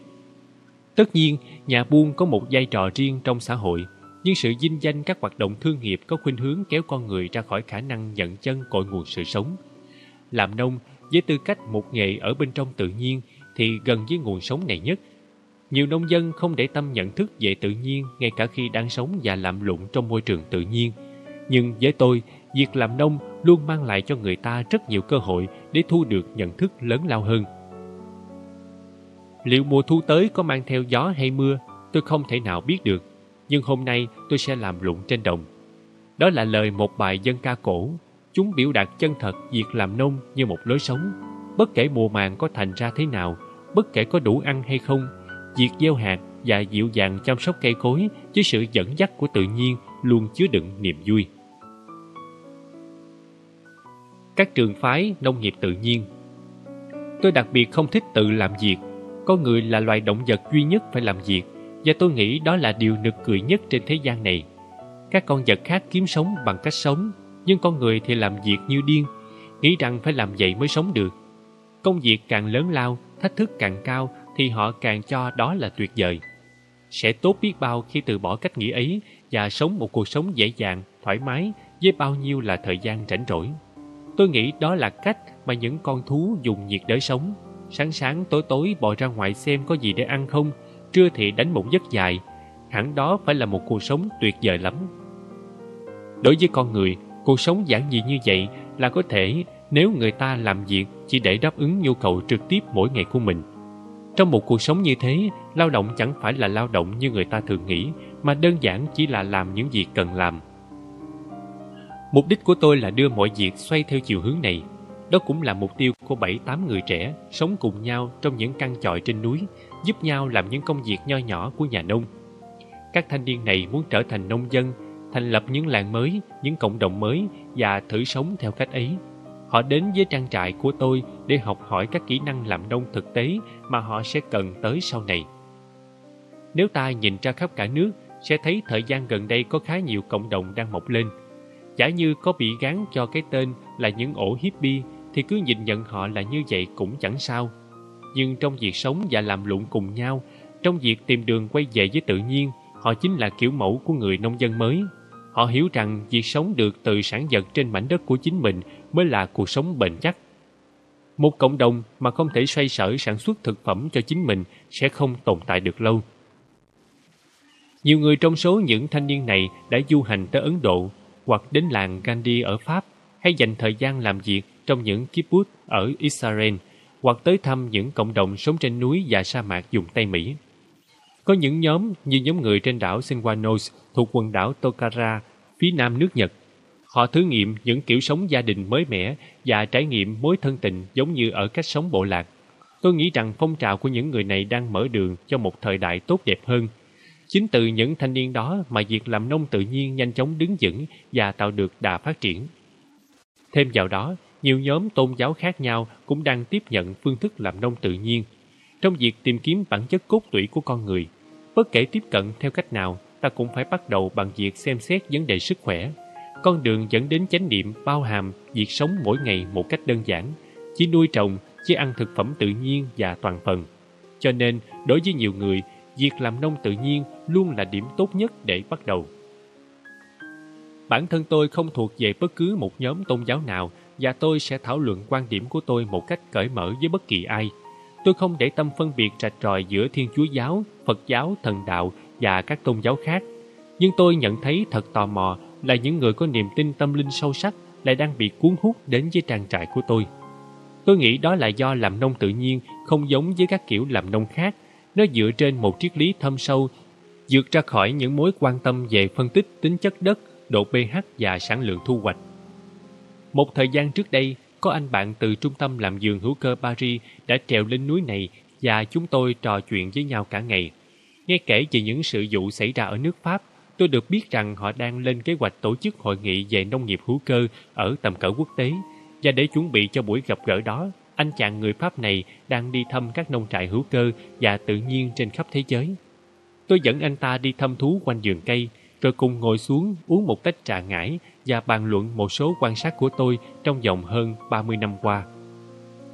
Trước tiên, tôi nói, khi xem xét những nguyên tắc làm nông hữu cơ phổ biến ở phương Tây, ta sẽ thấy chúng hầu như không khác gì mấy so với nền nông nghiệp truyền thống phương Đông được thực hành ở Trung Quốc, Triều Tiên và Nhật Bản trong nhiều thế kỷ. Tất cả nông dân Nhật vẫn sử dụng kiểu làm nông này suốt thời Minh Trị và Đại Chính, cho tới khi kết thúc Thế chiến thứ hai. Đó là hệ thống nhấn mạnh vào tầm quan trọng căn bản của phân mùn và việc tái sử dụng chất thải của người và động vật. Phương thức canh tác này rất chuyên sâu và bao gồm những phương thức như luân canh, cộng sinh cùng với việc sử dụng phân xanh. Vì không gian trồng trọt có hạn nên các cánh đồng không bao giờ bị bỏ không. Thời khóa biểu trồng và thu hoạch được tiến hành rất chính xác. Tất cả những phần hữu cơ thừa ra đều được biến thành phân mụn di sinh và cho quay trở lại bón ruộng. Việc sử dụng phân mụn di sinh được chính thức khuyến khích và các nghiên cứu trong nông nghiệp chủ yếu là liên quan tới chất hữu cơ và các kỹ thuật ủ phân. Đó là một nền nông nghiệp có sự tham gia của động vật, cây trồng và con người kết hợp thành một thể thống nhất và cho đến thời cận đại đã tồn tại như một phương thức làm nông chủ đạo ở Nhật. Có thể nói, nông nghiệp hữu cơ được tiến hành ở phương Tây lấy khởi điểm là nền nông nghiệp truyền thống của phương Đông. Tôi nói tiếp, Các phương pháp làm nông tự nhiên có thể phân biệt thành hai loại, cách làm nông tự nhiên kiểu rộng, siêu diệt và cách làm nông tự nhiên kiểu hẹp của thế giới tương đối. Nếu buộc phải nói về nó theo thuật ngữ nhà Phật, thì một cách tương đối, hai cách này có thể gọi là làm nông tự nhiên kiểu đại thừa và tiểu thừa. Làm nông tự nhiên kiểu rộng, đại thừa, tự nó xuất hiện khi có một sự thống nhất giữa con người và tự nhiên. Nó tuân theo tự nhiên như tự nhiên vốn có và tuân theo tâm trí con người như nó vốn là. Nó xuất phát từ niềm tin rằng nếu cá nhân tạm từ bỏ ý chí của mình để cho bản thân được dẫn dắt bởi tự nhiên thì tự nhiên sẽ đáp ứng lại bằng cách cung cấp cho anh ta tất cả những gì anh ta cần. Xin đưa ra một so sánh đơn giản. Trong cách làm nông tự nhiên siêu diệt, mối quan hệ giữa con người và thiên nhiên có thể được ví như một cặp vợ chồng hợp cẩn trong cuộc hôn nhân hoàn hảo. Cuộc hôn nhân này không được ban phát, không được tiếp nhận, mà là cặp đôi vốn dĩ tự hoàn hảo. Còn cách làm nông tự nhiên kiểu hẹp thì ngược lại. Phải chạy đuổi theo cách thức của tự nhiên, nó cố gắng đi theo tự nhiên thật nhuần nhuyễn bằng phương pháp hữu cơ hoặc các phương pháp khác.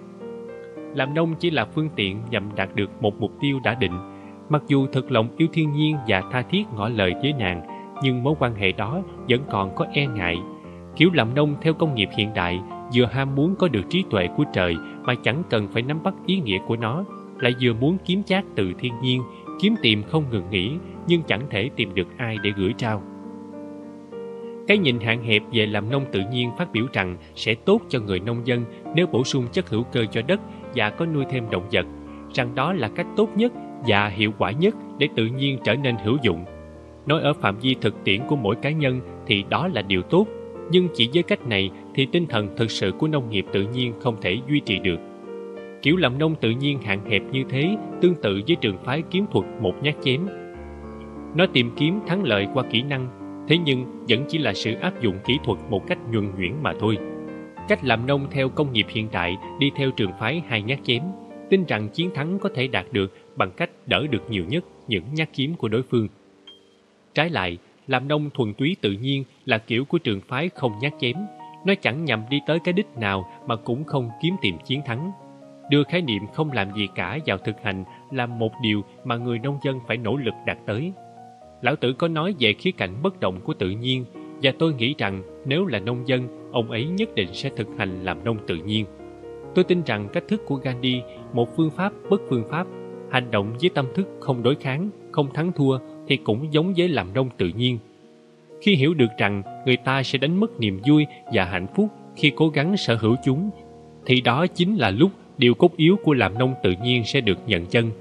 Mục đích tối thượng của làm nông không phải là trồng cây, mà là sự tu dưỡng và hoàn thiện con người.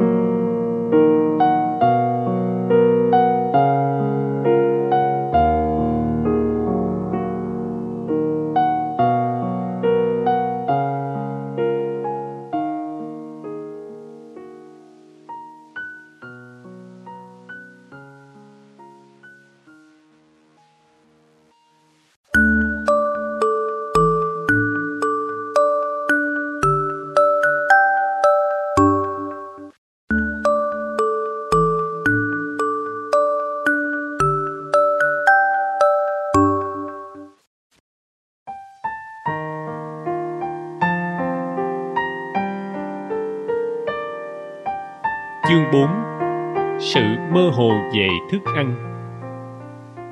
Một bạn trẻ sống đã 3 năm trong chòi trên núi. Một ngày kia nói với tôi Bác à, khi người ta nói tới thực phẩm tự nhiên Cháu chả biết ý của họ là gì. Khi nghĩ đến điều đó thì có thể thấy rằng Ai ai cũng quen thuộc với cụm từ thực phẩm tự nhiên. Nhưng thực phẩm tự nhiên thực sự là gì thì không mấy ai hiểu rõ. Nhiều người cho rằng ăn những thực phẩm không có chứa các hóa chất nhân tạo hoặc phụ gia thì đã là chế độ ăn uống tự nhiên rồi. Người khác thì mơ hồ nghĩ rằng chế độ ăn tự nhiên có nghĩa là tìm thấy thực phẩm như thế nào trong tự nhiên thì ăn đúng như thế. Nếu đặt câu hỏi, liệu việc sử dụng lửa và muối trong nấu ăn là tự nhiên hay phi tự nhiên thì có hai cách trả lời. Nếu chế độ ăn của những người thời cổ sơ chỉ ăn thực vật và động vật trong trạng thái quan giả của chúng là tự nhiên thì chế độ ăn dùng tới muối và lửa không thể coi là tự nhiên được. Nhưng nếu lập luận rằng những tri thức có được từ thời xưa về sử dụng lửa và muối là sự an bài tự nhiên dành cho loài người, thì thức ăn được chế biến một cách thích hợp là hoàn toàn tự nhiên. Liệu rằng thực phẩm áp dụng các kỹ thuật chế biến của con người là tốt hay các thức ăn nguyên bản như trong tự nhiên mới tốt? Liệu những nông sản được tạo ra do quá trình canh tác có thể được gọi là tự nhiên? Đâu là lằn ranh giữa tự nhiên và phi tự nhiên? Có thể nói rằng cụm từ chế độ ăn tự nhiên ở Nhật Bản bắt nguồn từ những lời dạy của Sagen Ishizuka thời Minh Trị, Meiji. Lý thuyết của ông ấy sau này được tinh chỉnh và nâng tầm lên nhờ ông Sakurazawa, George Osawa và ông Niki. Con đường dưỡng sinh, thực dưỡng được biết tới ở phương Tây với cái tên Maros Biotics, đặt nền tảng trên thuyết bất nhị và các khái niệm âm dương của kinh dịch. Do nó thường có nghĩa là chế độ ăn gạo lứt, nên chế độ ăn tự nhiên thường được nghĩ là việc ăn ngũ cốc toàn phần và rau củ. Tuy vậy, thực phẩm tự nhiên không thể quy một cách đơn giản về chế độ ăn chay với gạo lứt. Vậy thì nó là gì? Nguyên do của tất cả những mơ hồ này là ở chỗ có hai lối đi của tri thức loài người, phân biệt và phi phân biệt. Người ta hay tin rằng việc nhìn nhận thế giới không sai lầm là điều chỉ có thể có được qua khả năng phân biệt. Vì thế cái từ tự nhiên như thường được đề cập tới hàm ý một tự nhiên như nó được tiếp nhận bởi trí phân biệt.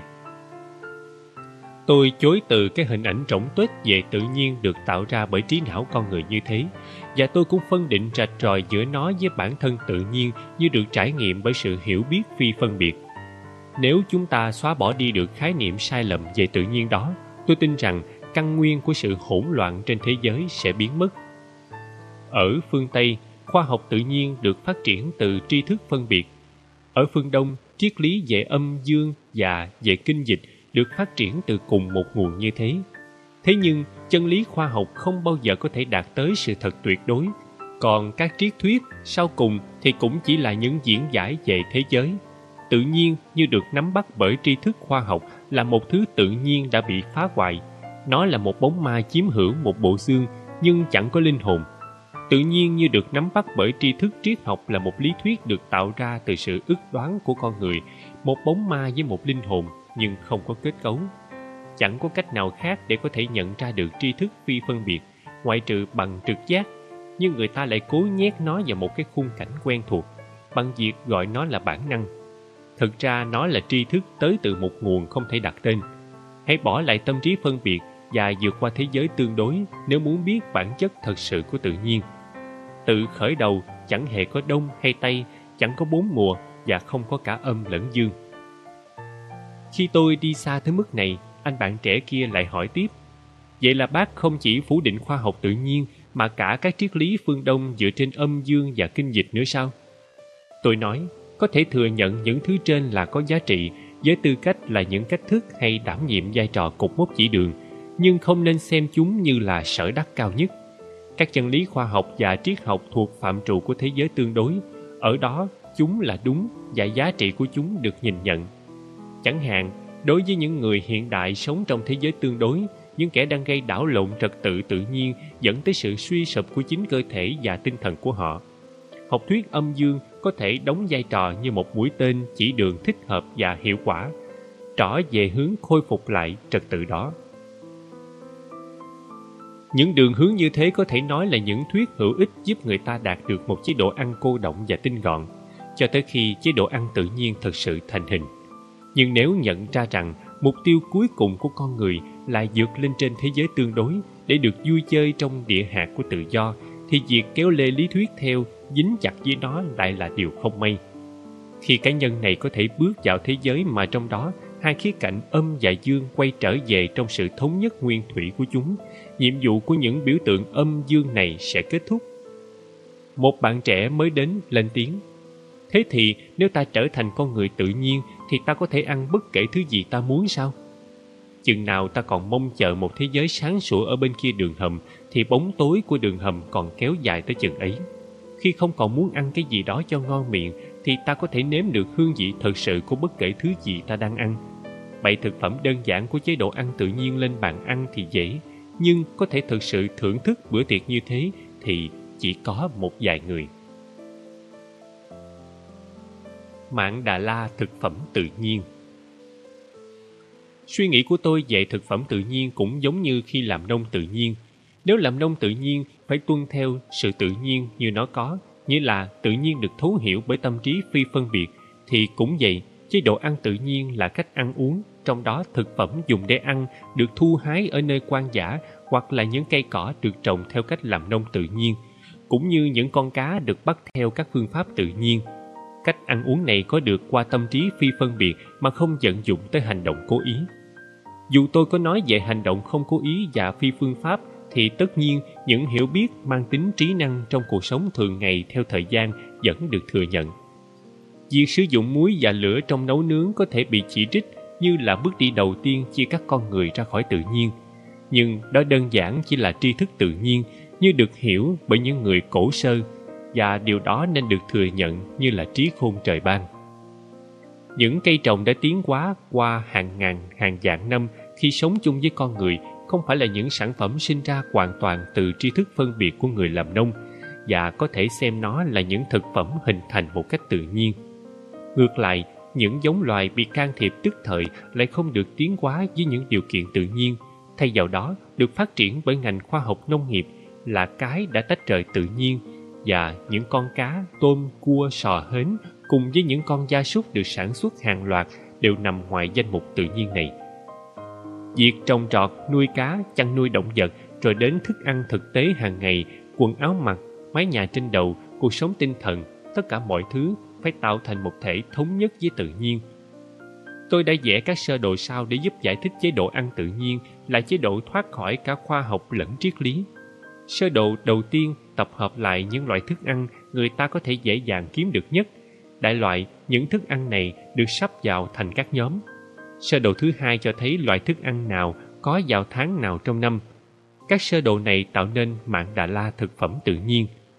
Từ mạng Đà La này có thể thấy rằng nguồn thức ăn được cung cấp trên bề mặt trái đất gần như là vô hạn.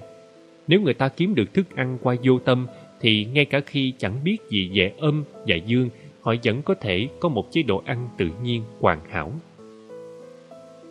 Những ngư dân và nông dân ở làng quê Nhật Bản không để tâm tới luận lý của những sơ đồ này. Họ tuân theo chỉ định của tự nhiên bằng cách chọn lấy những thực phẩm theo mùa ở ngay khu vực họ sinh sống. Từ đầu xuân, khi bảy loại thảo dược nảy mầm lên từ đất, người nông dân có thể thưởng thức được bảy vị. Đi cùng với những món này là vị ngon lành của ốc trong ao, trai biển và các loài nhuyễn thể. Mùa lá xanh đến vào tháng 3, cây đuôi ngựa, dương sĩ, diều hâu, cây ngải, cây di cùng các loại cây mọc trên núi khác và tất nhiên là cả những chiếc lá non của cây hồng vàng, cây đào cùng với đọt non của các loại khoai núi, tất cả chúng đều ăn được. Sở hữu vị thanh nhẹ, chúng làm nên những món xào ngon miệng và cũng có thể dùng làm gia vị. Ở bờ biển thì các loại rau biển như táo bẹ, rong đỏ và rong đá thật ngon lành và có nhiều suốt những tháng mùa xuân. Khi tre nhú những búp măng lên khỏi mặt đất thì cũng là lúc cá tuyết đá xám, cá tráp biển và cá lợn dằn đang ở thời điểm cho thịt ngon nhất. Mùa qua diên dĩ nở được ăn mừng với sashimi cá hố và cá thu, đậu xanh, đậu tuyết, đậu lima và đậu gà lột vỏ ăn ngay hoặc đem nấu với ngũ cốc toàn phần như gạo lứt, mì lứt hay mạch lứt thì đều ngon cả. Tới cuối mùa mưa, mơ nhật được đem muối, còn dâu tây và mâm xôi có thể đi nhặt được rất nhiều. Vào lúc này, tự nhiên cơ thể sẽ bắt đầu thèm vị mát của hành, cùng với những loại trái cây mọng nước như sơn trà nhật, mơ và đào. Trên cây sơn trà nhật thì quả của nó không phải là thứ duy nhất có thể ăn được. Hạt có thể nghiền ra thành cà phê và khi lá của nó được ủ làm trà thì đó là một trong những loại thuốc quý nhất. Lá già của cây đào và cây hồng vàng sản sinh ra một loại thuốc bổ kéo dài tuổi thọ. Nếu gọi đó là điều quyền bí thì đúng là quyền bí thật. Khi mà ngũ cốc mùa đông được thu hoạch vào mùa xuân lại hợp đến thế với sự chán ăn vào mùa hè. Và vì thế trong hè, người ta thường hay chế biến các loại mì sợi dắt từ hạt đại mạch với đủ kích thước và hình dạng. Kiều mạch được thu hoạch trong hè. Đó là một loại cây quan từ cổ xưa và là một loại thực phẩm rất hợp với mùa này. Đầu thu là khoảng thời gian thật vui sướng với đậu nành và đậu đỏ nhỏ hạt Azuki. nhiều loại trái cây, rau cùng với nhiều loại ngũ cốc màu vàng thi nhau chín đồng loạt. Bánh kê được thưởng thức vào các ngày hội ngắm trăng thu, đậu nành luộc sơ được bày ra cùng với khoai sọ. Vào khoảng cuối thu, ngô và gạo được hấp lên với đậu đỏ, nấm hương và hạt dẻ nữa là những món được người ta ăn và thưởng thức thường xuyên. Quan trọng hơn cả là hạt thóc đã hấp thụ ánh nắng mặt trời suốt cả mùa hè và chín vào mùa thu. Điều đó có nghĩa đây là một loại thức ăn chủ đạo có thể tích trữ nhiều. Nó giàu năng lượng, thích hợp cho những tháng mùa đông lạnh giá. Khi băng giá bắt đầu xuất hiện, người ta cảm thấy muốn ghé qua chỗ lò nướng cá. Cá mình xanh sống ở vùng nước sâu như cá đuôi vàng hay cá ngừ có thể bắt được trong mùa này. Thật thú vị là củ cải Nhật và những loại rau ăn lá có nhiều trong mùa lại thích hợp với các loại cá này đến vậy. Việc nấu nướng trong lễ mừng năm mới được chuẩn bị phần lớn từ những thực phẩm đã được muối chua hay ướp mặn từ trước, đặc biệt là để dành cho các dịp lễ lớn. Đã nhiều thế kỷ rồi, món cá hồi muối, trứng cá trích, cá tráp đỏ, tôm hùm, tảo bẹ và đậu đen mỗi năm đều được bày lên bàn tiệc. Việc đào những loại củ cải trước đó bị bỏ mặt trên mặt đất và được một lớp đất và tuyết bao phủ là một trải nghiệm thú vị trong mùa đông. Ngũ cốc và nhiều loại đậu đổ được trồng trong năm cùng miso và nước tương là những món ăn chủ đạo luôn có sẵn. Cùng với cải bắp và củ cải thì bí và khoai lang được tích trữ vào mùa thu là một trong những loại thực phẩm quen thuộc được dùng trong những tháng lạnh lẽo hơn. Ở tây và hành quang rất hợp với vị ngon của hào và dưa biển có khả năng bắt được vào thời gian đó. Trong lúc chờ cho mùa xuân tới, có thể thoáng thấy những cái mầm của cây chân ngựa và những cái lá ăn được của loại phong lữ bò nhú ra khỏi tuyết. Với sự trở lại của cải son, rau tề thái, cỏ gà và các loại thảo dược quan khác, cả một vườn những cây rau tự nhiên của mùa xuân có thể thu hái ngay dưới cửa sổ nhà bếp. Vì thế, bằng việc đi theo một chế độ ăn giản dị, thu hái các loại thực phẩm khác theo mùa trong năm ở gần nhà, bằng việc thưởng thức sự toàn phần và hương vị giàu dinh dưỡng của chúng, những cư dân bản địa thọ nhận những gì mà tự nhiên mang tới. Những người này biết hương vị ngon lành của thức ăn nhưng chẳng thể nếm được hương vị quyền bí của tự nhiên. Nói đúng hơn là họ nếm được nó nhưng không thể biểu đạt nó bằng ngôn từ. Chế độ ăn tự nhiên nằm ngay ở dưới chân của mỗi người. Văn hóa ẩm thực Khi được hỏi lý do tại sao chúng ta lại ăn, ít người nghĩ xa hơn cái thực tế thức ăn là cần thiết để duy trì sự sống và sự sinh trưởng của cơ thể con người. Tuy nhiên trên cả điều này, một câu hỏi sâu xa hơn về mối quan hệ giữa thực phẩm và tinh thần của con người được đặt ra. Đối với con vật, chỉ ăn, chơi đùa rồi ngủ là đủ. Với con người thì cũng vậy thôi. Nếu họ có thể thưởng thức những thức ăn bổ dưỡng, vui với những công việc đơn giản hàng ngày và đánh một giấc thảnh thơi thì đó đã là một thành tựu lớn. Đức Phật nói, sắc là không và không là sắc. Do sắc trong ngôn ngữ Phật giáo chỉ vật chất hay là những sự vật, còn không là tâm trí. Ngài đang nói rằng vật chất và tâm trí là như nhau. Vật thì có nhiều màu, hình dạng và hương vị khác nhau, còn tâm trí con người thì nhảy nhót từ bên này qua bên khác, bị thu hút tới những phẩm chất khác nhau của sự vật hiện tượng. Thực sự thì vật chất và tâm trí là một. Màu sắc Thế giới có bảy màu cơ bản, nhưng nếu bảy màu này kết hợp lại, chúng trở thành màu trắng. Khi được phân tách ra bằng một thấu kính, ánh sáng trắng sẽ cho ra bảy màu. Khi con người nhìn thế giới này với vô tâm, màu sắc sẽ biến mất, nó là vô màu. Chỉ khi chúng được nhìn bởi tâm trí bảy màu của sự phân biệt thì bảy màu sắc này mới xuất hiện. Nước trải qua vô số sự biến đổi, nhưng nước vẫn cứ là nước. Cũng giống như vậy, mặc dù tâm thức có vẻ như trải qua nhiều biến cố, nhưng cái tâm bất động nguyên thủy thì không hề thay đổi. Khi người ta mê đắm bảy màu, tâm trí dễ dàng bị phân tán. Những màu sắc của lá, cành cây và trái cây được thu nhận, trong khi cái nền tảng của màu sắc bị bỏ qua không chú ý tới. Điều này cũng đúng với thức ăn. Trong thế giới này có rất nhiều vật chất tự nhiên phù hợp làm thức ăn cho con người. Những thức ăn này được phân biệt với tâm trí và được người ta nghĩ là có các phẩm chất tốt và xấu. Khi đó người ta chọn lựa một cách ý thức cái mà họ nghĩ mình nên dùng để ăn. Quá trình lựa chọn này cản trở việc nhận ra đâu là nền tảng dinh dưỡng dành cho con người, là cái mà tạo hóa chỉ định cho nơi chốn đó vào mùa đó trong năm. những màu sắc của tự nhiên thay đổi thật dễ dàng như màu qua tú cầu. Bản chất của tự nhiên là biến đổi không ngừng. Cũng chính vì nó chuyển động vô cùng nên ta cũng có thể xem đó là chuyển động phi chuyển động. Khi lý lẽ được áp vào chuyện chọn lựa thức ăn, hiểu biết về tự nhiên của người ta trở nên cố định và thế là sự biến trạng của tự nhiên chẳng hạn như sự thay đổi của các mùa bị phớt lờ. Mục đích của chế độ ăn tự nhiên không phải là để tạo ra những con người thông thạo có thể giải thích hợp lý và sành sỏi việc chọn lựa thức ăn, mà là để tạo ra những con người không biết gì, nhặt lấy đồ ăn mà không cần diện tới những phân biệt thuộc về ý thức. Điều này không đi ngược với tự nhiên, bằng việc nhận ra vô tâm, không lạc lối trong những di tế của hình tướng, chấp nhận rằng màu sắc của vô màu chính là màu. Đó là lúc chế độ ăn đúng đắn bắt đầu. Hương vị Người ta nói, anh chẳng thể biết thức ăn đó có gì như thế nào cho tới khi ăn thử nó. Nhưng ngay cả khi anh ăn thử rồi thì hương vị của thức ăn đó vẫn có thể biến thiên tùy thuộc vào thời điểm, trạng huống và thiên hướng của người đang nếm nó. Nếu ta hỏi một nhà khoa học hương vị là gì, ông ta sẽ cố định nghĩa nó bằng cách tách riêng các thành phần khác nhau ra và xác định tỷ lệ của chua, cay, mặn, ngọt, đắng. Nhưng hương vị không thể được định nghĩa bằng phân tích hay thậm chí bằng đầu lưỡi, dù cho năm vị này là do lưỡi cảm thụ. Nhưng các ấn tượng về chúng lại được thu thập và diễn dịch bởi tâm trí.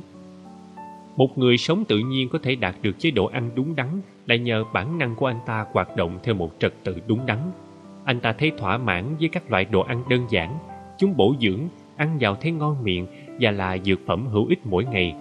Thức ăn và tinh thần của người đó là một thể thống nhất con người hiện đại đã đánh mất bản năng thanh khiết của mình và hệ quả là không thể đi hái và thưởng thức bảy thảo dược mùa xuân.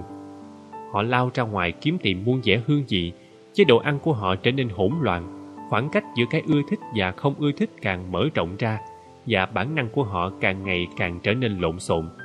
Từ đây, con người bắt đầu sử dụng những thứ gia vị mạnh trong thức ăn, dùng tới những kỹ thuật nấu ăn công phu và vì thế càng thúc đẩy nó lộn xộn thêm thức ăn và tinh thần người ấy đã thành ra xa lạ. Hầu hết con người thời nay còn quên mất ngay cả hương vị thật sự của thứ cơm gạo họ ăn nữa. Gạo toàn phần thì bị đem ra tinh chế và xử lý, chỉ còn để lại phần tinh bột vô vị. Gạo chà bóng thiếu đi hương vị độc đáo của gạo toàn phần. Kết quả là ăn phải có thêm gia vị và phải bù vào bằng các món ăn kèm hoặc phải rưới nước sốt lên cơm. Người ta nhầm lẫn cho rằng chuyện cơm gạo có giá trị dinh dưỡng thấp chẳng thành vấn đề. Chừng nào còn có những viên vitamin bổ sung hay các loại thức ăn khác, chẳng hạn như thịt hay cá để cung cấp những dưỡng chất còn thiếu. Những món ăn nhiều gia vị bản thân chúng không ngon. Chúng không ngon lành gì trừ khi người ta nghĩ vậy. Mặc dù hầu hết mọi người cho rằng thịt bò và thịt gà là ngon miệng, nhưng đối với một người vì lý do thể chất hoặc tâm linh mà không thấy thích thì chúng lại là thứ đồ ăn ghê tởm. Chỉ chơi đùa hoặc chẳng làm gì cả, thế mà bọn trẻ con vẫn vui sướng. Người lớn với tâm trí phân biệt thì khác, anh ta tự quyết định những gì sẽ làm cho anh ta vui sướng hạnh phúc và chỉ khi các điều kiện này được thỏa mãn, anh ta mới thấy hài lòng. Đối với anh ta, thức ăn ngon không nhất thiết là vì chúng có hương vị tinh tế của tự nhiên và bổ dưỡng cho cơ thể, mà vì khẩu vị của anh ta đã bị điều kiện quá cho rằng như thế mới là ngon. Mì sợi làm đơn giản từ bột mì thì thật là ngon, nhưng một ly mì ăn liền mua từ mấy bán lẻ lại ăn cực tệ. Nhưng nhờ vào quảng cáo xóa đi ý tưởng về mùi vị tệ hại của chúng. Bằng cách nào đó, cái thứ mì nhạt nhẽo này thậm chí lại thành ra ngon miệng đối với nhiều người. Có câu chuyện kể rằng bị hồ ly phỉnh, người ta ăn cả phân ngựa. Ở đây không có gì đáng cười cả con người ngày nay ăn với tâm trí của họ chứ không phải bằng cơ thể của họ. Nhiều người chẳng quan tâm liệu có bột ngọt ở trong thức ăn của họ hay không. Họ chỉ nếm bằng đầu lưỡi và vì vậy dễ dàng bị đánh lừa. Ban đầu, người ta ăn uống đơn giản là bởi vì họ đang sống và thức ăn thì thật là ngon. Con người hiện đại đi đến chỗ nghĩ rằng nếu không chế biến thực phẩm với những gia vị công phu thì bữa ăn sẽ rất nhạt nhẽo. Nhưng nếu không cố làm cho thức ăn ngon miệng, ta sẽ thấy tự nhiên làm công việc đó cho ta. Cân nhắc đầu tiên phải là sống sao để bản thân đồ ăn khi ăn vào là ngon miệng. Thế nhưng thay vào đó, ngày nay tất cả mọi nỗ lực lại là tập trung vào việc thêm thắt độ ngon miệng cho thức ăn. Mỉa mai thay, đồ ăn ngon lành chẳng thấy đâu mà chỉ thấy biến mất tiệt. Người ta cố gắng làm ra bánh mì ngon và thế là bánh mì ngon biến mất. Bằng việc cố tạo ra những loại thức ăn sang trọng, xa xỉ, họ chỉ tạo ra được những thứ đồ ăn vô dụng. Thành ra giờ đây không thể nào thỏa mãn khẩu vị của người ta nữa. Những phương pháp chế biến tốt nhất luôn bảo toàn hương vị đặc trưng tự nhiên của thức ăn. Thường thức có được từ trước đây rất lâu, cho phép người ta tạo ra đủ loại rau củ lên men, chẳng hạn như dưa phơi nắng, dưa muối, dưa muối cám và dưa muối tương miso, sao cho hương vị của bản thân rau củ cũng được bảo tồn. Nghệ thuật nấu ăn bắt đầu cùng với muối biển và lửa. Khi được một người nhạy bén với những nguyên lý căn bản trong nấu ăn chế biến ra, thức ăn sẽ vẫn giữ được hương vị tự nhiên. Nếu thông qua nấu nướng, thực phẩm có thêm hương vị ngoại lai nào đó, và nếu mục đích của việc thay đổi hương vị này chỉ đơn thuần làm cho người ta thích thú món ăn này hơn, thì đó là nấu ăn sai cách. Văn hóa thường được cho là cái gì đó được tạo ra, duy trì và phát triển bởi nỗ lực của riêng loài người – nhưng văn hóa luôn luôn khởi nguồn trong mối tương tác giữa con người với tự nhiên. Khi nhận ra tính thống nhất của xã hội loài người và tự nhiên, văn hóa sẽ tự nó định hình. Văn hóa luôn được kết nối gần gũi với cuộc sống hàng ngày và vì thế được truyền trao qua từng thế hệ, được bảo tồn cho tới thời điểm hiện tại.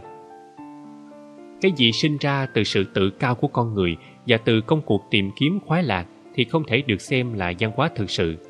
Văn hóa thực sự được sinh ra trong lòng tự nhiên nó đơn giản, khiêm nhường và thanh khiết. Thiếu đi văn hóa chân thực, loài người sẽ diệt vong. Khi người ta gạt bỏ thực phẩm tự nhiên và thay vào đó lựa chọn thực phẩm tinh chế, đó là lúc xã hội đi vào con đường tự quý diệt. Bởi vì những thức ăn như thế không phải là sản phẩm của văn hóa chân thực. Thức ăn là sự sống và sự sống không thể tách rời tự nhiên. Chỉ sống bằng mỗi bánh mì Chẳng có gì sánh bằng việc được ăn ngon nhưng đối với hầu hết mọi người, ăn chỉ là một cách để nuôi dưỡng cơ thể, để có năng lượng làm việc và để sống cho tới già. Các bà mẹ thường ép con ăn ngay cả khi chúng không thích mùi vị của đồ ăn, chỉ bởi như thế là tốt cho chúng.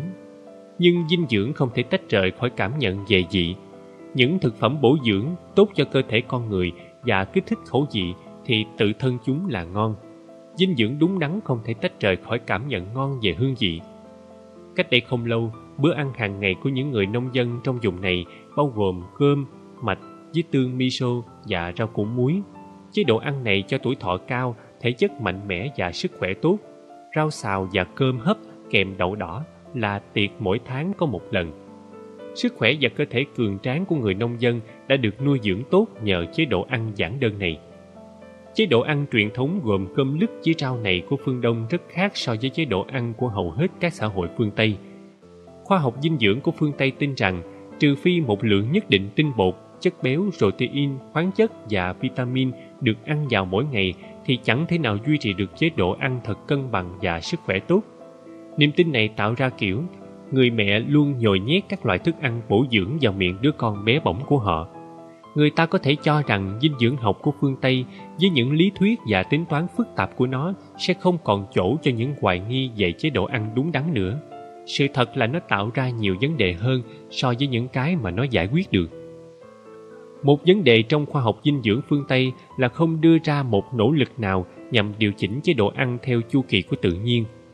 Chế độ ăn mà họ đề xuất cách ly con người ra khỏi tự nhiên, hậu quả của nó thường là nỗi sợ hãi thiên nhiên và một cảm giác bất an nói chung. Một vấn đề khác là các giá trị tinh thần và cảm xúc bị bỏ quên hoàn toàn dù rằng thức ăn có mối liên hệ trực tiếp với tinh thần và cảm xúc của con người. Nếu con người được xem xét đơn thuần chỉ như một đối tượng sinh lý, thì chẳng thể nào sản sinh ra một hiểu biết nhất quán đáng tin cậy về chế độ ăn. Khi các mảnh nhỏ thông tin được tập hợp và gắn lại với nhau trong quan mang, kết quả sẽ là một chế độ ăn khiếm khuyết, xa rời tự nhiên. Trong một sự vật là cả dạng vật, nhưng nếu kéo nhiều vật lại gần nhau thì không thể nảy sinh một sự vật mới nào khoa học phương Tây chẳng thể nào nắm bắt được giáo huấn này của triết lý phương Đông. Một người có thể phân tích và nghiên cứu một con bướm bao lâu cũng được, nhưng anh ta không thể tạo ra một con bướm. Nếu chế độ ăn khoa học của phương Tây được đưa vào thực hành trên phạm vi rộng, thì những vấn đề nào có thể xảy ra trong thực tiễn đây? thịt bò, trứng, sữa, rau, bánh mì và những thực phẩm chất lượng cao khác sẽ luôn phải sẵn sàng suốt cả năm để người ta có thể theo được chế độ ăn khoa học này. Việc sản xuất trên quy mô lớn và lưu trữ trong thời gian dài sẽ trở nên cần thiết. Ngày ở Nhật cũng đã xảy ra rồi. Việc du nhập chế độ ăn này khiến cho người nông dân phải sản xuất những loại rau mùa hè như rau diếp, dưa chuột, các loại cà tím và cà chua trong mùa đông. Chẳng bao lâu nữa người ta sẽ đòi người nông dân phải thu hoạch hồng vàng vào mùa xuân và đào vào mùa thu. Không hợp lẽ chút nào khi mong chờ một chế độ ăn toàn phần và cân bằng lại có thể đạt được đơn giản chỉ nhờ vào việc cung cấp thật nhiều loại thức ăn bất kể mùa trong năm. So sánh với những loại cây trưởng thành một cách tự nhiên thì những loại rau trái trồng trái mùa dưới những điều kiện phi tự nhiên chứa rất ít vitamin và khoáng chất. Chẳng có gì ngạc nhiên khi mà những cây rau mùa hè được đem trồng vào mùa thu hay mùa đông lại chẳng có chút hương vị nào như khi chúng được trồng dưới ánh nắng mặt trời bằng những phương pháp hữu cơ và tự nhiên. Phân tích hóa học, các tỷ lệ dưỡng chất và những bận tâm kiểu như thế là nguyên nhân chính gây ra sai lầm. Thực phẩm như được kê bởi khoa học hiện đại khác xa so với chế độ ăn truyền thống phương Đông và nó đang xói mòn sức khỏe của người Nhật. Tổng kết các kiểu chế độ ăn Trên thế giới này tồn tại bốn loại chế độ ăn chính. Một, một chế độ ăn lỏng lẻo tuân theo những ham muốn và khẩu vị thuộc về thói quen.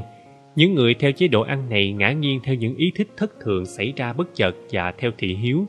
Chế độ ăn này có thể được gọi là kiểu ăn nuông chiều bản thân, ăn rỗng tuếch. 2. Chế độ dinh dưỡng tiêu chuẩn cho hầu hết mọi người rút ra từ những kết luận về sinh học. Các loại thực phẩm dinh dưỡng được ăn với mục đích duy trì sự sống của cơ thể. Nó có thể được gọi là ăn theo kiểu của người duy vật, kiểu khoa học 3.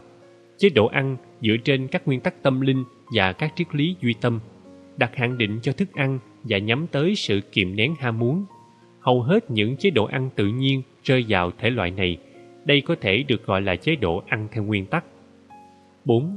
Chế độ ăn tự nhiên, tuân theo ý của tạo hóa, loại bỏ tất cả những tri thức của con người. Chế độ ăn này có thể được gọi là chế độ ăn phi phân biệt. Đầu tiên, người ta tránh xa khỏi chế độ ăn rỗng tuếch là ngọn nguồn của vô số bệnh tật. Tiếp theo đó, không có ảo tưởng về chế độ ăn khoa học nữa, là cái đơn thuần chỉ cố duy trì sự sống sinh vật. Nhiều người tiến đến một chế độ ăn theo nguyên tắc. Cuối cùng, vượt qua khỏi điều này, người ta đi đến chế độ ăn phi phân biệt của con người tự nhiên. Chế độ ăn phi phân biệt Sự sống của loài người không được duy trì bằng năng lực tự thân. Tự nhiên sinh ra và giữ cho con người sống – đây là mối tương quan với tự nhiên mà trong đó con người chỉ là một phần. Thức ăn là quà tặng của tạo hóa. Người ta không làm ra thức ăn từ tự nhiên, ông trời ban chúng xuống.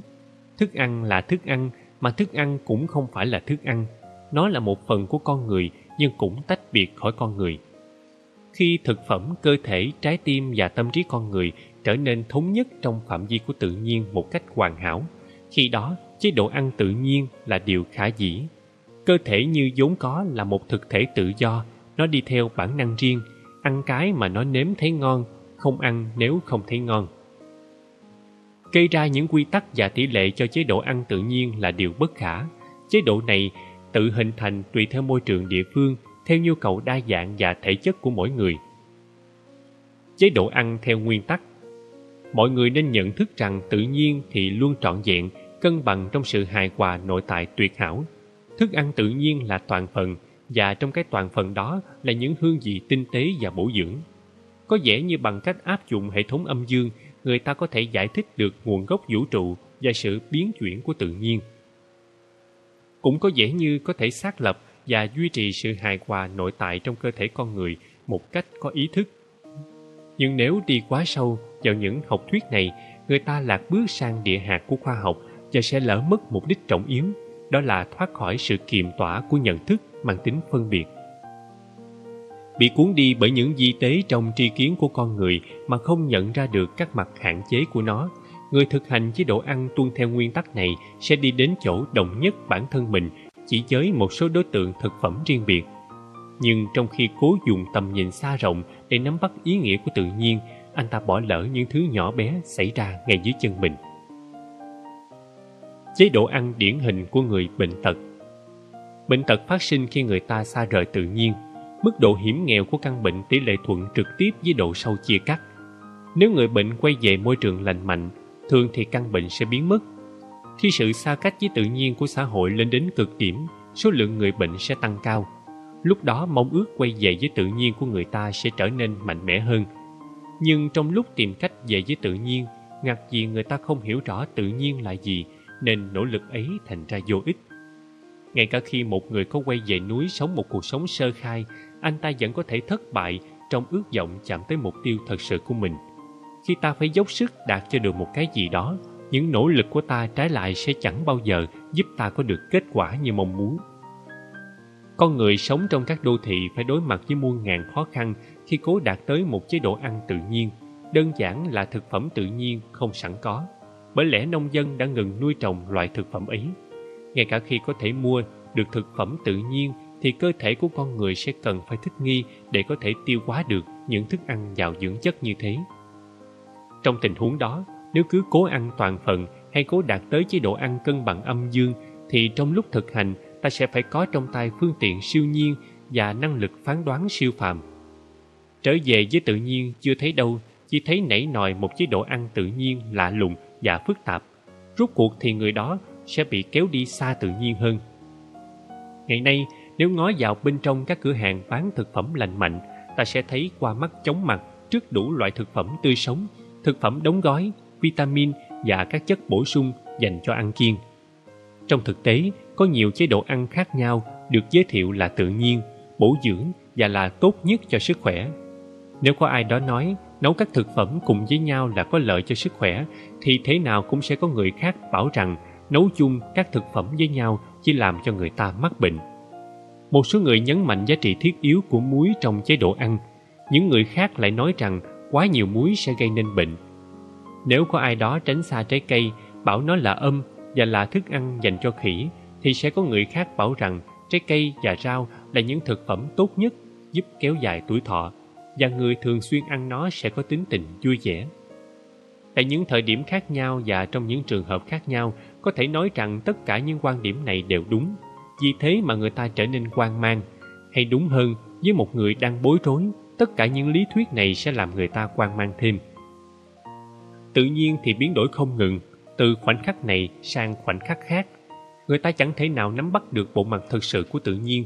Khuôn mặt của nó là bất khả tri, cứ cố tóm lấy cái không thể biết bằng những lý thuyết, những chủ thuyết đã được công thức quá, thì cũng giống như chụp gió bằng vợt bắt bướm vậy. Nếu như ta bắt trúng hồng tâm mà không đúng tấm bia thì vẫn tính là bắn trượt thôi. Loại người giống như kẻ mù chẳng biết mình đang đi về đâu. Anh ta dò dẫm, quanh quẩn với cây gậy tri thức khoa học, căn cứ vào âm dương để quyết định đường đi.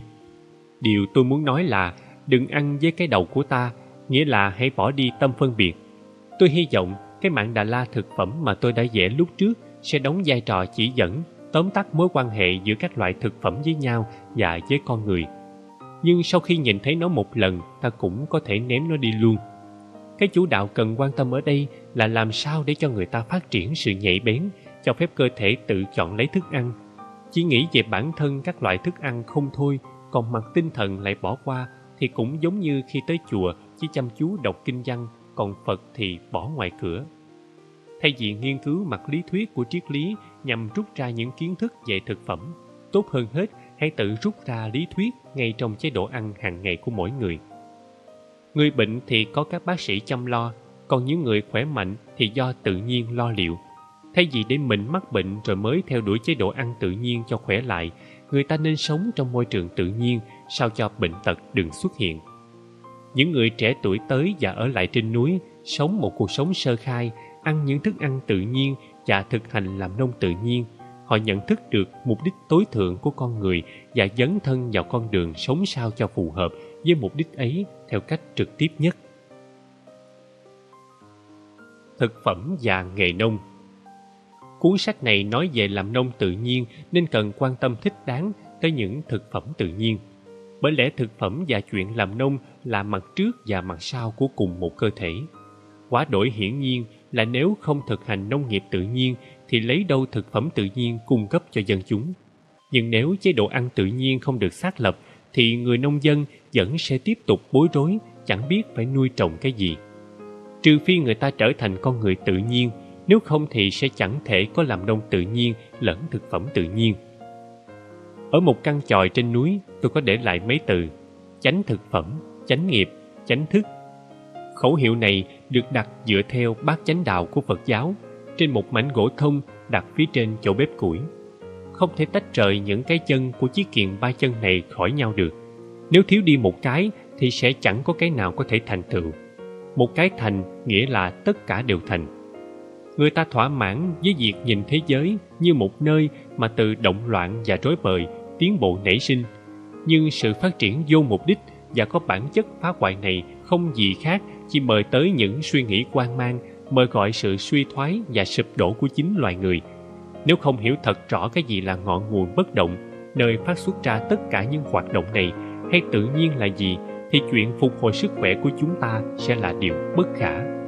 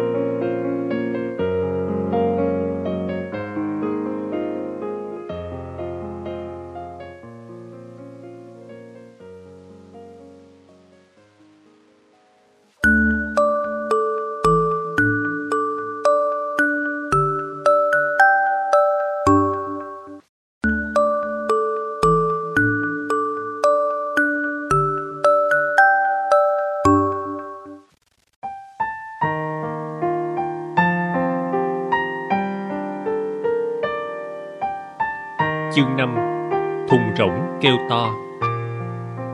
Những đêm thu thường dài và lạnh, sung sướng biết bao nếu ta có thể dành thời gian ngồi nhìn bếp than cháy đỏ, tay ấp vào cốc trà nóng. Người ta bảo rằng khi ngồi quay quần quanh ngọn lửa thì cái gì cũng có thể đem ra chuyện trò được. Thế nên, nghĩ rằng những chuyện bất bình mà các bạn nhà nông gặp phải sẽ là chủ đề thú vị. Thi thoảng tôi cũng đem chúng ra nói, nhưng có vẻ sẽ dấp phải một số vấn đề. Nghĩ mà xem trong khi tôi ở đây từng nói mãi rằng mọi thứ chẳng có gì đáng kể, rằng loài người thì ngu muội, rằng chẳng có gì để phải cố gắng đạt cho được và rằng bất cứ cái gì đã hoàn thành đều là chuyện phí công. Làm sao tôi có thể nói vậy mà rồi vẫn tiếp tục quyên thuyên thế này? Nếu buộc phải viết ra cái gì đó thì điều duy nhất tôi sẽ viết là viết lách cũng vô dụng, thật quá ư phức tạp. Tôi không muốn chìm đắm vào quá khứ của bản thân để có thể giết về nó, cũng không đủ thông thái để tiên đoán chuyện tương lai. Khơi lửa trong lúc trò chuyện về công việc hàng ngày quanh lò sưởi, làm sao tôi có thể bắt mọi người phải chịu đựng những ý tưởng ngờ nghịch của một lão nông già chứ? Trên chẩm đất của vườn cây, nơi nhìn ra vịnh Matsuyama và đồng bằng Dogo rộng lớn, lại dài túp lều nhỏ, dách đất ở đó, một nhóm người đã tụm lại cùng nhau, sống một cuộc sống giản dị, chẳng hề có các tiện nghi hiện đại. Những buổi tối yên bình diễn ra dưới ánh nến và ngọn đèn dầu.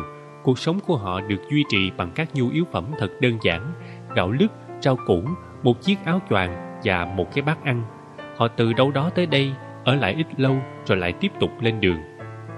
Trong số những vị khách này có các nhà nghiên cứu nông nghiệp, sinh viên, học giả, nông dân, dân hippie các nhà thơ và những kẻ lang thang, già có, trẻ có, phụ nữ và đàn ông, đủ thể loại và quốc tịch khác nhau. Ở lại lâu dài hầu hết là những người trẻ tuổi đang cần một khoảng thời gian để quán tâm. Nhiệm vụ của tôi là hành xử như người coi sóc cho cái quán trọ bên đường này, phục vụ trà cho những lữ khách cứ đến rồi đi.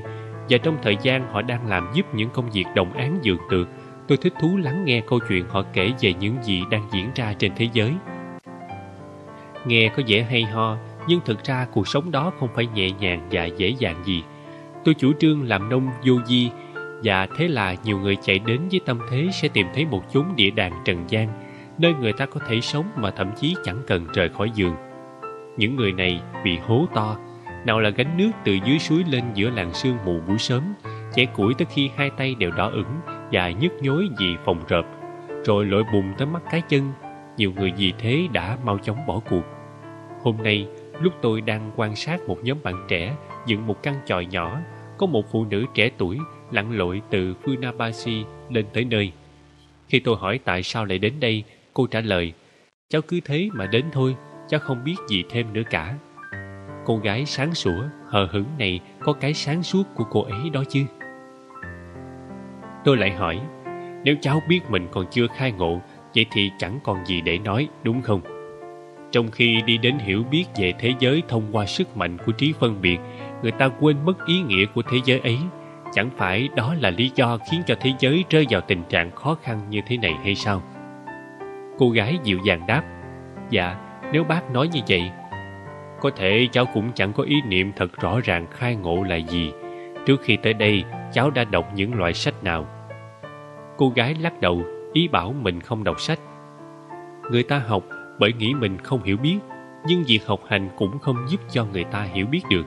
Bọn họ vất vả học chỉ để đến cuối cùng nhận ra rằng con người chẳng thể biết bất cứ điều gì, rằng sự thấu triệt nằm ở ngoài tầm giới của con người. Thường thì người ta nghĩ rằng cụm từ không hiểu được áp dụng khi ta nói rằng trong 10 việc ta hiểu được 9 việc chẳng hạn, còn một việc thì ta không hiểu. Nhưng khi có ý định hiểu bằng hết cả 10 việc thì thật ra ta chẳng hiểu được việc nào. Khi nói mình biết cả trăm qua thì thật ra ta không biết dù chỉ một bông. Người ta chật vật để hiểu, thuyết phục bản thân rằng mình hiểu, nhưng tới chết vẫn chẳng biết gì. Đám thanh niên làm một nghỉ tay, ngồi xuống bãi cỏ gần một cây quýt to, rồi ngước nhìn lên những đám mây mỏng manh trên bầu trời phương Nam. Người ta nghĩ rằng khi chuyển ánh mắt từ mặt đất lên bầu trời thì ta sẽ thấy được thiên đường. Ta tách quả màu cam ra khỏi đám lá màu lục và nói rằng ta biết màu lục của lá và màu cam của quả. Nhưng vào khoảnh khắc người ta phân biệt giữa lục và cam, các màu sắc thực sẽ biến mất. Người ta nghĩ rằng mình hiểu mọi thứ vì đã trở nên quen thuộc với chúng. Đó chỉ là tri thức cạn cợt bên ngoài. Đó là thứ kiến thức của một nhà thiên văn học biết tên gọi của các vì sao, của một nhà thực vật học biết cách phân loại các dạng lá và hoa, và của người họa sĩ biết được tính thẩm mỹ của màu xanh và đỏ. Đó không phải là hiểu biết về bản thân tự nhiên, mặt đất và bầu trời, màu xanh và màu đỏ. Nhà thiên văn học, nhà thực vật học, người họa sĩ chẳng làm được gì ngoài việc nắm bắt những ấn tượng và rồi diễn dịch chúng. Mỗi người có một phạm vi hiểu biết riêng trong tâm trí mình. Càng để hết tâm trí vào hoạt động của trí năng, họ sẽ càng tách mình ra và càng khó để sống một cách tự nhiên. Bi kịch là ở chỗ, trong sự ngạo mạn vô sở cứ của mình, người ta cố gắng bẻ cong tự nhiên theo ý muốn của họ. Loài người có thể quỷ hoại các hình thái tự nhiên, nhưng tạo ra chúng thì không thể. Trí phân biệt, một sự hiểu biết phân mảnh và không trọn vẹn, luôn định hình điểm khởi đầu cho tri thức con người. Không thể nào biết cho hết toàn bộ tự nhiên, nên người ta chẳng thể làm gì hơn ngoài việc dựng lên một mô hình không hoàn hảo phỏng theo tự nhiên, và rồi tự đánh lừa bản thân là mình đã tạo ra được cái gì đó thực sự tự nhiên. Để hiểu được tự nhiên, tất cả những gì mà một người cần làm lại nhận ra mình không thực sự biết gì cả, rằng anh ta không thể biết bất cứ điều gì. Lúc đó thì mới có thể có hy vọng anh ta sẽ thôi không còn quan tâm tới tri thức mang tính phân biệt nữa. Khi từ bỏ tri thức phân biệt, bên trong anh ta tri thức phi phân biệt tự nó sẽ hiển lộ. Nếu không giác óc suy nghĩ, không thèm quan tâm tới hiểu biết nữa, thì rồi sẽ tới lúc anh ta hiểu, chẳng có cách nào ngoài cách thông qua sự phá hủy bản ngã, dứt bỏ đi ý tưởng rằng con người tồn tại tách rời khỏi trời và đất. Thế là khờ khạo chứ đâu phải thông minh gì. Tôi nổi quạo với một anh chàng trẻ tuổi có cái vẻ khôn ngoan tự đắc hiện lên trên nét mặt. Ánh mắt của cậu như thế nghĩa là sao? Khờ mà bày đặt khôn ngoan. Cậu có biết chắc là mình khôn ngoan hay khờ dại không? Hay là cậu đang cố để trở thành gã khôn theo kiểu khù khờ? Cậu chẳng thể nên khôn cũng chẳng thể nào biến thành khờ dại. Cậu mắc kẹt trong bế tắc. Chẳng phải đó là vị thế của cậu lúc này hay sao? Thực ra là tôi nổi giận với bản thân vì cứ lặp đi lặp lại những lời giống nhau hết lần này tới lần khác. Những ngôn từ sẽ chẳng bao giờ sánh nổi với trí tuệ của sự im lặng. Những lời nói mà bản thân tôi cũng chẳng thể hiểu nổi. Mặt trời mùa thu đang dần lặn phía chân trời. Những sắc màu lúc nhập nhoạng chậm chậm tiến gần đến chỗ gốc cây già quay lưng lại ánh sáng từ phía biển nội hải đám người trẻ im lặng chậm rãi quay trở về căn chòi để dùng bữa tối. Tôi lặng lẽ theo sau trong bóng tối đang lan dần. Ai là kẻ khờ? Người ta nói rằng không có sinh vật nào thông thái như con người. Sử dụng trí tuệ ấy, con người đã trở thành loài động vật duy nhất có khả năng gây ra chiến tranh hạt nhân. Một ngày nọ, chủ cửa hàng thực phẩm tự nhiên đối diện ga Osaka đã leo lên núi này mang theo bảy người bạn đồng hành giống như bảy vị tài thần. Buổi trưa, khi chúng tôi đang thưởng thức món cháo thập cẩm nấu ngẫu hứng từ gạo lứt, thì một người nói Trong đám trẻ con sẽ luôn có một đứa ngay cả khi đi tè cũng cười gian vui vẻ, chẳng bận tâm gì tới thế gian.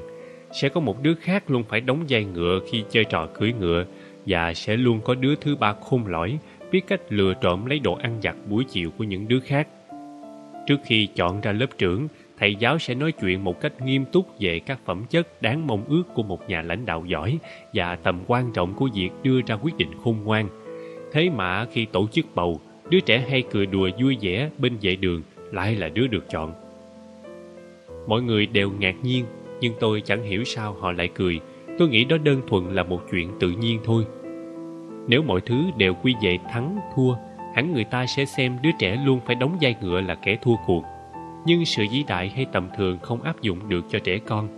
Người thầy cho rằng đứa giỏi giang kia là đáng chú ý nhất, nhưng những đứa khác thấy cậu ta giỏi giang không đúng kiểu, mà là kiểu của một người sẽ áp bức những kẻ khác. Nghĩ rằng cái đứa thông minh và biết chăm lo cho bản thân là xuất chúng, và rằng xuất chúng thì tốt hơn, đó là chạy theo thang giá trị của người lớn. Dường như với tôi, kẻ mà cứ việc mình mình làm, ăn tốt, ngủ tốt, không có gì để phải lo lắng là kẻ đang sống mãn nguyện nhất. Chẳng có ai vĩ đại bằng kẻ không cố hoàn thành bất cứ cái gì. Trong truyện ngụ ngôn của Aesop, khi loài ếch đòi thượng đế ban cho chúng một vị vua, ngài gửi cho chúng một khúc gỗ. Lũ ếch chế nhạo khúc gỗ câm đó, và khi chúng đòi được ban cho một vị vua vĩ đại hơn, thượng đế phái xuống một con cò. Như diễn tiến câu chuyện, thì con cò mổ chết tất cả bọn ếch. Nếu kẻ đi trước giỏi giang những người theo sau sẽ phải gian nan và gắng sức để đuổi kịp. Nếu ta đưa một gã bình thường lên đầu, những người đi đằng sau sẽ thoải mái hơn. Người ta nghĩ rằng ai đó mạnh mẽ và khôn ngoan thì sẽ nổi bật. Thế nên họ chọn ra một vị thủ tướng với mục đích kéo cả nước đi theo như đầu máy diesel vậy. Kiểu người nào nên được chọn làm thủ tướng? Một khúc gỗ câm. Tôi đáp, chẳng có ai phù hợp hơn tiên sinh Daruma. Ông ấy thật là một kẻ thảnh thơi nên có thể ngồi thiền suốt bao nhiêu năm mà không nói một lời nào. Nếu đẩy một cái, ông sẽ lắc lư, nhưng với sự bất phản kháng kiên định, ông luôn ngồi thẳng dậy. Đại trừ Ma San không chỉ có ăn không ngồi rồi, chỉ giữ cho tay chân khoanh lại mà thôi. Hãy biết rằng ta phải giữ cho chúng ở tư thế khoanh lại, nếu không tiên sinh sẽ lặng lẽ cao có với những ai cố tình duỗi thẳng chúng ra. Nếu ta mà không làm gì hết thì thế gian sẽ không thể vận hành, thế giới sẽ ra sao nếu không có sự phát triển tại sao anh lại phải phát triển cơ chứ nếu tăng trưởng kinh tế nhảy từ 5% lên 10%, liệu mức độ hạnh phúc có tăng gấp đôi không? Mà tốc độ tăng trưởng 0% thì có gì sai? Đúng ra, đó chẳng phải là một kiểu nền kinh tế ổn định hay sao? Còn có bất cứ điều gì tốt đẹp hơn việc sống giản đơn và xem nhẹ mọi sự nữa. Người ta tìm thấy một cái gì đó, tìm hiểu xem nó hoạt động thế nào và đem thứ thuộc tự nhiên đó vào sử dụng. Cứ nghĩ rằng đó là gì muốn tốt cho nhân loại. Cho tới giờ, kết quả toàn bộ những chuyện này là trái đất đã trở nên ô nhiễm, con người thì quan mang và chính chúng ta là người đã mời đến những nhiễu như thời hiện đại. Tại nông trại này, chúng tôi thực hành cách làm nông chẳng làm gì cả, sử dụng các loại ngũ cốc toàn phần và ngon lành cùng với rau củ và cam quýt làm thực phẩm nuôi sống mình. Chỉ cần gần gũi với cội nguồn của dạng vật là đã đủ để thấy cuộc sống có ý nghĩa và căn bản thỏa mãn rồi. Cuộc đời là thơ ca. Nông dân đã trở nên quá ư bận rộn khi con người bắt tay vào nghiên cứu thế giới và xác định rằng sẽ tốt khi chúng ta làm điều này hay điều nọ. Mọi nghiên cứu của tôi thì lại theo hướng không làm điều này hay điều kia. 30 năm ấy đã dạy cho tôi rằng giới nhà nông gần như không làm gì cả thì sẽ tốt hơn. Người ta càng làm, xã hội càng phát triển thì càng nảy sinh nhiều vấn đề. Tự nhiên ngày càng tiêu điều, tài nguyên suy kiệt, sự bức rứt và phân rã của tinh thần con người. Tất cả đều do nỗ lực nhằm thành tựu một cái gì đó của loài người. Khởi thủy vốn chẳng có lý do gì cần tới cải tiến cả và cũng chẳng phải làm gì hết. Chúng ta đã đi đến chỗ không còn cách nào khác ngoài việc tập hợp tổ chức ra một phong trào với tinh thần chẳng cần đạt được bất cứ cái gì. Sinh ra để đi nhà trẻ Khoác chiếc túi nhỏ trên vai, một chàng trai trẻ lững thững bước đến chỗ chúng tôi đang làm việc trên đồng. Cậu từ đâu tới? Tôi hỏi. Từ đằng kia. Làm sao cậu tới đây được? Cháu đi bộ. Cậu đến đây để làm gì? Cháu không biết. Hầu hết những người tới đây đều không dội vàng hé lộ danh tính hay những câu chuyện trong quá khứ của họ. Họ cũng không nói rõ mục đích của mình. Cũng đã nhiều người đến đây mà chẳng biết tại sao mình lại